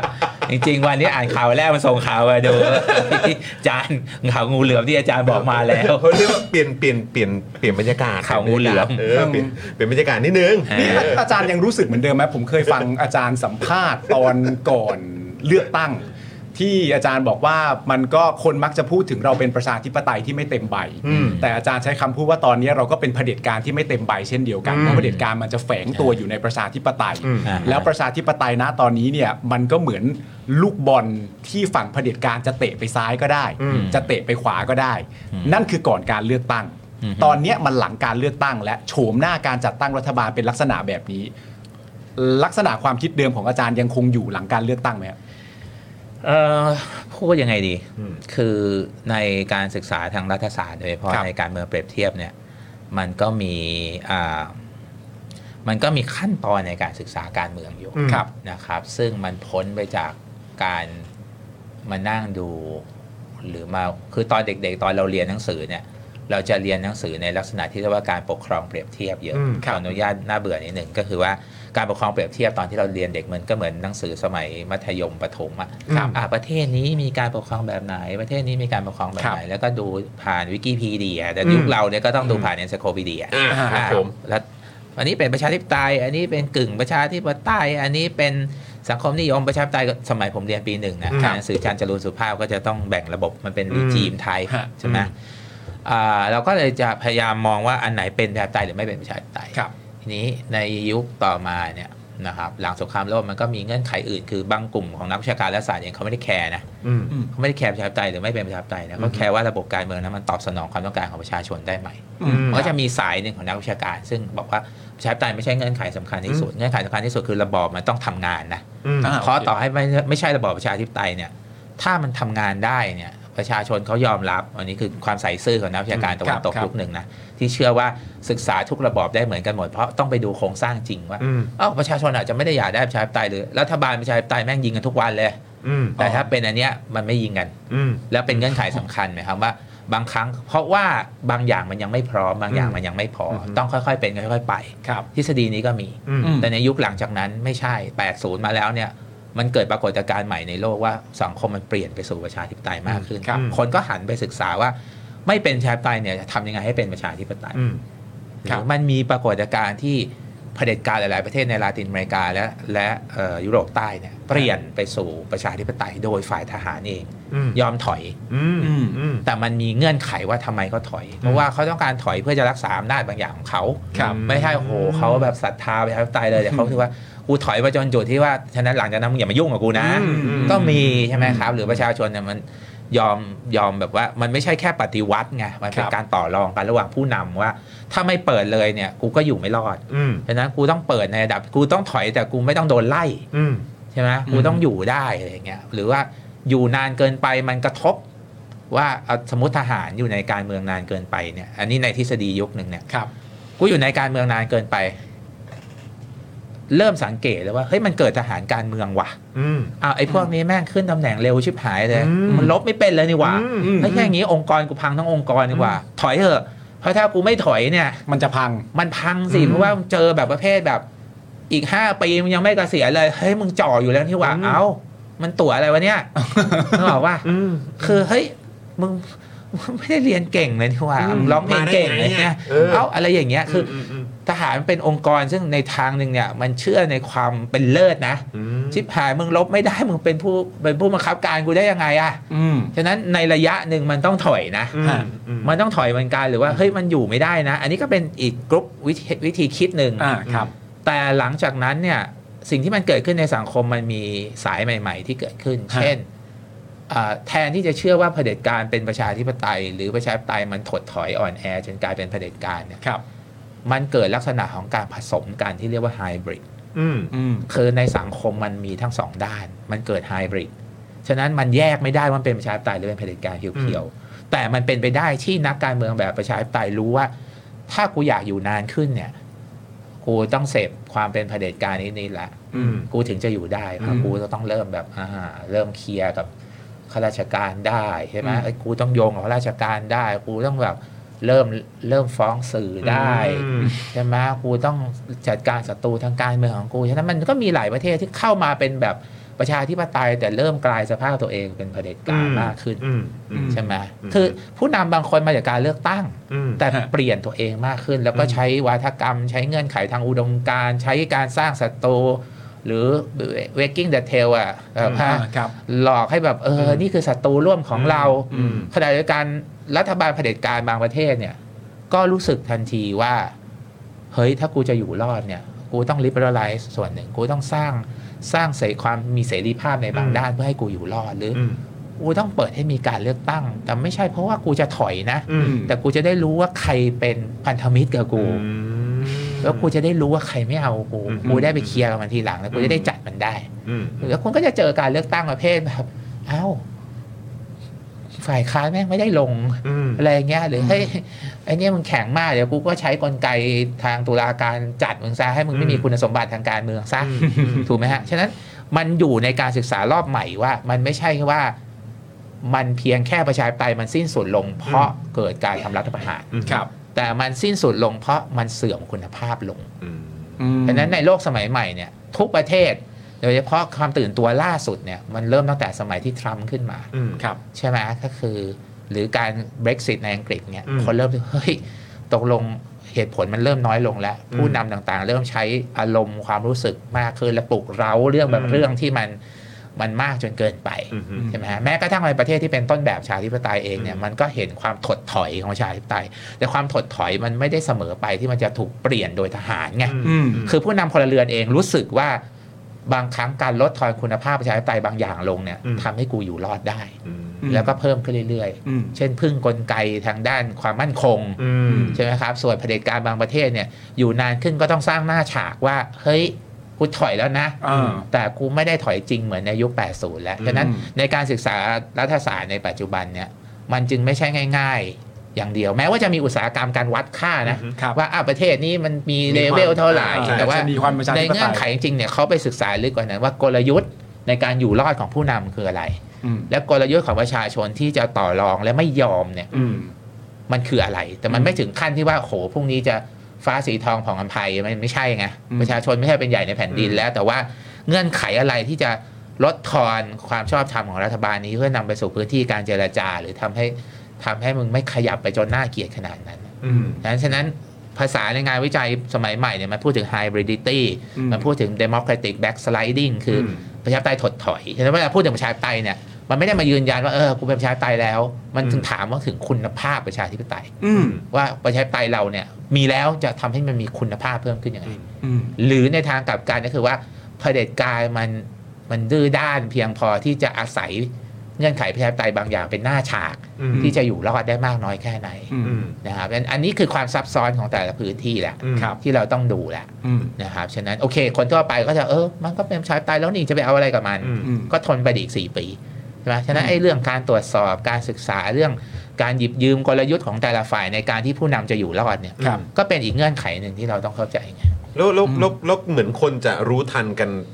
เร็วมากขึ้นไหมครับ กับการที่ว่ารู้ทันว่าอ่ะนี่เผด็จการแม่มา อ่า มาว่าจะให้มีความเป็น มาเนี่ยนะ เอ่อ แก liberal กำลังใช้วิธีนี้อยู่อีกแล้วนะ ไอ้มึงซื้อเวลานี่ว่า อ่าใช่หรือว่าแบบอ๋อเผด็จการทำอย่างนี้เอ้ยเออหรือว่าแบบอ๋อมาจากประชาธิปไตยแต่มีความดูเป็นเผด็จการมากขึ้นคือ อ่ามึงดึงเช้งเนี่ยมึง ใช่คือ ลาก คือในยุ ยา คว สมัยนี้คือคิดว่าคนจะค่อย ๆ เรียนรู้หรือว่ารู้ทันได้เร็วมากยิ่งขึ้นกว่า เพ เมื่อ ราะ ก่ มั อน น ก็ นะค มั รับ นมีสองด้านของเหรียญเดียวกันไง อืม คือความรู้สึกของผู้คนมันเร็วขึ้น อืม ครับ แต่ในอีกด้านหนึ่งเนี่ยการเมืองมันก็ถูกขับเคลื่อนโดยอารมณ์มากขึ้น อืม เพราะว่าทุกอย่างมันเร็วขึ้น อืม ใช่ไหม ครับ การที่จะได้รับความสนใจบางทีมันก็กลายเป็นเรื่องอารมณ์ ครับ มากขึ้น อืม นะครับมันก็ ต้องบาลานซ์ อิโมชันเนี่ยมัน อืม มันกลายเป็นเงื่อนไขใหญ่มากกว่ามากกว่าเหตุผลแบบที่เราเชื่อในอดีต อืม อืม นะฮะอิโมชันมันสำคัญ ครับ แต่ว่าอิโมชันเนี่ยมันไม่ได้มาแบบลอยๆหรอกมัน อืม มันมาพร้อมกับการเรียนรู้ทางสังคมด้วย อืม อืมอืม ว่ามันเล่นขนาดไหนใช่ไหม อ่า อ่าเหมือนบางครั้งเนี่ยเราก็รู้ว่าเราพูดตรงๆอย่างนี้ไม่ได้ แล้วก็ต้องมีวิธีการอะไรอย่างเงี้ยใช่ไหมแต่ว่าสังคมบางทีมันถูกขับเคลื่อนโดยอารมณ์มากจนเกินไป มันก็จะทำให้การถกเถียงการยอมรับอีกฝ่ายหนึ่งเนี่ยมันน้อยลง อืม อืม ใช่ไหมฮะเพราะว่าทุกอย่างมันเร็ว ทุกอย่างมันมีกำแพงของมัน ฮะ ใช่ไหมกูก็แชร์ในกลุ่มของกูใช่ไหม อืม มึงก็อยู่อีกฝั่งหนึ่งคืออ ม โอกาสที่มันจะถกเถียงกันเนี่ย ครับ มันน้อยอ่ะ ฮะ ต่างฝ่ายต่างยืนในในทางของตัวเอง ครับ มากขึ้น ฮะ มัน ใช่ไหมฮะ มันมันจะไปสู่จุดที่แบบว่า แบบถ้ามีฉันก็ต้องไม่มีเธอหรือว่า ก็มัน ขนาดเลยไหม ความรู้สึกมันจะเป็นอย่างนั้นว่ากูถูกทุกเรื่องมึงผิดทุกเรื่องเนี่ อื ย ม มันก็จะเยอะขึ้น อืม ใช่ไหม อืม ซึ่งมันจะเราก็เป็นอ่ะ ทุกคนก็เป็นหมดแต่ว่า เราเป็นกี่นาทีต่อวันเนี่ย เออเออเป็นบ่อยไหม ถ้าเป็นตลอดนี่คือแบบ จะจะจะลำบากมาก ใช่ไหมเราเป็นตลอดหรือเปล่าหรือว่า อืม เออบางเรื่องมันก็เป็นจุดที่เรายอมไม่ได้ แต่บางเรื่องคือเฮ้ยเดี๋ยวมันมันเกิดเงื่อนไขใหม่ในในในในจิตใจของเราหรือเปล่าว่า อืม เราต้องได้ทุกอย่าง อืม อ่าคือเหมือนกับว่า เรื่องเนี้ยเนื่องจากกูไม่ชอบมึง อืม ฉะนั้นมึงพูดอะไรมากูก็ต้องหักมึงทุกเรื่อง อืม อืม มันเป็นกันทุกฝ่ายไง อืม ใช่ไหมคือเฮียกูไม่ชอบมึงอ่ะ อื อื ม ม ฉะนั้นกูรู้ว่ามึงคิดอย่างเงี้ยกูเชื่อว่ากูรู้ว่ามึงคิดอย่างนี้ตลอดฉะนั้น อืม มันไม่ได้หรอกมันต้องหักกัน อืม อ่า เออกูโคตรเกลียดมึงเลย อืม ฉะนั้นยังไงกูก็ไม่เอามึงอ่ะ อืม ถูกไหมฮะ อืมอืม อ่า แต่ลักษณะนี้จริง ๆ มันก็เป็นมานานแล้วใช่ไหม มันเร็วขึ้นไง อ๋อแต่มันเร็ เพ ว ราะ ขึ้ ว่าน ไอการสื่อสารของเรามันเยอะขึ้นสมัยก่อนมันโอ้โหคุณอ่านหนังสือพิมพ์เช้าวันเช้าเช้าเล่มเย็นเล่มเงี้ย อืม มันมัน แล้วค่อย ไม่ได้ ตอบโต้ทีหนึ่ง เอ่อการปลุกเรามันไม่ได้ขนาดเนี้ยไอ้นี่แม่งดึงดึงดึงขึ้นมาในจอเราโอ้โหแม่งแบบมันมากสนุกมากกูต้องแชร์แล้วเอ่อหรือกูแชร์ไปบอกอีกคนหรือกูกดไลค์กดแชร์คือทุกอย่างมันเร็วไปหมดใช่ไหม ฮะ อืม ผมไม่ได้บอกว่าโหสมัยก่อนมันดีกว่านะครับ คือสมัยนี้เราก็รับรู้เรื่องเร็วขึ้น อืม แต่ว่ามัน ความไวของความรู้สึกมันก็มัน มันก็เร็ว มาก ขึ้นด้วย ใช่ครับ แล้วมันถึงขั้นที่ว่าอ้าวคุณต้องมีสองแบบเลยนะ อืม คือตอนนี้ความรู้สึกของเราในสังคมมันจะมีความรู้สึกว่าเฮียกูไม่ชอบอีกฝ่ายว่ะ อืม ทำไงกูก็ไม่ชอบ กับอีกอย่างหนึงคือ จะให้กูกลับไปอยู่ในสถานการณ์ก่อนหน้านี้ไหมที่แบบเฮียช่างแม่งเลย มึงจะอะไรกันกูไม่เกี่ยว คือกูอิกนอแลนอย่างเดียวคือกูเลือกที่จะอิกนอแลนไปเลย อืม กับปัจจุบันกูเลือกที่แบบกูเลือกที่จะยืนอยู่ในความถูกต้องของกูเนี่ย อืม แต่ทั้งสองฝ่ายมันมันก็มีมันมีปัญหาหมดเลยนะ อืม คือคุณก็แปลกแยกทั้งสองแบบเลยนะอยากกลับไปเป็นแบบเดิมไหมที่แบบเฮ้ยแบบ ช่างมัน เจอแต่อิกนอแลนรอบตัวไปเลยกับสองคือเฮียแม่งเราเดี๋ยวพูดกันเรื่องนี้เลยดีกว่า อืม คุยอย่างอื่นดีกว่า คืออ ม เรายังหาฉุดลงตัวเรื่องนี้ไม่ได้ไง อ่า ถูกไหมซึ่งมันไม่มีทางออกที่แบบง่ายๆไง อืม ใช่ไหมมันก็ต้องดูกันอ่ะ ซึ่งก็ต้องเรียนรู้กับความว่องไวนี้กันไปเรื่อย ผมผมเชื่อว่าต่างฝ่ายต่างเรียนรู้ซึ่งกันและกันอยู่ แต่ว่ามันไม่อยากยอมกัน อืม ๆอ่า เท่านั้นแหละ มันไม่ยอมกัน มันมีอีกคำหนึ่งที่จะชอบแถมมาตามตามที่ตามที่อาจารย์พิษเล่าให้เราฟังก็คือประเด็นว่า สมมุติว่าเป็นฝ่ายประชาธิปไตยก็คืออว่าเอ่อได้เรียนรู้แล้วก็เลือกด้วยตัวเองว่าวิธีการแบบไหนสามารถทำให้ฉันอยู่ในอำนาจได้นาน อืม ฉันจะต้องพูดจาแบบไหน ครับ ฉันต้องพูดคุยกับใคร ฉันต้องยอมใครได้บ้าง อืม ในขณะเดียวกันฝั่งเผด็จการก็เรียนรู้ตัวเองเหมือนกันว่าถ้าฉันไม่เปิดให้มีความเป็นเสรีภาพเลยเนี่ย อืม ฉันก็จะอยู่ได้ไม่นานและองค์กรของฉันก็จะยิ่งถดถอยไปด้วย เวลามันคิดออกมาในลักษณะแบบนี้เนี่ย ประชาชนที่รู้ทันเรื่องเหล่านี้และมองออกว่าเขาทำอะไรกันอยู่ หรือเขาพยายามจะทำอะไรเนี่ย มันก็มักจะมีคำถามนี้แนบท้ายมาเสมอคือ ในสมการนี้มีประชาชนอยู่บ้างไหมวะอยู่บ้างไหมหนอ อะไรอย่างเงี้ย ประเด็นนี้อาจารย์มองว่ายังไงไหมฮะหรือเราเลือกตั้งแล้วเราก็แล้วแต่แล้วแต่คุณแล้วหรือว่าหรือว่ามันมันมันจะมองเรื่องออกมายังไง เพราะว่าประชาชนจะชอบถามเหลยเกินว่า สมการอยากอยู่นานจึงต้องทำแบบนี้ สมการไอ้ฝั่งเผด็จการก็ยอมทำแบบนี้จริง ๆ ไม่ได้แคร์กูหรอกอะไรอย่างเงี้ย คือเรื่องเนี้ยมันมันเกิดในสังคมมาตั้งแต่ช่วงพวกคุณยังยังเป็นเด็กน้อยอยู่อะก็คือประมาณ 2535 เนี่ยสังคมมันเกิดเกิดแบบเกิดความเข้าใจแล้วว่ามันไม่ไหวแล้วเพราะมึงเตะบอลกันอยู่แค่สองฝั่งพวกกูไม่ไหวอะก็คือไม่รับประหารก็มีนักการเมืองซื้อเสียง อืม มันก็ อ่า เกิดสิ่งที่เขาเรียกว่าภาคประชาสังคม ครับ ครับ ใช่ไหมก็คือเกิดความรู้สึกว่าเฮ้ยประชาชนมันต้องมีส่วนร่วมโดยตรงเพิ่มขึ้นในเรื่องนู้นเรื่องนี้แม้ว่ามันอาจจะไม่ได้แข็งแรงในบางมิติอย่างของพวกเราอยู่ในเมืองไม่ค่อยทำอะไรแต่ว่าในต่างจังหวัดเนี่ยการเรียกร้องที่พยายามจะดูแลทรัพยากรกันเองอะไรเงี้ยมันก็จะมากขึ้น อืม ใช่ไหมครับ แต่ว่าตอนหลังมันก็ถูกคอร์รับไปเยอะ มันก็ ครับ แบบเช่น ตอนทำรัฐประหารทีมึงก็ดึงพวกนี้ไปนั่งบนแม่น้ำห้าสาย อืม พวกผู้นำใช่ไหม ครับ อะไรเงี้ยมันก็มีคือมันมีความพยายามมาตลอดฉะนั้นคำถามก็คือว่า ภาคประชาชนมันก็ต้องเข้มแข็งผมถึงบอกว่าการตรวจสอบเป็นเรื่องสำคัญใช่ไหมแต่ว่าเส้นแบ่งของการตรวจสอบเนี่ย มันอยู่ตรงไหนใช่ไหมก็คือความการตรวจสอบเนี่ยมันมันต้องมีแต่ว่าเฮ้ยไม่ได้ตรวจสอบเพื่อจะโค่นล้มเขาอย่างเดียวอะ อืม ใช่ไหมก็คือ ในสังคมเนี่ยมันรู้ไงว่าเกมในรัฐสภาเนี่ย ฝ่ายค้านเนี่ย ยังไงแม่งก็เสียเปรียบ อืม ถูกไหม ด้วยจำนวนด้วย แต่อย่าลืมว่าประชาชนเนี่ย ส่วนหนึ่งมันก็ต้องเป็นฝ่ายค้าน อืม ครับ แล้วในโลกแห่งความเป็นจริงบางอย่าง มันก็มีการค้นพบมาตั้งนานแล้วว่า เสียงข้างมากเนี่ย ไม่ใช่ ไม่ไม่ไม่ไม่ไม่ใช่เป็นตัวชี้ขาด อืม เสมอไปนะครับ ผมไม่ได้บอกว่าคนดีคือตัวชี้ขาดนะแต่ในทางสังคมวิทยาเนี่ย มันมีคำตอบอันหนึ่งที่เขาบอกว่าอำนาจมันไม่ได้มาจากเสียงข้างมากนะ มันมาจากความควบแน่นของของความควบแน่นของของของเครือข่าย อืม อันนั้นนะคือเรื่องใหญ่ อืม นึกออกว่าหมายความว่าคุณอ้างเสียงข้างมากเนี่ยแต่เสียงข้างมากคุณคริสตัลไลซ์ออกมาเป็นอะไรไม่ได้นะ อืมฮึ คุณแพ้ทุกครั้งอะเสียงข้างน้อยมันมีอำนาจมากกว่า อืม ในบางสังคมตลอด อืมฮึ ใช่ไหมฮะฉะนั้น คุณโดนมากี่รอบแล้วล่ะ อืม ถูกไหมฉะนั้นประเด็นตรงเนี้ยนะครับมันก็สำคัญว่าสมมติเราการที่เราจะเคลื่อนไหวต่างๆ มันก็ต้องมีเครือข่าย อืม ใช่ไหมฮะคือเราไม่ได้ตัดสินกันโดยการเลือกตั้งอย่างเดียวไงเครือข่ายในการเคลื่อนไหวเครือข่ายในการกำหนดประเด็นในสื่อเนี่ย ครับ เป็นเรื่องใหญ่ อืม นะครับ แล้วตอนนี้พูดตรงๆอ่ะก้าวล่วงในหนึ่ง อืม พรรคที่เป็นรัฐบาลเนี่ยเขาก็ประสบปัญหากับการสื่อสารของเขามากนะ อืม ซึ่งไม่เคยเป็นขนาดนี้มา อื ก่อน ม ครับ วิกฤตการสื่อสารของพรรคเขาเนี่ยมีปัญหาใหญ่มาก อืม วิกฤตเลยเหรอ วิกฤต วิกฤต วิกฤตตั้งแต่ก่อนเลือกตั้งแล้วไม่งั้นจะได้คะแนนเท่านั้นเหรอ อืม ถึงแม้จะตั้งรัฐบาลได้ แต่คุณตอบคำถามไม่ได้ จนถึงวันนี้อ่ะ อืม อืม ไอ้เงินหมื่นบาทเนี่ยคุณยังตอบไม่ได้เลยอ่ะ อืม คือคนเขาก็ถามเรื่องดีเทลตลอดเวลาคุณตอบคุณคนยังตอบไม่ได้ใช่ไหมคือ มันเป็นเรื่องพื้นฐานมากที่ที่การสื่อสารทางการเมืองมันเป็นเรื่องใหญ่ ครับถูกไหมคือบางครั้งเราไม่ได้อะไรหรอกเราอยากถาม แต่ว่า ท่าทีในการตอบใช่ไหมฮะหรือคำตอบที่ได้เนี่ยมันพอไหม ครับ ใช่ไหมครับไม่ใช่ว่าอ่ะผมตอบแล้ว แล้วก็เห็นเขาบางคนที่อยู่ในตำแหน่งพยายามตอบ แต่บางคนไม่ได้พยายามตอบ อืม บางคนพยายามจะวิพากษ์วิจารณ์โจมตีว่า เฮ้ย อย่างนี้ได้เหรอ มาถามงี้ทำไมอ่ะที่ทำไมคนนู้นคุณไม่ถามอ่ะ อืม เอ้ย คุณไม่อยากให้ประชาชนมีส่วนเหรอ บางทีคนเขาไม่เกี่ยวเขาแค่อยากรู้ว่า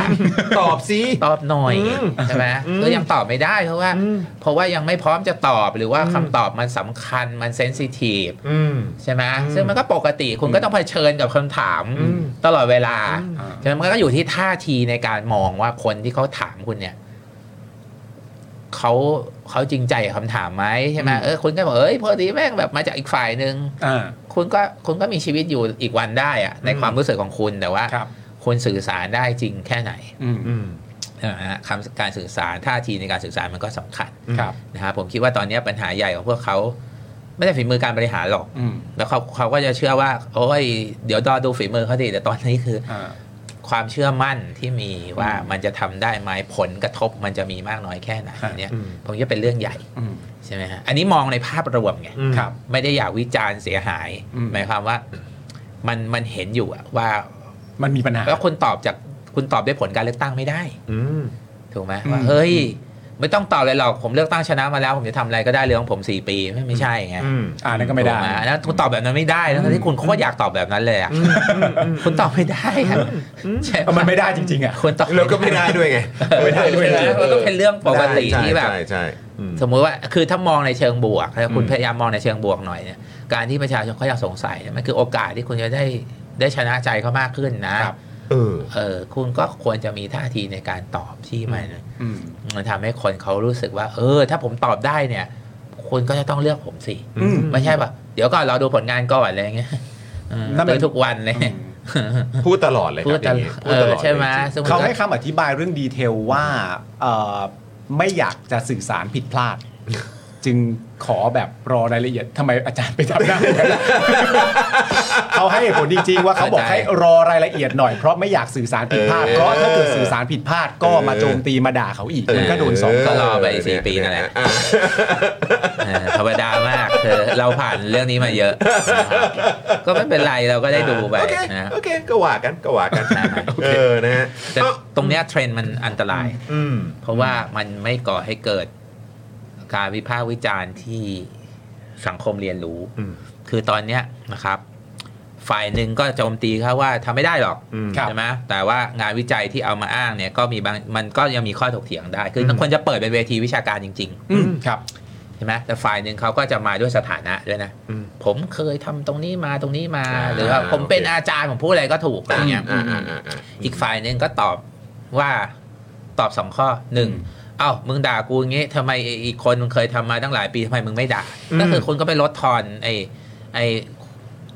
เอ่อคุณสมบัติของคนพูดไป อืม คือมันไม่ใช่ argument คุณ อืม บอกเอ้าคุณไม่มีสิทธิ์จะพูดเพราะว่าคุณไม่เคยพูดเรื่องนี้มาก่อน อืม กับสองคือเฮ้ย คนจนต้องมีสิทธิ์เดี๋ยว อ่า เดี๋ยวเขาไม่ได้บอกว่าคนจนไม่มีสิทธิ์เขาอยากรู้ว่ามันจะเกิดอย่างนี้จริงไหมทีนี้ อืม คำถามในสังคมคือถ้าสมมติเราเราเป็นสื่อซึ่งเราอาจจะไม่ใช่ก็ได้นะ อืมอืมอืม เราเป็นสื่อแบบโคตรคลาสสิกอะ่ะ อืม เราจะสร้างเวทียังไงที่จะทำให้บทสนทนาเนี้ยมันมันจริงได้ มัน มั clear มัน ขึ้น เคลียร์ขึ้น อืม แต่ว่าวิธีคิดที่มันโคตรง่ายก็คืออ่ะเราก็ดึงสองฝ่ายมาคุยกัน อืม มันเป็นไปไม่ได้หรอกเพราะบางทีสองฝ่ายมันไม่ได้อยู่ในภาษาเดียวกันนะ อืม พูดง่ายๆทางหนึงคุณเอานักเศรษฐศาสตร์มาอีกทางคุณเอานักการเมืองมาอย่างเงี้ย อืม เขาก็เขาก็พูดกันคนละจุดอ่ะ อืม ถูกป่ะดังนั้นมันเราจะทำสิ่งนี้ให้มันเกิดยังไงในเวทีต่างๆ เช่นอ่ะตอนนี้ทุกหย่อมย่าเลยมาเลยนักเศรษฐศาสตร์แต่ละฝ่ายจะเปิดหน้าปิดหน้าบางคนอ้างว่ากลัวว่าแบบเฮ้ย อืม ผมมาพูดแล้วอนาคตการงานผมจะเสียหายหรือเปล่า อ่า ใช่ไหมไอ้พวกนี้เป็นผู้ใหญ่ในวงการนี่หว่า อืม อ้าวไม่ได้ทีนี้ มันจะมีพื้นที่อะไรล่ะที่จะทำให้เกิดข้อถกเถียงส่วนเนี้ย ฮะ อืม ถ้าถ้าคนที่อยู่ในอำนาจเขาเขาเขาไม่อยากจะมีเวทีนี้อะทุก อ๋อ ที่มันคง โอเค ต้องคุยกัน อืม แต่ว่าเอาประเด็นหลักมาคุยกันว่า ข้อสงสัยห้าข้อเนี้ยคุณหักล้างยังไง เคลียร์ไหม อืม ใช่ไหมมีมีโพลง่ายๆไหมถ้าไม่มีอ่ะตรงนี้อะไรอีกอะไรคือคำถามในสังคม อืม คำถามในสังคมมีกี่เรื่อง อืม ฮะ ตอบได้ยังไงบ้าง อืม อันไหนตอบไม่ได้ตอบไม่ได้ด้วยเงื่อนไขอะไร ไม่พร้อมจะตอบข้อมูลเซนซิทีฟหรือเรื่องนี้ทั้งสองฝ่ายไม่เคลียร์ทั้งคู่ฉะนั้นสังคมก็ต้องแบกด้วยกันใช่ไหม อืม ม หรืออะไรคือทางเลือกที่ 3 คืออ ม ผมยังไม่เห็นความพยายามในการที่จะ เปิดเวทีที่จะคุยอย่างนี้ ทุกคนมาพร้อมเอ็กซ์เแล้วทุกคนก็บอกว่าเชื่อผม แต่ ประเด็นของเรา คือกูไม่รู้เชื่อใครแต่เงินส่วนเนี้ย กูมีเอี่ยวนะเว้ยคือแม่งตอบง่ายๆเลยเหรอวะแม่งตอบง่ายๆเลยเหรอวะ สำคัญจริง แม่งตอบง่ายๆว่าอ้าวมึงไม่อยากได้มึงไม่ต้องลงทะเบียนเอาชิปหายแล้วเวลามึงเป็นหนี้เนี่ยกูแบกด้วยไหมเออเออใช่ไหม ๆ วันนั้นเราพูดกันประเด็นเรื่องเออได้คำตอบลักษณะประมาณว่านักวิชาการก็มีหนึ่งเสียงเท่ากัน อันนี้มันถือว่าเป็นคำตอบที่ที่อธิบายความหรือคำถามของนักวิชาการหรือข้อสงสัยเหล่านี้ได้ไหมนักวิชาการก็มีหนึ่งเสียงเท่ากัน มันเป็นคำ และ ตอบ จำนวนน้อยมากด้วยที่ลงชื่ เป็ อน กันเนี่ย คำตอบทางการเมืองไงเพราะว่าการเมืองแบบประชานิยมเนี่ย มันมีลักษณะ anti intellectual อยู่แล้ว อ่า ใช่ไหม อ๋อ เออคำนี้แหละ มันก็คือ anti-intellectual anti intellectual มันเป็น rhetoric แบบหนึ่งอยู่แล้ว อืม ฮะ อืม ใช่ไหมคือถ้าเอ้ยมึงไม่มีคุณสมบัติมึงกับกูหนึ่งเสียงเท่ากัน อืม ใช่ไหมเอา ฮะ ถ้าอย่างนี้ก็สบายก็ไม่ต้องสอนหนังสือไงก็มีหนึ่งเสียงเท่ากัน อืม ผมก็ไม่ต้อนักงศึกษา เอาคุณอยากคุณอยากคิดอะไรก็คิดเลยเพราะคุณกับผมหนึ่งเสียงเท่ากัน โอ้ เอาสบายผมสิแต่ผมได้เงินเดือนด้วยนะเพราะว่าเอ้า ไม่ต้องใช้แล้วใช่ไหม ผมไม่ต้องมาตรวจสอบผม ดิผมก็หนึ่งเสียงเท่ากับผมอ่ะ อืม คือประเด็นคือแน่นอนว่านักวิชาการคนเดียวคงจะให้คำตอบไม่ได้ครับ อืม แต่การบอกว่านักวิชาการหนึ่งคนมีเสียงเท่ากับอีกคนเนี่ย อืม ตกลงอันนั้นคือข้อเท็จจริงที่จะตอบคำถามนี้ให้ทุกคน ได้ คือมันเป็นเรื่องมันเป็นเรื่องที่ทำให้เราดับทุกข์ไหม เอาจริงเหรอ เอาจริงเหรอใช่ไหมคือแบบเอางั้นเหรออะไรเงี้ยเออคือมันก็ไม่เกี่ยวอ่ะมันอันนี้มันคำถามคือเรายังไม่มีพื้นที่ที่ที่จะเราต้องแปลงวิกฤตนี้ให้เป็นโอกาสว่า เฮ้ยดีเลย เมื่อเมื่อเรามีนโยบายเหล่านี้ อืม นะครับ ออกมาแล้วสังคมเนี่ยกังวลกันเนี่ย อ่า มันเป็นพื้นที่ที่จะทำให้ทุกฝ่ายได้มีโอกาสมาเขาเรียกว่า deliberate นะฮะก็คือ deliberative democracy ไหมก็คือได้พูดคุยกันแล้วมีความพยายามที่จะหาทางออกร่วมกันในเรื่องนี้ไหม ฮะ คือสังคมควรจะตั้งคำถามก่อนว่า ในเรื่องเนี้ย พวกเราทุกคนจะเผชิญประเด็นอะไรบ้าง อืม อืม แล้วถ้าเรื่องนี้เนี่ยข้อดีคืออะไรข้อเสียคืออะไร ครับ ใช่ไหมฮะ แล้วไอ้เรื่องเนี้ย คือมันไม่ควรจะอยู่ในสถานการณ์ที่ว่า มึงทำอะไรมาก็ผิดเพราะมึงกะโกงกับอีกฝั่งหนึ่งกูทำอะไรก็ถูกเพราะว่าพวกมึงแค่ไม่ชอบกู อืม อืม ใช่ไหมคือคำถามคือเฮ้ยนี่แม่งเงินจริงนะเว้ย อืม อืม เงินมันซื้อของได้จริงเนี่ยอะไรคือเงื่อนไขที่ต้องเป็นคำถามที่สังคมต้องถาม ฮะ ใช่ไหมฮะ คือไม่มันไม่ควรจะบอกว่าสังคมไม่เอา หรือสังคมเอา อืม สิ่งที่เราต้องค้นมาให้ได้คืออะไรคือคำถามที่คาใจ อืม ก็ถือว่าเป็นเรื่องบวกนะ ที่จะทำให้ฝ่ายรัฐบาลเขาต้องตอบให้ได้ อืม ใช่ไหมครับ อืม และในทางหนึ่งคนที่เขามาวิจารณ์เขาก็ต้องตอบให้ได้ว่า เวลาเขาวิจารณ์เนี่ย คุณคาใจเรื่องอะไร คุณคาใจหรือคุณแฟร์กับเขาไหม อืม หรือคุณไปตีตีรวนเขา อืม เรื่องนี้เฉย อืม ๆ คือมันไม่ใช่ทุกเรื่องมันไม่ใช่ทุกเรื่องที่แบบตกลงกันได้หรอก แต่ว่าอย่างน้อยเนี่ย ในพื้นที่นี้เนี่ยเจ้าภาพจริงๆคือสังคมไม่ใช่รัฐบาลเพราะทุกคนจะต้องแบกหนี้ตัวนี้ร่วมกัน อืม คำถาม ครับ คือยังไง เรื่องนี้ยังไง อืม อะไรคือสิ่งซึ่งมันเหมือนสมมติคุณอยู่ในครอบครัวเดียวกันน่ะ คุณจะทะเลาะกันยังไงแต่เรากำลังต้องใช้เงินก้อนเนี้ย ครับ เราจะต้องไปลงทุนร่วมกันส่วนเนี้ยควรจะคุยกันยังไง นี่คือโอกาสที่ดีมากนะ ที่จะทำให้ทุกคนได้คุยกันเรื่องนี้ อาจารย์เป็นตัวแทนได้ไหมล่ะ เพราะว่าอาจารย์บอกว่าฝั่งหนึ่งก็การเมืองฝั่งหนึ่งก็เศรษฐศาสตร์แต่อาจารย์มักจะให้ข้อมูลเป็นเศรษฐศาสตร์การเมืองเสมออาจารย์ก็เป็นตัวแทน คือมันก็มันเศรษฐศาสตร์มันก็มีอีกหลายสำนักไง อืม ทีนี้ อ่า ประเด็น ครับ คือไอ้สำนักอื่น ๆ มันยังไม่ได้พูดออกมา อืม อ่า เนื้อออกไหมาเพราะว่าสำนักหนึ่งเนี่ยเราเห็นจริตของสำนักนี้ อืม สำนักนี้ก็อนุรักษ์นิยมสูง อืม การแจกเงินเป็นบาป อืม การแจกเงินต้องแอบทำแอบทำให้เร็วแจกน้อยๆแจกบางกลุ่ม อืม แต่ว่าเงินต้องใช้แต่ว่าไม่ควรใช้แบบนี้ ถ้าคุณต้องฟังจริตของเขาใช่ไหม อืม ใช้อย่างนี้ไม่ได้เรื่องหรอก สิ่งที่ดีต้องเอาเงินเนี้ยไปลงทุน อืม ไปลงทุนสาธารณะลงทุนในภาครัฐอ้าวโอ้โหมึงลงทุนในภาครัฐนี่แม่งไหลเอาไว้ตั้งเท่าไหร่ อืม ใช่ไหม อืม แต่คำถามเขาก็ตั้งคำถาม บางจุดเขาก็ตั้งคำถามได้ดี ครับ ว่าเอาอย่างเงี้ยตอบให้ได้ อีกฝ่ายหนึ่งไม่ตอบ เฮ้ยกูคิดมาดีแล้ว อืม เออพวกมึงเท่ากูไม่ได้กูก็ต้องมีสำนักคิดอีกกลุ่มหนึ่งว่า ไม่จริงนะ งานวิจัยส่วนนี้มันมาอย่างนี้ อืม ใช่ไหมไอการรอบมันไม่ใช่มัลติพลายเออร์ธรรมดา มัน อืม มันคิดร่วมกับพื้นที่บางอย่าง แต่โอเค เขาก็พยายามจะถอยเรื่องหนึ่งที่เห็นว่า 4 กิโลเนี่ย อืม อ่า เรื่องไปไม่ถูก อืม ฮะ ใช่ไหมเพราะข้อเท็จจริงมันมีแต่จริงๆมันมีเรื่องที่มากกว่า 4 กิโลอีก มันมีรายละเอียดอีกเยอะ อืม เช่น อืม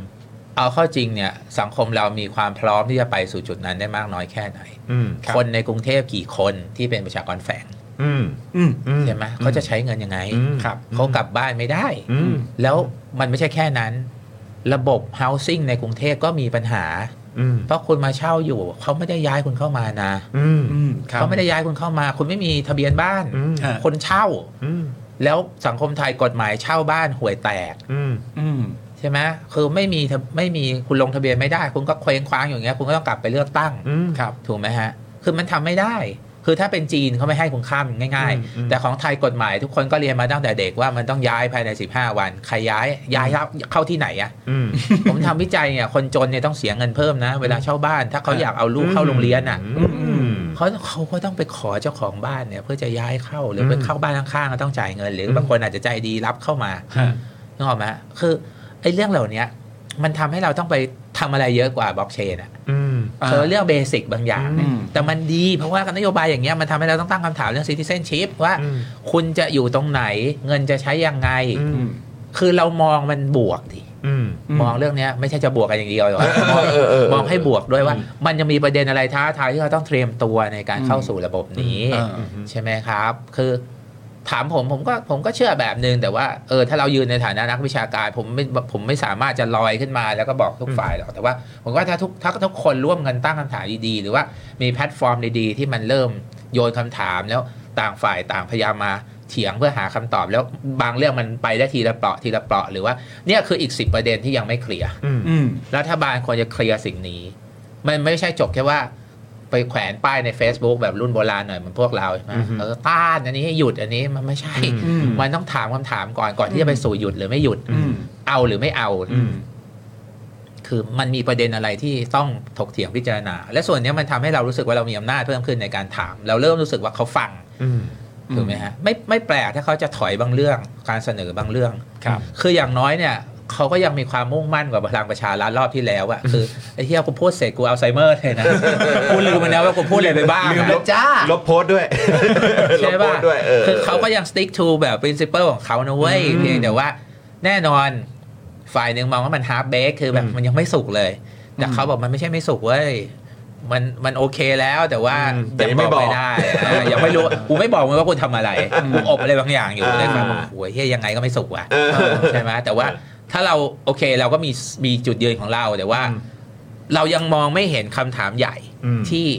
ทุกฝ่ายเนี่ยยังยังไม่ตกผลึกร่วมกัน อืม แล้วทางออกของแต่ละเรื่องย่อยเนี่ยมันคืออะไร อืม ใช่ไหมแล้วเราถึงจะไปสู่อะไรสักอย่างไม่ใช่มาถึงอ้าววันนี้ถ้าไม่อย่างนี้ก็ประชามติเลยมีใครไม่อยากได้เงิน อืม โอ้โหเหี้ย อะไรวะ ไม่ใช่ไหม เออ เออเออเออ คือคือ ไม่ใช่ไหม คือคือคืออาจารย์คิดว่ามันอันนี้ขอขออีกอีกนิดนึงแล้วกันนะฮะเอ่อตอนนี้เอ่อทุ่มครึ่งละเอ่อคืออาจารย์คิดว่ามันน่ามันน่าเป็นห่วงและน่ากังวลไหมครับว่าเนี่ยเพิ่งได้รัฐบาลมา แล้วก็นายกรับตำแหน่งมามีคอรมออะไรต่างๆมา ไม่นานเนี่ยเรากำลังเจอบรรยากาศแบบเนี้ยบรรยากาศในลักษณะของการที่ว่า ก็ยังไม่บอกอ่ะเออยังอุบไว้ก่อนหรืออะไรต่างๆเหล่าเนี้ยแล้วก็แบบมีวิธีการสื่อสารในลักษณะแบบเนี้ยเราในฐานะประชาชนกำลังมองดูการทำงานของรัฐบาลชุดนี้อยู่เนี่ย เราควรจะต้องกังวลหรือต้องอะไรกันไหมครับ ผมว่ายังเรื่องใหญ่ยังเป็นเรื่องวิธีการสื่อสารอยู่นะ อืม อืม อันนี้เป็นเรื่องใหญ่จริงว่าการสื่อสารมีปัญหาจริง อืม นะครับ เพราะว่า ถ้าไม่มีปัญหาการสื่อสารเขาคงได้ชนะแลนด์สไลด์มาแล้วอะ อืม ทีนี้พอไม่ชนะแลนด์สไลด์เนี่ย การสื่อสารในแต่ละมูฟของเขามันมีปัญหามาโดยตลอด อืม ก็ยังมีปัญหาอยู่นะ ใช่ มันมีปัญหามาโดยตลอด แต่ผมคิดว่าคนในพักหลายคนก็คงเข้าใจในสิ่งนี้ เพราะว่าบางครั้งไอ้ความรุนแรงทางอารมณ์มันไม่ได้ออกมาจากคนในพักตรงๆ อืม ครับ ถูกไหมฮะ ฉะนั้นมันก็มันก็มีประเด็นส่วนนี้อยู่ แต่ผมคิดว่า แต่ผมไม่อยากจะมาอยู่ในหมวดว่าให้โอกาส เพราะว่าคำถามผมบอก เฮ้ย มันเป็นการตรวจสอบปกติอยู่แล้ว คุณเรียกอำนาจคืนได้ตลอดเวลาอยู่แล้ว อืม ใช่ไหม ขอ ฮะ โทษ ประเด็น นะคะ มันไม่ได้อยู่ตรงนั้น ฮะฮะครับ ครับพี่สิทธิ์ อาจารย์คิดว่ามันคือการสื่อสารหรือว่าคือตัวแมสเซจค่ะ คือแมสเซจมันก็เป็นการสื่อสารสำหรับผมนะครับว่า คือคุณไม่สามารถที่จะสื่อสารหรือมีแมสเซจที่ที่ทำให้คนเข้าใจได้ถูกไหมฮะ อันเนี้ยผมคิดว่าเป็นเรื่องใหญ่ อืม จริง ๆนะครับ คือ คือเมสเซจ ทุก ก็ ค มี น ปัญ น่ะ หา ผมเชื่อว่าใช่แต่คือเขามีเจตนาที่เขาจะบริหารประเทศอันนี้แน่นอน อืมครับ ทุกพักก็มีเจตนาจะบริหารประเทศทั้งนั้นนะแต่คุณจะบริหารประเทศโดยการที่คนไม่เชื่อมั่น แล้วคุณเชื่อว่าทั้งหมดนี่มันเกิดจากเพราะอีกฝ่ายหนึ่ง ไม่ชอบ คือประเด็นคือคุณไม่ได้มองว่าแมสเซจคุณมีปัญหาใช่ไหมคุณไม่ได้มองว่ากระบวนการสื่อสารคุณมีปัญหาใช่ไหมสิ่งที่คุณพยายามจะบอกทุกคนก็คือ เพราะคุณมีศัตรู แล้วเขาไม่ชอบคุณ คือที่เป็นปัญหา ไม่ชอบคุณเนี่ย คือคือฝั่งที่ ใช่อันเนี้ย ที่ตั้งคำถามคุณ มันเบสิกมากเลยว่า คุณไม่ create solution คุณ create enemy อ่า โอเคใช่ป่ะซึ่งจริง ๆ แล้วมันไม่ใช่สิ่งที่เขาอยากทำด้วยซ้ำเพราะถ้าเขาสร้างสิ่งนี้มากขึ้นเรื่อย ๆ แล้วเขาเขาไม่ไม่ไม่แม่นพอไม่แข็งพอเนี่ยเขาจะแพ้ ใช่ไหมก็เหมือนกับมันเหมือนเราอะเราเราจะเถียงกับคนอย่างเงี้ย ฮะ ถ้าสุดท้ายเราเถียงไม่ได้แล้วเราเราเชื่อว่าชัยชนะของเราอยู่ที่การไปอ้างว่ามันมีมันคุณคือคนที่ไม่หวังดีกับผมเนี่ย อืม ใช่ป่ะหรือเฮ้ยคุณมันก็แค่คนที่ไม่เอาผมอย่างเงี้ย ครับ แต่แต่ในในพื้นที่ที่คุณต้องเป็นคนไม่ใช่คนตัดสินนะถ้าคราวหน้าคนที่เขาตัดสินเนี่ย มันก็ต้องกลับไปอยู่ในเกมนั้นนะคุณจะรอดไหมใช่ไหมหรือวิธีรอดของคุณเนี่ยมันอาจจะไม่ใช่การรอดจากการเลือกตั้งแลนด์สไลด์ ครับ มันจะเป็นการรอดจากการมิสร้างพันธมิตรอีกฝั่งแล้วคุณต้องดูดเขาเข้ามาเนี่ยใช่ไหมให้ความชอบธรรมกับเอ่อความชอบธรรมทางกฎหมาย กับความชอบธรรมทางการเมืองเนี่ย มันจะไม่เท่ากัน และที่ผมบอกเนี่ยก็ผมก็บอกว่า ประเด็นมันไม่ได้เรื่องเสียงข้างมากนะ ฮะ เสียงข้างมากเป็นแค่ส่วนเดียว อืม ใช่ไหมคือความเข้มข้นของเครือข่าย ครับ คุณเชื่อว่าถ้าคุณไปอิงเครือข่ายแบบเก่าเนี่ย อืม คุณไปแค่บวกเครือข่ายเก่าเซ็งเข้ามาเนี่ย อืม คุณจะรอดเนี่ย การเกิดเครือข่ายใหม่ ๆ ของฝ่ายฝ่ายอีกฝ่ายหนึ่งเนี่ย อืม มันเข้มข้นกว่า มันเข้มข้นไปอีกแบบ อื สิ่งที่คุณจะเห็นคราวหน้าคือคุณอาจจะชนะในการเลือกตั้งแต่ความชอบธรรมคุณลดลงเรื่อยๆเนี่ย อ่าการบริหารของคุณเนี่ยคุณก็ต้องหยิบยืมกลวิธีของเผด็จการมาใช้เพิ่มขึ้นเรื่อยๆ เพื่อที่จะให้คุณอยู่รอดใช่ไหม ม ในนามของประชาธิปไตยเลือกตั้ง ในนามของประชาธิปไตย ใช่ไหมอ่ามันเป็นมันเป็นอะไรที่แบบ ในวันนี้ยังพูดได้แต่ว่าหลังจากนี้ไม่รู้จะฟังกันอยู่หรือเปล่า อ่าใช่ไหมครับอันนี้ก็ ครับ คุยกันแบบสบายๆ ครับผม นะฮะ ไม่คือเขาเข้าใจพอยอาจารย์มากเลยนะว่าประเด็นมันเป็นมันเป็นเรื่องเกี่ยวกับการสื่อสาร แต่ว่าพอการสื่อสารมันออกมาในลักษณะนี้บ่อยๆอ่ะ อืม มันก็เป็นไปได้สูงเหมือนกันที่ประชาชนจะเข้าใจว่าเฮ้ยถ้าคุณสื่อสารแบบนี้บ่อยๆอ่ะเรารู้สึกว่ามันเกินการสื่อสารแล้วแหละ เรามีความรู้สึกว่าคุณไม่รู้ว่ามันทำยังไง อ่ะอั มัน เย ก็ช่วยไม่ได้ ฉะนั้นจฉะนั้ริ น งๆ มันผมไม่ได้มองเป็นแค่กลยุทธ์ไง อืม เหมือนที่พี่โรซี่พูดเมื่อกี้ อ่า ใช่ไหมก็คือว่าไอสิ่งที่คุณสื่อสารมันก็ไม่ได้ไงใช่ไหมแต่ผมก็ยังอยากจะพูดด้วยความสุภาพว่ามันคุณต้องปรับการสื่อสารทั้งแมสเซจและทั้งวิธีการนะครับผมจะไม่บอก ว่าพอคุณแบบว่าผมเป็นนักวิชาการแล้วผมมาบอกง่ายๆว่าคุณห่วยแตกไงมัน มันไม่ได้อะ มันมัน มัน เออ ก็คือหักหาน้ำใจกันไปหน่อย นี่เสียงเสียงหัวเราะพี่จี้เลย ไม่เออเราบอกอย่างนั้นเนี่ย เราก็ต้องพิสูจน์ อ่า ถูกไหมฮะเราต้องพิสูจน์อะไรที่มากกว่านี้ อืม นะแต่การสื่อสารทุกคนเข้าใจแต่ว่า อ่า เขาบอกว่าเฮ้ยคุณห่วยผมก็ต้องมีตัวชี้วัดแล้ว อ่า ใช่ไหมว่า ครับ เฮ้ยคุณวัดยังไงยังไงยังไง เพราะว่าหลายคนที่ยังรักยังชอบอยู่ เขาก็ยังหวังนะว่าจะทำได้ดีกว่านั้นมันก็จะมีมันไม่ใช่ว่าทุกคนที่รักที่ชอบเนี่ยรักชอบเพราะว่าโหแม่งแม่งโอเคนะคือรักชอบเพราะเชื่อมั่นว่าจะทำได้ ถึงแม้ว่าตอนนี้จะสื่อสารแบบนี้ก็ ถึงแม้ว่าตอนนี้ ตา จะ ม มีปัญหาอยู่ อ๋อ ใช่ไหมมันอยู่กันด้วยศรัทธานะ อ่า แล้วเราก็อย่าไปประเมินความศรัทธาของคนเหล่านั้น แบบว่า เฮ้ยคุณไม่เข้าใจจริง ๆ ไม่ใช่นะเขาอาจจะเข้าใจแต่เขายังเห็นใจอ่ะ อืม แล้วคุณก็ไม่ให้ค่าคนที่เห็นใจอ่ะ อืม ซึ่งคนเหล่านั้นเนี่ยคุณต้องมองในส่วนตัวด้วยนะว่าเฮ้ยถ้าเขาถ้าเขาพังทลายไปกว่านั้นอีกเนี่ย คนกลุ่มกลุ่มนั้นคือคนที่น่ากังวลที่สุดนะว่า มันจะพาทิศทางทางการเมืองไปไหนเกิดเขาอิกนอแลนไปเลยเนี่ยเราก็ขาดแนวร่วม อืม ถูกไหม ครับ ใช่ไหมฮะ อันนี้ก็ก็เป็นเรื่องใหญ่ที่เราต้องคำนึงถึง มันไม่ใช่การหักล้างกันนะ อืม เออมันเหมือนเราคุยกับคนที่เป็นเพื่อนเรามาก่อนอย่างเงี้ย อืม ใช่ป่ะ มันไม่ใช่ว่าเฮ้ยมึงผิด คือมันมันได้อะไรอ่ะเพราะว่าสุดท้ายมันก็ต้องอยู่ด้วยกันเนี่ยไอ้พวกนี้มันก็มา มันก็ไปอะเลือกตั้งครั้งหน้ามันไม่ลงเงี้ย แต่เราจะต้องเราต้องอยู่ด้วยกันต่ออะ ฮะ อันนี้ก็ก็เป็นเรื่องใหญ่นะ อืม นะครับ อาจารย์ครับมีคำถามจากทางบ้านครับ ครับ บอกว่าสำหรับอาจารย์ความหวังที่เป็นไปได้หรืออยากให้ประเทศไทยเอ่อแบบที่จะเกิดขึ้นในทางรัฐศาสตร์สำหรับอาจารย์คือซีนารีโอแบบไหนครับ ในอีก 5-10 ปีข้างหน้า โอ้ยนานไปมั้ง เอาเอาจะเอาใกล้ๆอะ ใก ฮะ ล้ๆเดือนสองเดือนไหมฮะ ถ้าเดือนสองเดือนคือยังไงฮะ เอาแค่เรื่องการสื่อสารไหมฮะ หรือว่ายังไงดีฮะ อันนี้เป็นคำถามจากทางบ้านนะ คือเอาเรื่องที่ที่มันจะเป็นรูปธรรมที่สุด ครับ ทิ้งท้ายแล้วเพราะว่าต้องต้องมีธุระต่อ ครับ นะทิ้งท้ายก็คือว่ามาดูเรื่องรัฐธรรมนูญนี่แหละ อืม อืม มาดูว่าก กับกระบวนการแก้รัฐธรรมนูญมันจะไปไปทางไหน อืม ครับเนื้อหาไปทางไหนมัน ครับ มันเป็นตัวกำหนด ถ้า ครับ คุณยังดึงเชงให้มันไปสี่ปีเนี่ย คุณก็จะเห็นแล้ว ใช่ไหมเพราะว่าตอนนี้เนี่ย เรื่องรัฐธรรมนูญมันจริงๆสำหรับผมไม่ใช่เป็นการแก้รัฐธรรมนูญหรอกมันเป็นการ มันเป็นการสื่อสารอีกแล้ว มันเป็นการปรับท่าทีให้เห็นว่าคุณกังวลถึงกติกาในการอยู่ร่วมกันแค่ไหน แต่ถ้าคุณดึงเชงไปยาวมากๆ เนี่ยคนอีกฝ่ายก็จะจะรู้สึกแล้วว่าอ้าวมันมันอะไรกันแน่ ะ เพราะว่า ใช้ความไม่จริงใจไม่ เอ อะไร อเพราะว่าเอาเอาความเป็นจริงเนี่ยสำหรับผมเนี่ย การแก้รัฐธรรมนูญรอบนี้ไม่ใช่เรื่องกติกาดีเทลอะไรเลยอะ ฮะ จริง ๆ มันเหลือไม่กี่เรื่องหรอกในรัฐธรรมนูญอะ ครับ เช่น ตกลงจะเอาไงกับการรัฐประหาร อืม นั่นในเรื่องใหญ่ และตกลงจะเอาไงกับการตั้งสว ครับ ใช่ไหมผมคิดว่า แล้วก็บางเรื่องก็คือว่า มันเป็นระบบสัญลักษณ์แล้วว่า แก้ได้ทุกมาตราไหม อืม คือคำถามว่าแก้ได้ทุกมาตราไหมถึงเวลาเขาอาจจะบอกว่าเออกูมีสิทธิ์แก้ทุกมาตรานะ อืม แต่กูไม่แก้ก็ได้ อ่าใช่ นึกออกป่ะคือมันก็มัน แต่ เป็คำนเรื่อง ถามเริ่มต้น มันเป็นเรื่องท้า อืม ท้าท้าทายท่าที ครับ อ้าวเอาสิอยากแก้ทุกมาตราก็แก้ดีแต่ มันเป็นไปไม่ได้ที่คุณจะแก้ทุกมาตราอยู่แล้ว เพราะว่าถึงเวลามันมีประชามติ ครับ ถูกไหมมัคนรับ เป็นไปไม่ได้หรอกว่าคุณจะชนะ อืม ใช่ไหมคะแนนเลือกตั้งคุณก็ไม่ได้ชนะทั้งหมด อืม ไม่มีใครเคลมชัยชนะในการเลือกตั้งรอบนี้ได้ เพราะว่ามันเป็นรัฐบาลผสม อืม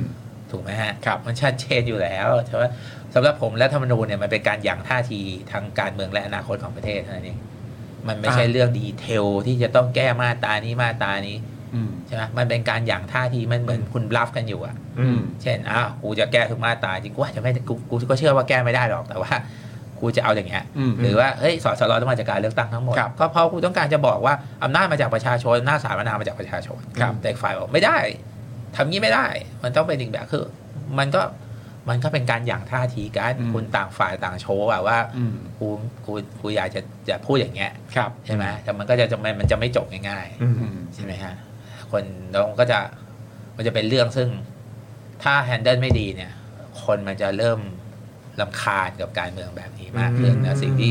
สำหรับผมซีนายโอที่มันอันตรายคือคนมันจะไม่สนใจการเมืองแล้วมันจะทำให้ผมทำมาหากินไม่ได้ พวกเราด้วยครับซึ่งเป็นเรื่องใหญ่ ซึ่งเป็นเรื่องใหญ่ พวก แต่ เรา ถาม เนี่ย ว่าผมคำถามที่ผมโดนตลอดใน อืม ชีวิตผมคือผมเป็นพวกดิสโทเปียเยอะ อ่า มันมีเส้นแบ่งของนักรัฐศาสตร์คือเราชอบพูดอะไรที่เชื่อว่าจริง แต่เราไม่ชอบให้ความหวังกับสังคมมากนัก เราชอบเตือน อืม แต่ตอนนี้ระวังหน่อยระวัง ไว้ ห ทั น่ ก อย ไว้ทักไว้ ใช่ใช่ใช่ ไหมแต่ว่าถ้าคนถามว่าเอ่ออนาคตที่ผมใฝ่ฝันก็คือว่าอ้าวเอ่อคนเรามันมันมันคุยกันได้มากขึ้น แล้วก็ไอ้ปัจจัยบางอย่างที่มันไม่ไม่ใช่ปัจจัยไตยเนี่ยก็เอาออกไปให้มันเยอะๆ ครับ วิธีคิดเรื่องรัฐประหารวิธีคิดที่ว่า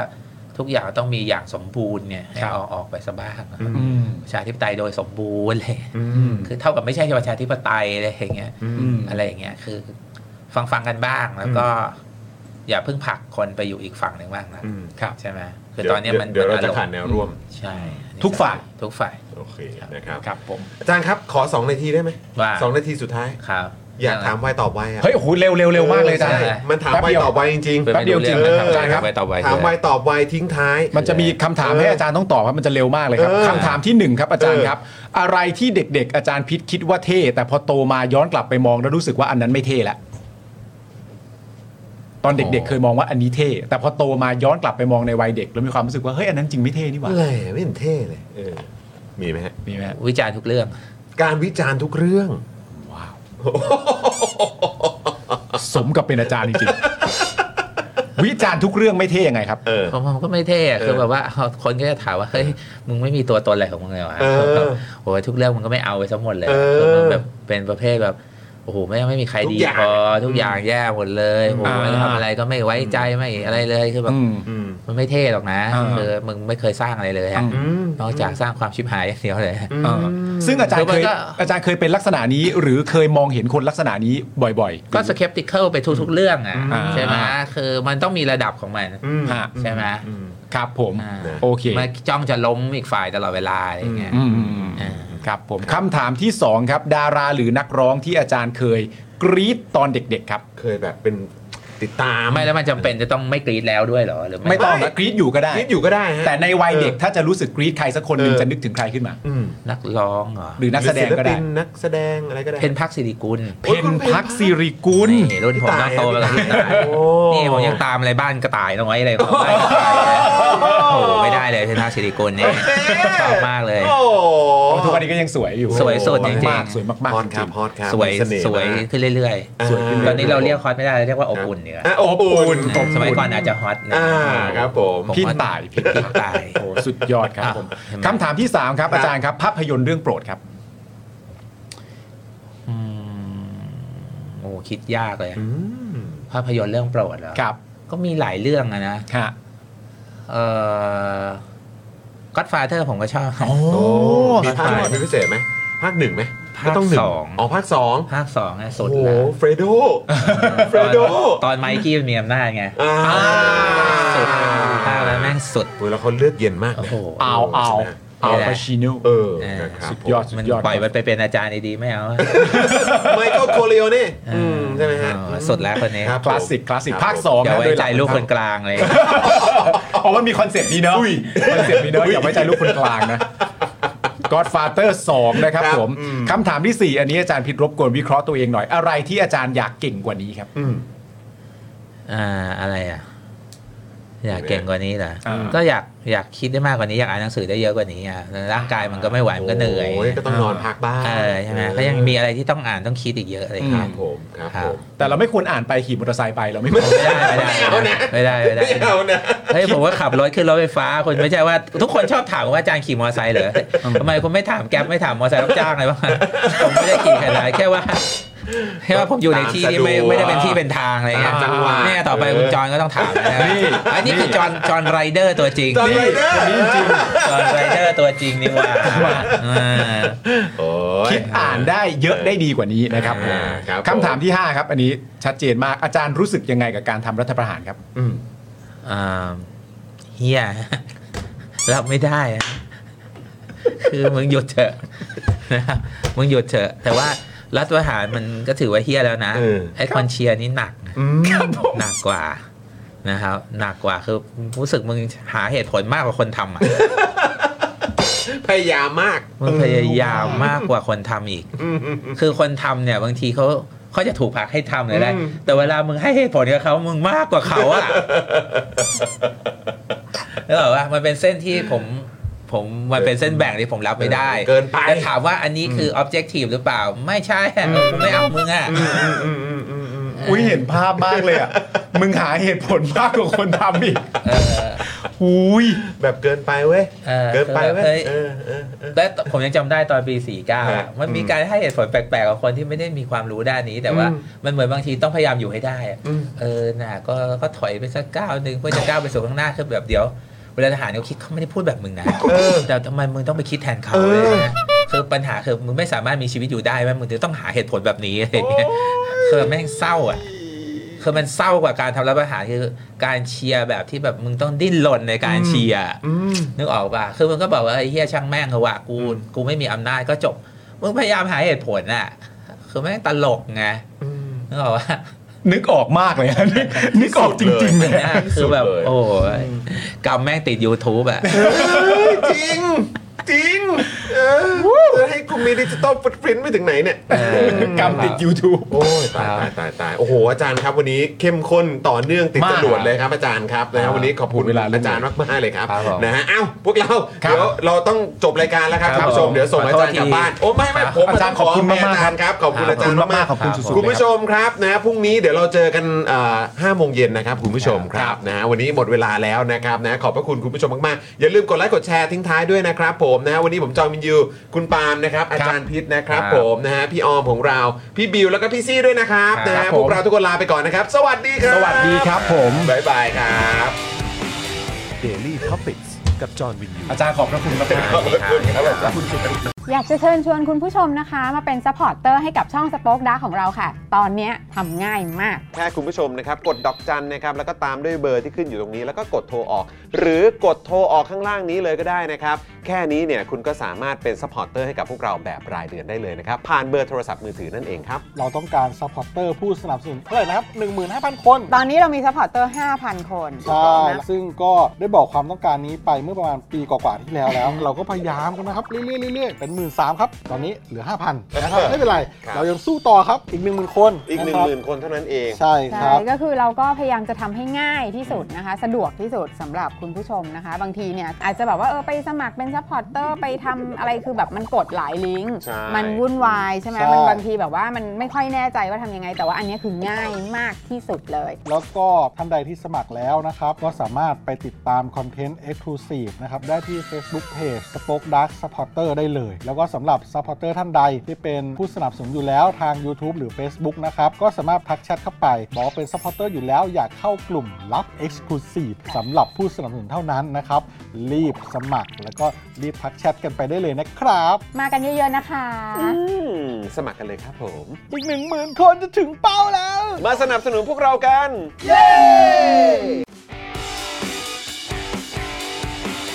Daily t o p i c กกับจอห์นวินยู